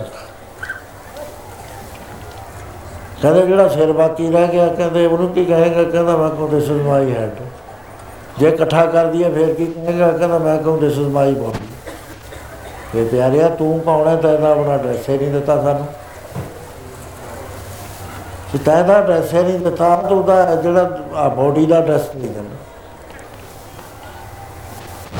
ਅਸੀਂ ਨਹੀਂ ਜਾਣਦੇ ਵੀ ਅਸੀਂ ਕੌਣ ਆ, ਮਹਾਰਾਜ ਕਹਿੰਦੇ, ਤੂੰ ਨਾ ਆਪਣਾ ਮੂਲ ਵਿਛਾੜ ਦੇਖ ਤੂੰ ਕੌਣ ਹੈ। ਤੂੰ ਪੜ੍ਹ ਗਿਆ, ਵੇਦ ਪੜ੍ਹ ਗਿਆ, ਸ਼ਾਸਤਰ ਪੜ੍ਹ ਗਿਆ। ਗੁਰੂ ਗ੍ਰੰਥ ਸਾਹਿਬ ਦੀ ਕਥਾ ਕਰਨ ਲੱਗ ਗਿਆ, ਕੀਰਤਨ ਕਰਨ ਲੱਗ ਗਿਆ, ਪ੍ਰਚਾਰ ਕਰਨ ਲੱਗ ਗਿਆ। ਕਹਿੰਦਾ ਤੈਨੂੰ ਆਪਣੇ ਆਪ ਦਾ ਨਹੀਂ ਪਤਾ ਤੂੰ ਕੌਣ ਹੈ, ਮੈਂ ਕੌਣ ਹਾਂ? ਪੁੱਛ ਲਓ, ਮੈਂ ਕੌਣ ਹਾਂ ਜੀ? ਮੈਂ ਫਲਾਣਾ ਸਿੰਘ ਹਾਂ। ਕਹਿੰਦੇ ਹੱਥ ਰੱਖ ਕੇ ਦਿਖਾਓ ਦੇ ਉੱਤੇ। ਇੱਕ ਮਿਸਾਲ ਨਾਲ ਗੱਲ ਸਮਝ ਆ ਜਾਏਗੀ। ਜ- ਸਮਝ ਲਓ, ਇਹਨੂੰ ਗੱਲ ਬਹੁਤ ਗਹਿਰੀ ਹੈ। ਇੱਕ ਦਰਖਤ ਖੜਾ ਹੈ, ਆਹ ਹੀ ਖੜਾ ਹੈ, ਦਰਖਤ ਸਮਝ ਲਓ। ਮੈਂ ਕਿਹਾ, ਦਰਖਤ ਕੌਣ ਹੈ? Touch the tree. ਉਹ ਜਾ ਕੇ ਇੱਥੇ ਹੱਥ ਲਾਤਾ। ਮੈਂ ਕਿਹਾ, ਇਹ ਤਾਂ ਫਲਾਵਰ ਹੈ ਫੁੱਲ ਹੈ ਉਹਨੇ ਹੱਥ ਪਿੱਛੇ ਕਰ ਲਿਆ, ਪੱਤੇ ਨਾਲ ਪਾ ਲਿਆ ਵਾ ਦਿਸ ਲੀਵ। ਇਹ ਤਾਂ ਪੱਤੇ ਨੇ। ਉਹ ਤਣੇ ਨਾਲ ਪਾ ਲਿਆ, ਮੈਂ ਕਿਹਾ, ਇਹ ਤਾਂ ਤਣਾ ਹੈ। ਉਹ ਜੜ ਨਾ ਪਾ ਲਿਆ, ਮੈਂ ਕਿਹਾ, ਇਹ ਤਾਂ ਰੂਟ ਹੈ। ਹੈਰਾਨ ਹੋ ਗਿਆ ਵੀ ਮੈਂ ਦਰਖਤ ਨੂੰ ਹੱਥ ਪਾਈ ਜਾਂਦਾ ਦਰਖਤ ਬਣਦਾ ਨਹੀਂ। ਬਣਦਾ ਕੀ ਆ? ਕਿਤੇ ਪੱਤੇ ਬਣਦਾ, ਕਿਤੇ ਟਾਹਣੀਆਂ ਬਣਦਾ, ਕਿਤੇ ਟਾਣੇ ਬਣਦਾ, ਕਿਤੇ ਜੜ ਬਣਦਾ। ਉਹ ਦਰਖਤ ਕੀ ਹੋਇਆ? ਦਰਖਤ ਦਿਖਾਓ ਮੈਨੂੰ ਕਿਹੜਾ ਹੈ? ਮੈਂ ਕਿਹਾ ਉਰੇ ਹੋ। ਆਹ ਦੇਖ ਕੋ ਕੀ ਹੈ। ਕਹਿੰਦਾ ਦਰਖਤ। ਮੈਂ ਕਿਹਾ ਇਹੀ ਦਰਖਤ ਹੈ। ਇਹਦਾ ਸੰਸਾਰ ਹੈ ਨਾ, ਸਮੁੱਚਾ ਸੰਸਾਰ ਸਾਥ ਸਮਝੀ ਜਿੰਨਾ ਵੀ ਤੁਸੀਂ ਦੇਖਦੇ ਹੋ। ਇਹ ਬਿਸ ਸੰਸਾਰ ਤੁਮ ਦੇਖਦੇ, ਇਹ ਹਰ ਕਾ ਰੂਪ ਹੈ, ਹਰ ਰੂਪ ਨਦਰੀ ਆਇਆ। ਇਹ ਸਾਰਾ ਸੰਸਾਰ ਪਰਮੇਸ਼ਰ ਦਾ ਰੂਪ ਹੈ। ਹੁਣ ਇੱਥੇ ਗਲਤੀ ਕੀ ਹੁੰਦੀ ਹੈ ਜਦੋਂ ਅਸੀਂ ਕਹਿੰਦੇ ਹਾਂ ਹਮ ਬਰਮ ਸਿੰਘ ਮੈਂ ਹੀ ਬਰਮ ਹੂੰ। ਜੇ ਤਾਂ ਉਹ ਗਿਆਨ ਦੀ ਅਵਸਥਾ ਜਾ ਕੇ ਬੋਲਦਾ ਉਹਦੇ ਪੰਜੇ ਭਰਮ ਨਾਸ਼ ਹੋ ਗਏ, ਮਾਇਆ ਦੇ ਮੰਡਲ ਤੋਂ ਉੱਚਾ ਹੋ ਗਿਆ, ਫਿਰ ਉਹ ਚਾਹੇ ਤੂੰ ਵਰਮਾ ਚਾਹੇ ਮੈਂ ਵਰਮਾ ਕੁਝ ਕਹੀ ਦੇ ਕੋਈ ਫ਼ਰਕ ਨਹੀਂ ਪੈਂਦਾ, ਤੂੰ ਤੂੰ ਕਰਤਾ, ਤੂੰ ਹੋਆ, ਮੁਝ ਮੇ ਰਾਹ ਨਾ ਹੋ। ਜਦ ਆਪਾ ਵਰਤਾ ਮਿਟ ਗਿਆ ਦੇਖਾਂ ਤਾਂ। ਜੇ ਉਹਦੇ ਵਿੱਚ ਆਪਣੀ ਹੋਂਦ ਕਾਇਮ ਹੈ, ਮੈਂ ਫਿਰ ਇਹ ਗੱਲ ਜਿਹੜੀ ਹੈ ਅਹਮ ਬਰਮਸਮੀ ਇਹ ਸਤ ਹੁੰਦੀ ਹੋਈ ਵੀ ਉਸ ਦੀ ਅਵਸਥਾ ਨਾਲ ਸਤ ਨਹੀਂ ਹੈ। ਸਤ ਹੁੰਦੀ ਹੋਈ, ਸਹੀ ਹੁੰਦੀ ਹੋਈ ਵੀ ਉਹ ਨਹੀਂ ਸਤ ਕਿਉਂਕਿ ਉਹ ਆਪਣੇ ਸਰੀਰ ਨੂੰ ਮੁੱਖ ਰੱਖ ਕੇ ਕਹਿ ਰਿਹਾ ਹਾਂ ਬਰਮਸਮੀ ਉਹਦੇ ਨਾਲ ਉਹ ਵਿਕਾਰੀ ਹੋ ਜਾਏਗਾ। ਵਿਸ਼ੇ ਵਿਕਾਰਾਂ ਤੋਂ ਨਿਕਲ ਨਹੀਂ ਸਕਦਾ। ਕਿਉਂਕਿ ਉਹ ਅਜੇ ਬਰਮ ਮਿੱਟੀ ਚ ਪਹੁੰਚੇ ਨਹੀਂ ਬਰਮ ਦੇਸੇ ਬਰਮ ਸੁਣੀਏ ਇੱਕ ਇੱਕ ਬੁਖਾਰੀਏ ਆਤਮ ਪਸਾਰਾ ਕਰਨ ਹਾਰਾ ਪ੍ਰਭ ਨਾਲੇ ਸੋ ਇਹ ਗਿਆਨ ਦੀ ਅਵਸਥਾ ਹੋਇਆ ਕਰਦੀ ਹੈ। ਜਿੱਥੇ ਅਸੀਂ ਸਾਰਿਆਂ ਨੇ ਪਹੁੰਚਣਾ ਹੈ। ਮਹਾਰਾਜ ਕਹਿੰਦੇ, ਆਪਣੇ ਆਪ ਨੂੰ ਭੁੱਲ ਗਿਆ। ਮਨ ਤੋਂ ਜੋਤ ਸਰੂਪ ਹੈ ਆਪਣਾ ਮੂਲ ਵਿਚਾਰ। ਜਦ ਮੈਂ ਕਿਹਾ, ਮੈਂ ਹਿੰਦੂ ਆ ਮੇਰੀ ਨਫ਼ਰਤ ਹੋ ਜਾਏਗੀ ਮੁਸਲਮਾਨ ਨਾਲ। ਮੈਂ ਕਿਉਂਕਿ ਬਾਡੀ ਵਿੱਚ ਆ ਕੇ ਕਹਿ ਰਿਹਾ, ਮੈਂ ਮੈਂ ਆਪਣੇ ਆਪ ਨੂੰ ਪਛਾਣਿਆ ਹੀ ਨਹੀਂ।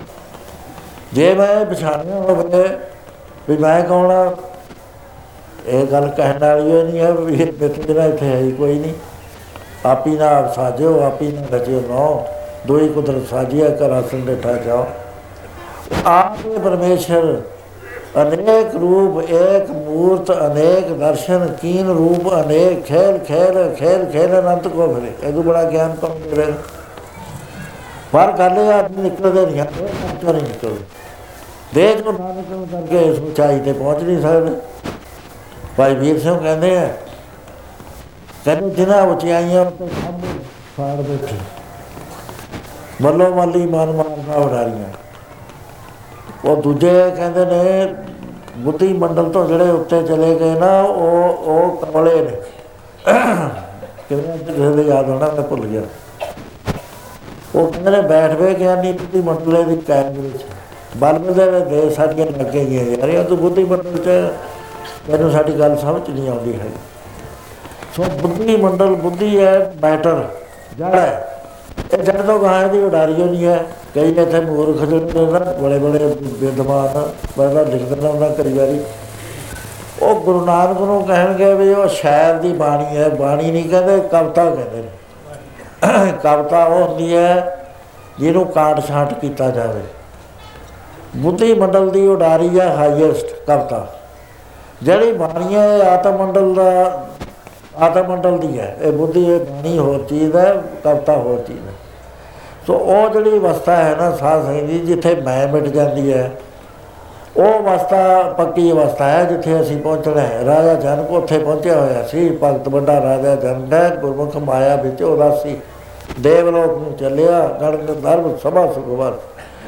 ਜੰਪੁਰ ਗਿਆ ਅਪਕਾਰ ਸੁਣ। ਬਿਨ ਲਾਭਨ ਜੀ ਨਰਕ ਨਿਵਾਸੀ। ਹੁਣ ਇਹ ਜਿਹੜਾ ਇਹ ਵਚਨ ਨੇ ਨਾ ਜਿਹੜੇ ਸਾਰੇ, ਇਹ ਮੈਟਰ ਦੀ ਦੁਨੀਆ ਦੇ ਚੱਲਣ ਲੱਗੇ ਰੂਹਾਨੀ ਮੰਡਲ ਤੋਂ ਹੇਠਾਂ ਉਤਰ ਕੇ ਇਹ ਵਚਨ ਇਸ ਤਰ੍ਹਾਂ ਚੱਲ ਰਹੇ ਗਿਆਨਵਾਨ ਦੀ ਦ੍ਰਿਸ਼ਟੀ 'ਚ ਨਾ ਕੋਈ ਨਰਕ ਹੈ, ਨਾ ਕੋਈ ਸੁਰਗ ਹੈ। ਸੋ ਉੱਥੇ ਜਾ ਕੇ ਜਦੋਂ ਨੇ ਦੇਖਿਆ ਬਈ ਜੀਵ ਰੋ ਰਹੇ ਨੇ, ਕਰਮਾਂ ਦੇ ਮਾਰੇ, ਕਿਉਂਕਿ ਨਰਕ ਸੁਰਗ ਤਾਂ ਹੈਗੇ, ਤਾਂ ਲੇਖਾ ਦੇਣਾ ਪੈਣਾ। ਮਹਾਰਾਜ ਕਹਿੰਦੇ, ਜੰਪ ਘੋਰ ਨਾਰ ਮਹਾ ਗਵਾਰ ਨਾ ਜਿੱਥੇ ਭੈਣ ਨਾ ਪਾਈ ਇਹ ਸਰੀਰ ਜਜਰੀ ਹੈ ਇਸ ਨੂੰ ਜਰ ਪਹੁੰਚਿਆ ਹੈ। ਸਤਗੁਰ ਛੋੜ ਦੂਜੇ ਲੱਗੇ, ਕਿਆ ਕਰਨ ਲੱਗੇ ਜਾਏ? ਜੰਪਰ ਬਤੇ ਮਾਰ ਗਿਆ ਬਹੁਤ ਹੀ ਮਿਲਾ ਸੀਗਾ। ਪਰ ਜਿਹੜੇ ਗੁਰਮੁਖ ਪਿਆਰੇ ਨੇ ਬੰਦਗੀ ਕਰਦੇ ਨੇ ਨਾ, ਮੈਂ ਇਹ ਵੀ ਬੇਨਤੀ ਕਰ ਦਵਾਂ, ਸਾਰੇ ਗਿਆਨਵਾਨ ਨਹੀਂ ਹੁੰਦੇ। ਵਾਹਿਗੁਰੂ ਦਾ ਜੇ ਨਾਮ ਹਿਰਦੇ 'ਚ ਬਸਦਾ ਹੈ। ਜਮਦੂਤ ਨਾਲ ਕਦੇ ਵੀ ਨੇੜੇ ਆਏਗਾ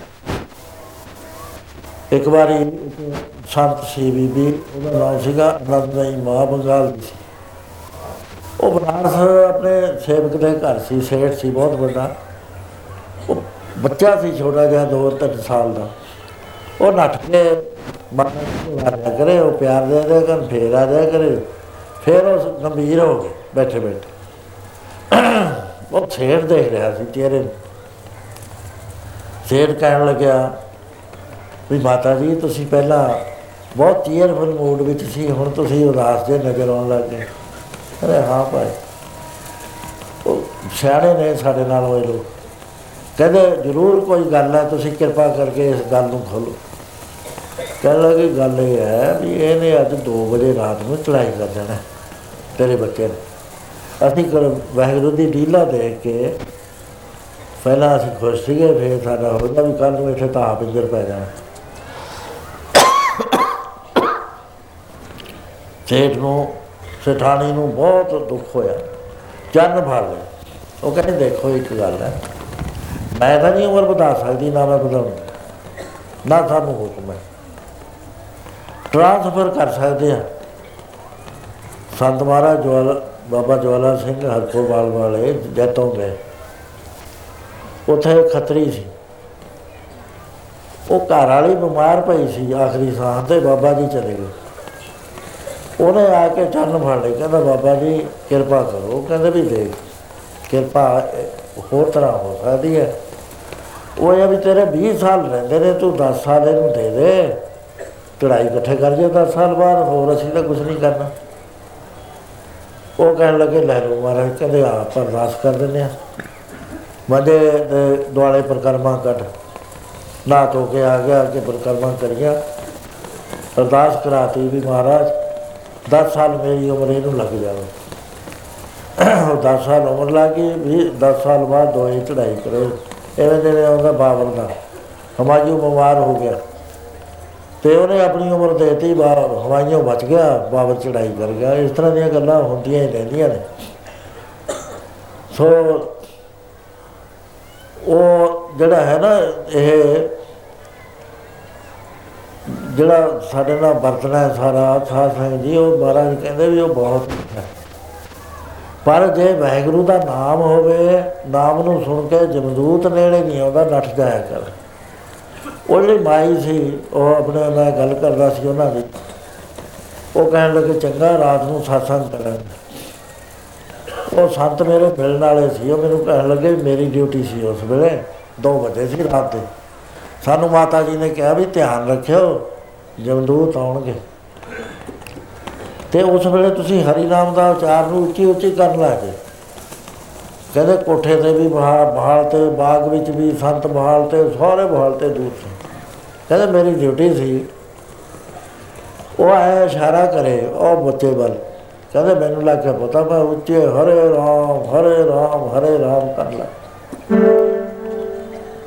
ਕਹਿੰਦੇ ਕਰਦੇ ਹੋਏ ਸਾਰੇ ਸਾਧੂ ਬੋਲ ਪਏ ਉਹ ਨੱਠੇ ਹੀ ਜਾਣ। ਉਹ ਗੁਰੂ ਮਹਾਰਾਜ ਕਹਿੰਦੇ, ਨਾਮ ਸੁਣਤ ਜਮ ਦੂਰੋਂ ਭਾਗੇ। ਜਮ ਦੀ ਤਾਕਤ ਨਹੀਂ ਹੈ ਜਿੱਥੇ ਨਾਮ ਮੰਡਲ ਹੈ, ਉੱਥੇ ਆ ਕੇ ਲੈ ਜਿਹੜੇ ਬਿਲਕੁਲ। ਜੈ ਸਾਧੂ, ਗੋਬਿੰਦ ਭਜਨ, ਕੀਰਤਨ ਨਾਨਕ ਨੀਤ। ਲਾਓ, ਮੈਂ ਤੂੰ ਮੈਂ ਛੋਟੇ ਨਿਕਲ ਨਾ ਜਾਈਓ ਤੂੰ ਸੋ ਇਸ ਤਰ੍ਹਾਂ ਦੇ ਨਾਲ ਦੁੱਖ ਨਾ ਲੱਗੇ, ਕਦੇ ਤੁਧ ਪਾਰ ਬ੍ਰਹਮ ਚਿਤਾਰੇ, ਜਬ ਕੰਕਰ ਨੇੜ ਨਾ ਆਵੇ, ਗੁਰਸਿੱਖ ਪਿਆਰ ਮਹਾਰਾਜ ਤਾਂ ਗੁਰਸਿੱਖਾਂ ਦੀ ਕਰਤੀ ਗਰੰਟੀ। ਬਈ ਗੁਰਸਿੱਖਾਂ ਦੇ ਮੈਂ ਵੀ ਤੁਹਾਨੂੰ ਇੱਕ ਬੇਨਤੀ ਕਰਦਾ। ਜੇ ਅਮਰਤ ਛਕ ਕੇ ਰਹਿਤਾ ਵਿੱਚ ਪੱਕੇ ਰਹੋ, ਚਲੋ ਕਮਾਈ ਨਹੀਂ ਕਰ ਸਕਦੇ, ਕੋਈ ਗੱਲ ਨਹੀਂ ਇੱਕ ਜਨਮ ਚ ਨਹੀਂ ਹੁੰਦੀ, ਇਹ ਤਾਂ ਸੈਂਕੜੇ ਜਨਮ ਲੱਗਦੇ ਆ, ਤਾਂ ਕਿਤੇ ਜਾ ਕੇ ਸਿਰੇ ਪਹੁੰਚਣਾ। ਕੋਈ ਵਗਿਆ ਨਾ ਕਰੋ ਕਰਹਿਤ ਨਾ ਕਰੋ। ਜਿਹੜੀਆਂ ਹੋ ਗਈਆਂ ਹੋ ਗਈਆਂ। ਇਹ ਜਮਦੂਤ ਨਾ ਕਦੇ ਵੀ ਆਊਗਾ ਲੈਣ ਵਾਸਤੇ। ਸਿੰਘ ਆਉਣਗੇ ਹਮੇਸ਼ਾ। ਜਾਊਗਾ ਕਿੱਥੇ? ਐਸੀਆਂ ਮਿਸਾਲਾਂ ਨੇ, ਮੈਂ ਐਵੇਂ ਨਹੀਂ ਕਹਿ ਰਿਹਾ। ਪਤਾ ਹੈ, ਮੈਨੂੰ ਬਹੁਤ ਸਾਰੀਆਂ ਮਿਸਾਲਾਂ ਦਾ। ਜਿੱਥੇ ਗੁਰੂ ਦੇ ਸਿੰਘ ਆਏ ਨੇ। ਲੈ ਕਿਉਂਕਿ ਧਰਮਰਾਜ ਦੀ ਦਰਗਾਹ ਡਿਵਾਲਡ ਹੈ, ਅੰਗਰੇਜ਼ੀ ਦਾ ਖਰਾ ਡਿਵਾਲਡ। ਬੜੇ ਹੋਏ ਜਾਣਦੇ ਨੇ ਵੀ ਇਹ ਗੁਰੂ ਵਾਲਾ ਨਾ ਉੱਥੇ ਕਦੇ ਭੁੱਲ ਕੇ ਵੀ ਜਾਏਗਾ। ਧਰਮਰਾਜ ਨੂੰ ਹੁਕਮ ਹੈ ਬੈ ਸੱਚਾ ਧਰਮ ਵਿਚਾਰ। ਦੂਜੇ ਪਾਏ ਦੁਸ਼ਟ ਆਤਮਾ, ਇਹ ਤੇਰੀ ਸਰਕਾਰ। ਅਧਿਆਤਮੀ ਕਰਮ ਹਰ ਗੁਣ ਤਾਸ। ਤਿਨ ਕੀ ਸੇਵਾ ਧਰਮਰਾਜ ਕਰੇ। ਜਿਹੜੇ ਨਾਮ ਜਪਦੇ ਆ, ਬਾਣੀ ਪੜ੍ਹਦੇ ਨੇ, ਉਹਨਾਂ ਦੇ ਸੇਵਾ ਧਰਮਰਾਜ ਨੂੰ ਬੜੀ ਮੁਸ਼ਕਲ ਦੇ ਨਾਲ ਮਿਲਦੀ ਹੈ ਗੁਰੂ ਵਾਲਾ ਜਿਹੜਾ ਬਣ ਗਿਆ ਸੱਚੇ ਦਿਲ ਨਾਲ, ਗ੍ਰਹਿਤ ਨਹੀਂ ਜਿਹਨੇ ਕਰੀ, ਬਾਣੀਆਂ ਪੜਦਾ ਚਲੋ ਠੀਕ ਹੈ ਉਹਦਾ ਜਨਮ ਹੋਇਆ ਪਰ ਉਹ ਜਮਦੂਤਾਂ ਦੇ ਨਹੀਂ ਕਦੇ ਵੀ ਜਾਏਗਾ ਕਿਉਂਕਿ ਜਮਦੂਤ ਦੇ ਉਹਦਾ ਨਾਮ ਕੱਟਿਆ ਜਾਂਦਾ। ਧਰਮਰਾਜ ਅਬ ਕਹਾਂ ਕਰੇਗੋ? ਜੋ ਫਾਟਿਓ ਸਗਲੋ ਲੇਖਾ। ਗੁਰਸਿੱਖ ਕੋਈ ਵੀ ਗੁਰੂ ਵਾਲਾ ਜਿਹੜਾ ਮੁਰਸ਼ਿਦ ਦਾ, ਮੁਰਸ਼ਿਦੇ ਕਾਮਲ ਵਾਲਾ ਨਾ, ਉਹ ਦਰਗਾਹ 'ਚ ਧਰਮਰਾਜ ਦੇ ਨਹੀਂ ਜਾਂਦਾ। ਉਹ ਗੁਰੂ, ਆਪਣੇ ਗੁਰੂ ਦੀ ਦਰਗਾਹ 'ਚ ਜਾਂਦਾ। ਸੋ ਇਸ ਤਰ੍ਹਾਂ ਨਾਮ ਜਿਹੜਾ ਜਪਦਾ ਹੈ, ਉਹਦਾ ਉਹ ਆਦਰ ਕਰਦਾ ਆਦਰ ਦੇਵਤ ਜਾਮ। ਜਿਸ ਵਾਤੇ ਚਲੇ ਗਏ ਉੱਥੇ, ਰਾਜਾ ਜਨਕ ਜੀ, ਉਸ ਵੇਲੇ ਖੁਸ਼ ਹੋ ਗਿਆ ਧਰਮਰਾਜ ਬਾਰ-ਬਾਰ ਬੇਨਤੀਆਂ ਕਰਦਾ ਵੀ ਮਹਾਰਾਜ, ਤੁਸੀਂ ਤਾਂ ਮੇਰੇ ਤੇ ਬੜੀ ਬਾਰੀ ਕਿਰਪਾ ਕਰੋ। ਤੁਸੀਂ ਤਾਂ ਇਥੇ ਪਾਪੀ ਤੇ ਪੁੰਨੀ ਆਉਂਦੇ ਨੇ, ਕਿਉਂਕਿ ਜਿਹੜਾ ਬੰਦਾ ਪੁੰਨ ਕਰਕੇ ਉਹਦਾ ਬਦਲਾ ਮੰਗਦਾ ਨਾ, ਉਹਨੂੰ ਵਸ਼ ਧਰਮਰਾਜ ਕੋ ਜਾਣਾ ਪਏਗਾ, ਇਹ ਵੀ ਧਿਆਨ ਰੱਖਿਓ। ਅਸੀਂ ਕੀ ਕਰਦੇ ਆ ਤੇ ਤੁਸੀਂ ਪਹਿਲਾਂ ਕਿਹਾ ਵੀ ਧਰਮਰਾਜ ਦੇ ਜਾਂਦਾ ਨਹੀਂ, ਹੁਣ ਕਿਹਾ ਵੀ ਧਰਮਰਾਜ ਦੇ ਜਾਓ। ਸਾਨੂੰ ਇਹ ਦੱਸਿਆ ਜਾਂਦਾ ਹੈ ਅਰਦਾਸ ਦੇ ਵਿੱਚ ਵੀ ਸੱਚੇ ਬਾਦਸ਼ਾਹ ਅੰਮ੍ਰਿਤ ਵੇਲੇ ਤੋਂ ਜੋ ਬਾਣੀ ਪੜੀ ਹੈ। ਜੋ ਕੋਈ ਨੇਕ ਕੰਮ ਹੋਇਆ, ਉਹ ਤੂੰ ਆਪਣੇ ਖਜ਼ਾਨੇ 'ਚ ਦਾਖਲ ਕਰ ਲੈ, ਜਿਹੜੀਆਂ ਗਲਤ ਗੱਲਾਂ ਹੋਈਆਂ ਮਾਫ ਕਰ ਦੇ। ਅਸੀਂ ਆਪਣੇ ਕੋਲ ਰੱਖਦੇ ਨਹੀਂ ਕੋਈ ਧਰਮਰਾਜ ਦੇ ਕੀ ਕਰਨ ਜਾਵਾਂਗੇ?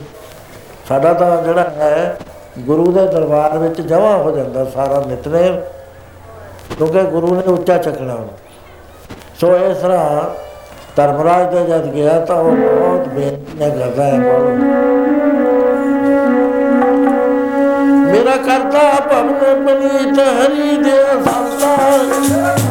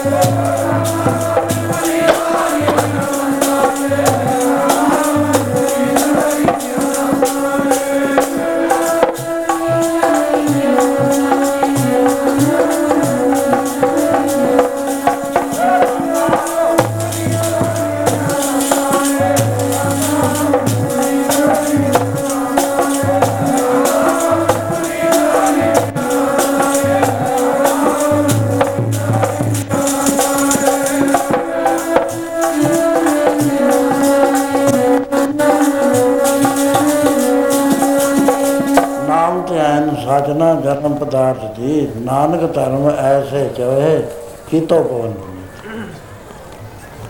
ਬਾਰ ਬਾਰ ਬੇਨਤੀਆਂ ਕਰ ਸੁਤੇ ਭਾਗ ਜਾਗ ਪਏ ਮੇਰੇ ਜਿਤਾ ਉਜਤਾ ਮੁਰਾਦਾ ਮੇਰੇ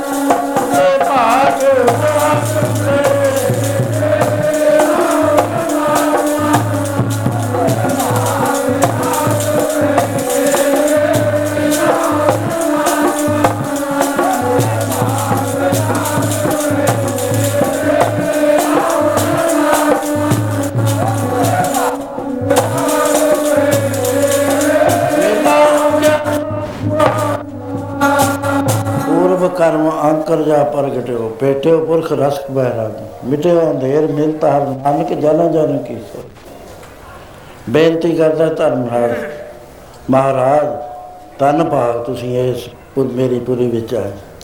ਇੱਥੇ ਪਾਪੀ ਪੁੰਨੀ ਆਉਂਦੇ ਨੇ, ਸ- ਬੰਦਗੀ ਵਾਲਾ ਤਾਂ ਕਦੇ ਆਉਂਦਾ ਨਹੀਂ। ਦੱਸੋ ਮੈਂ ਤੁਹਾਡੀ ਸੇਵਾ ਕੀ ਕਰ ਸਕਦਾ?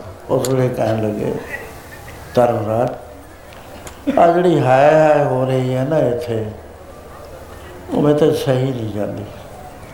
ਪਾਤਸ਼ਾਹ ਮਹਾਰਾਜ, ਇਹ ਪਾਪੀ ਲੋਕ ਨੇ ਜਿਨ੍ਹਾਂ ਨੇ ਜਾ ਕੇ ਆਪਣਾ ਜੀਵਨ, ਸੰਸਾਰ ਚ ਮਨੁੱਖਾ ਜਨਮ ਧਾਰ ਕੇ ਬਰਬਾਦ ਕਰਿਆ। ਵੱਡੇ ਵੱਡੇ ਉਪਦਰਵ ਕਰੇ ਨੇ, ਵੱਡੇ ਵੱਡੇ ਪਾਪ ਕਰੇ ਨੇ, ਬੱਜਰ ਕਰੇਤਾ ਕਰੀਆਂ ਨੇ। ਇਹਦਾ ਮਹਾਪਾਪੀ ਨੇ ਅਕਾਲ ਪੁਰਖ ਦਾ ਹੁਕਮ ਹੀ ਐਸਾ ਹੈ। ਤੇ ਆਪ ਦਾ ਜੋ ਫਰਮਾਨ ਹੈ, ਉਹਨੂੰ ਪੜੋ ਪਿਆਰਾ। ਕਰਦੇ ਬੰਦ ਖਲਾਸੀ ਇਹ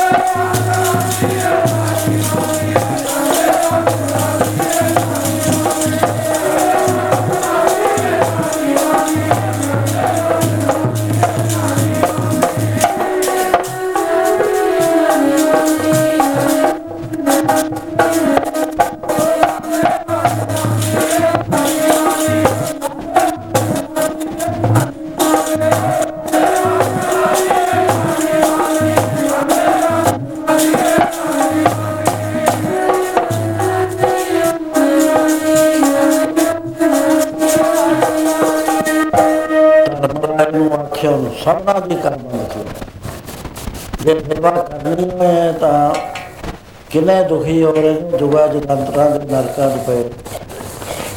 ਕਹਿਣ ਲੱਗਾ ਕਰੇ ਬੇਨਤੀ ਧਰਮਰਾਜ ਮਹਾਰਾਜ ਮੇਰੇ ਇਖਤਿਆਰ ਨਹੀਂ ਹੈ। ਹਮ ਸੇਵਕ ਠਾਕਰ ਅਵਨਾਸ਼ੀ ਮੈਂ ਤਾਂ ਅਹ, ਵਾਹਿਗੁਰੂ ਜੀ ਦਾ ਚਾਕਰ ਜੇ ਤੁਸੀਂ ਛਡਾਉਣਾ ਹੈ ਤਾਂ ਉਹਨੂੰ ਕਹਿ ਲਓ ਕੋਈ ਹੋਰ ਤਰੀਕਾ ਕਰਨ ਲੱਗੇ ਇਹਨਾਂ ਦੇ ਪਾਪਾਂ ਦੇ ਬਦਲੇ ਕੋਈ ਪੁੰਨ ਦੇ ਦਿਓ। ਪਾਪ ਇਹਨਾਂ ਦੇ ਗਿਣ ਲਓ, ਇੱਕ ਪਾਸੇ ਪੁੰਨ ਦੇ ਵਿੱਚ ਜਿੰਨੇ ਆ ਜਾਣਗੇ, ਮੈਂ ਛੱਡ ਦੂੰਗਾ। ਉਸ ਵੇਲੇ ਉਹਨੇ ਕਿਹਾ ਵੀ ਪਾਪ ਸਾਰੇ ਗਿਣ ਕਿੰਨੇ ਨੇ ਕੰਪਿਊਟਰਾਈਜ਼ ਕਰ ਦਿੱਤੇ। ਸਾਡੀ ਬੋਲੀ ਦੇ ਵਿੱਚ ਇਹ ਹੈ ਕਿ ਤੱਕੜ ਲਾ ਲੈ। ਇੱਕ ਪਾਸੇ ਪਾਪ ਭਰ ਲੈ। ਉਸ ਵੇਲੇ ਪਾਪ ਪਾ ਲੇ ਤੇ ਕਹਿਣ ਲੱਗੇ, ਮੈਂ ਹੁਣ ਇਹਦੇ ਬਦਲੇ ਨਾਮ ਦੇਣਾ ਆਪਣਾ ਆਪਣਾ ਖਿਆਲ ਹੈ, ਕੋਈ ਕਹਿੰਦਾ ਅੱਧੀ ਘੜੀ ਜਪਿਆ ਕੋਈ ਕਹਿੰਦਾ ਕਿਵੇਂ, ਪਰ ਇੱਕ ਨਾਮ ਮਹਾਰਾਜ ਨੇ ਲਿਖਿਆ। ਕੇਵਲ ਧਿਆਨ ਸੇ, ਸਭ ਤੋਂ ਉੱਚੀ ਜਿਹੜੀ ਨਾਮ ਦੀ ਅਵਸਥਾ ਹੈ ਨਾ, ਉਹ ਪਰਮੇਸ਼ਰ ਦੇ ਵਿੱਚ ਰਹਿਣ ਵਾਲੀ ਹੈ ਵੀ ਹਰ ਥਾਂ ਦੇ ਉੱਤੇ ਵਾਹਿਗੁਰੂ ਦੇਖਣਾ, ਇਹ ਭੁੱਲਣਾ ਨਾ। ਉਹ ਅਵਸਥਾ ਨਾਮ ਦੀ ਹੁੰਦੀ ਹੈ ਆਖਰੀ, ਜਿੱਥੇ ਪੂਰਨ ਬ੍ਰਹਮ ਗਿਆਨ ਹੋਇਆ ਕਰ। ਉਹਦੇ ਨਾਲ ਗਹਿਣੇ ਧਰੇ ਉਹਦੇ ਇੱਕ ਨਾਮ, ਪਾਪਾ ਨਾਲ ਕਰੇ ਨਿਰਜਸ। ਸਾਰੇ ਪਾਪ ਨਾਲ ਪਾਲੇ ਜੁਗਾਂ ਜਗੰਤਰਾਂ ਦੇ। ਹੁਣ ਪਾਪ ਕਿੰਨੇ ਕੁ ਹੋਏ? ਨਾਮ ਦੇ ਮੁਕਾਬਲੇ ਕਹਿੰਦੇ ਪਾਪ ਸੰਗ, ਪਾਪ ਨਾ ਬੁਝਣੀ, ਪਾਸਕੂ ਬਣ ਗਏ। ਗੁਰਮੁਖ ਨਾਉ, ਉਹ ਤੋਲ ਨਾ ਤਲਾਸ। ਨਰਕੋਂ ਛੁੱਟੇ ਜੀ ਜੰਤ, ਗੱਲੋਂ ਕੱਟੀ ਸਿਰਕ ਜੰਮ ਫਸ। ਮੁਕਤ ਜੁਗਤ ਨਾਮੇ ਕੀ ਦਾਸੀ ਅੱਦਾ ਦਾ ਬਦਲ ਪਰ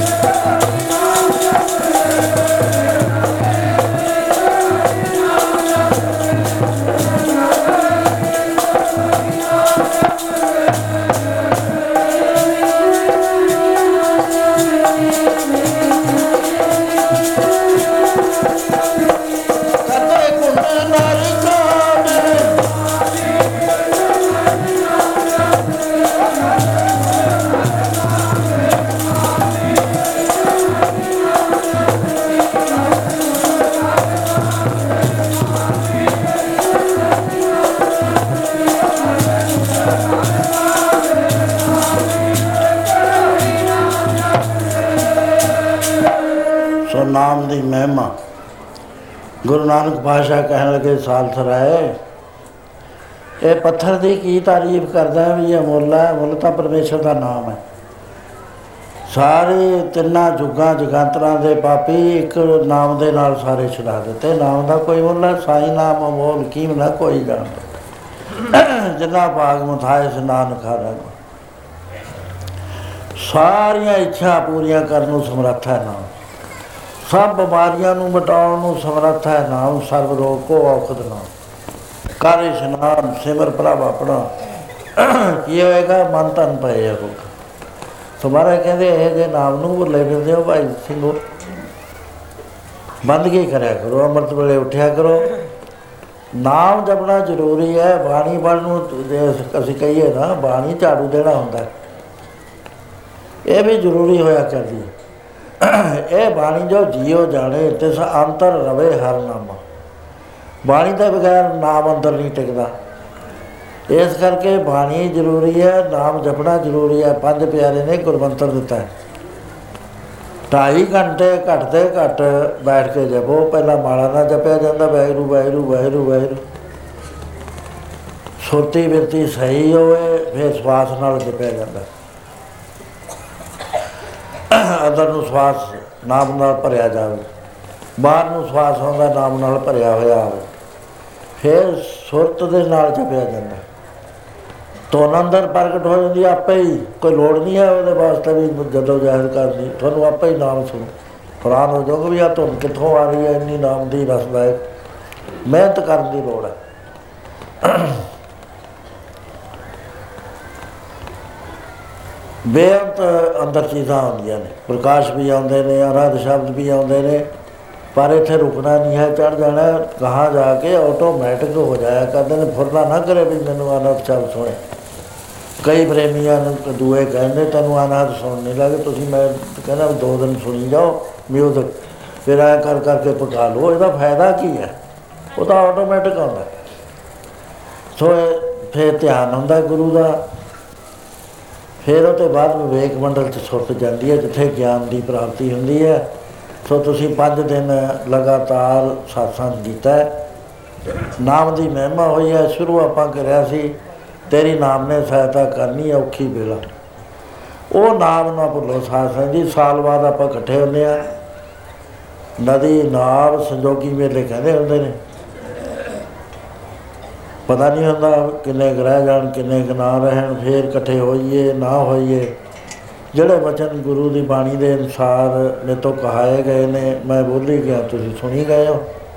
ਸੋ ਇਸ ਤਰ੍ਹਾਂ ਦੇ ਨਾਲ ਆਪ ਆਪਣੇ ਜੀਵਨ ਨੂੰ ਰਸਤੇ ਤੇ ਪਾਓ। ਮੈਂ ਇਸ ਕਰਕੇ ਕਹਿਣਾ ਕਿਉਂਕਿ ਦੁਆਬਾ ਗਿਣਿਆ ਗਿਆ ਹੈ ਸਾਰੇ ਅਬਰਤਾ ਸਾਰੇ ਹਿੰਦੁਸਤਾਨ ਤੇ ਕਹਿ ਲੋ ਉਹ ਮੈਂ ਤੁਹਾਡੀ ਕੋਈ ਐਗਜ਼ੈਗਰੇਸ਼ਨ ਨਹੀਂ ਕਰਦਾ, ਤਾਰੀਫ ਨਹੀਂ ਕਰਦਾ। ਥੋੜੇ ਸੁਭਾਅ ਹੋਰ ਨੇ, ਸਾਡੇ ਸੁਭਾਅ ਹੋਰ ਨੇ। ਅਸੀਂ ਤਾਂ ਐਵੇਂ ਲੜਨ ਮਰਨ ਨੂੰ ਤਿਆਰ ਹੋ ਜਾਂਦੇ ਆ ਝਗੜਾ ਹੀ ਖੜਾ ਕਰ ਲਾਂਗੇ, ਸਾਰੀ ਜ਼ਿੰਦਗੀ ਔਖੇ ਹੋਈ ਜਾਵਾਂਗੇ। ਇਹ ਸਮਝਦਾਰ ਲੋਕ ਨੇ ਇੱਥੇ, ਬਾਣੀ ਨੂੰ ਸਮਝਦੇ ਨੇ। ਬਾਣੀ ਨੂੰ ਚਲਾ ਸਕਦੇ ਆ, ਬ੍ਰੇਨ ਵਾਲੇ ਨੇ। ਜੇ ਗੱਲ ਸਮਝ ਪੈਂਦੀ ਹੈ, ਸਮਝ ਲਓ, ਸਮਝ ਕੇ ਇਸ ਪਾਸੇ ਨੂੰ ਚੱਲੋ ਇੱਥੇ ਵੀ ਸੁਖੀ, ਦਰਗਾਹ 'ਚ ਵੀ ਸੁਖੀ।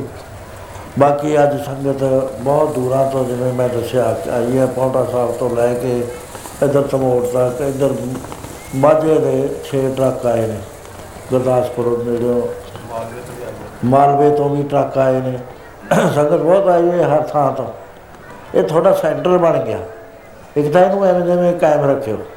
ਹਰ ਸਾਲ ਦਾ ਬਣਾ ਲਓ। ਇਕੱਠੇ ਹੋ ਕੇ ਇਹ ਇਹਨਾਂ ਬਹਿਰਾਮ ਵਾਲਿਆਂ ਦਾ ਦੀਵਾਨ ਨਹੀਂ, ਅਸੀਂ ਮੰਨਦੇ ਵੀ ਇਹਨਾਂ ਦਾ ਦੀਵਾਨ ਹੈ।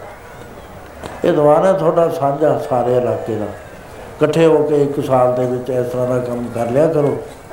ਉਪਦੇਸ਼ ਹੋ ਜਾਂਦੇ ਨੇ ਰਿਵਾਈਵ ਹੋ ਜਾਂਦਾ ਹੈ, ਗੱਲਾਂ ਯਾਦ ਹੋ ਜਾਂਦੀਆਂ ਕੁਝ ਪ੍ਰੇਰਨਾ ਹੋ ਜਾਂਦੀ ਹੈ ਫਿਰ ਅਸੀਂ ਚੱਲਦੇ ਆ ਫਿਰ ਜਦ ਕਿਤੇ ਸਤਸੰਗ ਮਿਲੇ ਸਤਸੰਗਤ ਦੇ ਵਿੱਚ ਜਾਓ। ਸਤਸੰਗ ਉਲੀਆਂ ਪੁਲੀਆਂ ਗੱਲਾਂ ਨਹੀਂ ਹੁੰਦੀਆਂ। ਸਤਸੰਗਤ ਕੈਸੀ ਜਾਣੀਏ ਜਿੱਥੇ ਇੱਕੋ ਨਾਮ ਬਖਾ ਸੋ ਇਹਨਾਂ ਮੈਂ ਹੁਣ ਸਮਾਪਤ ਕਰਦਾ ਵਾਹਿਗੁਰੂ ਜੀ ਕਾ ਖਾਲਸਾ ਵਾਹਿਗੁਰੂ ਜੀ ਕੀ ਫਤਿਹ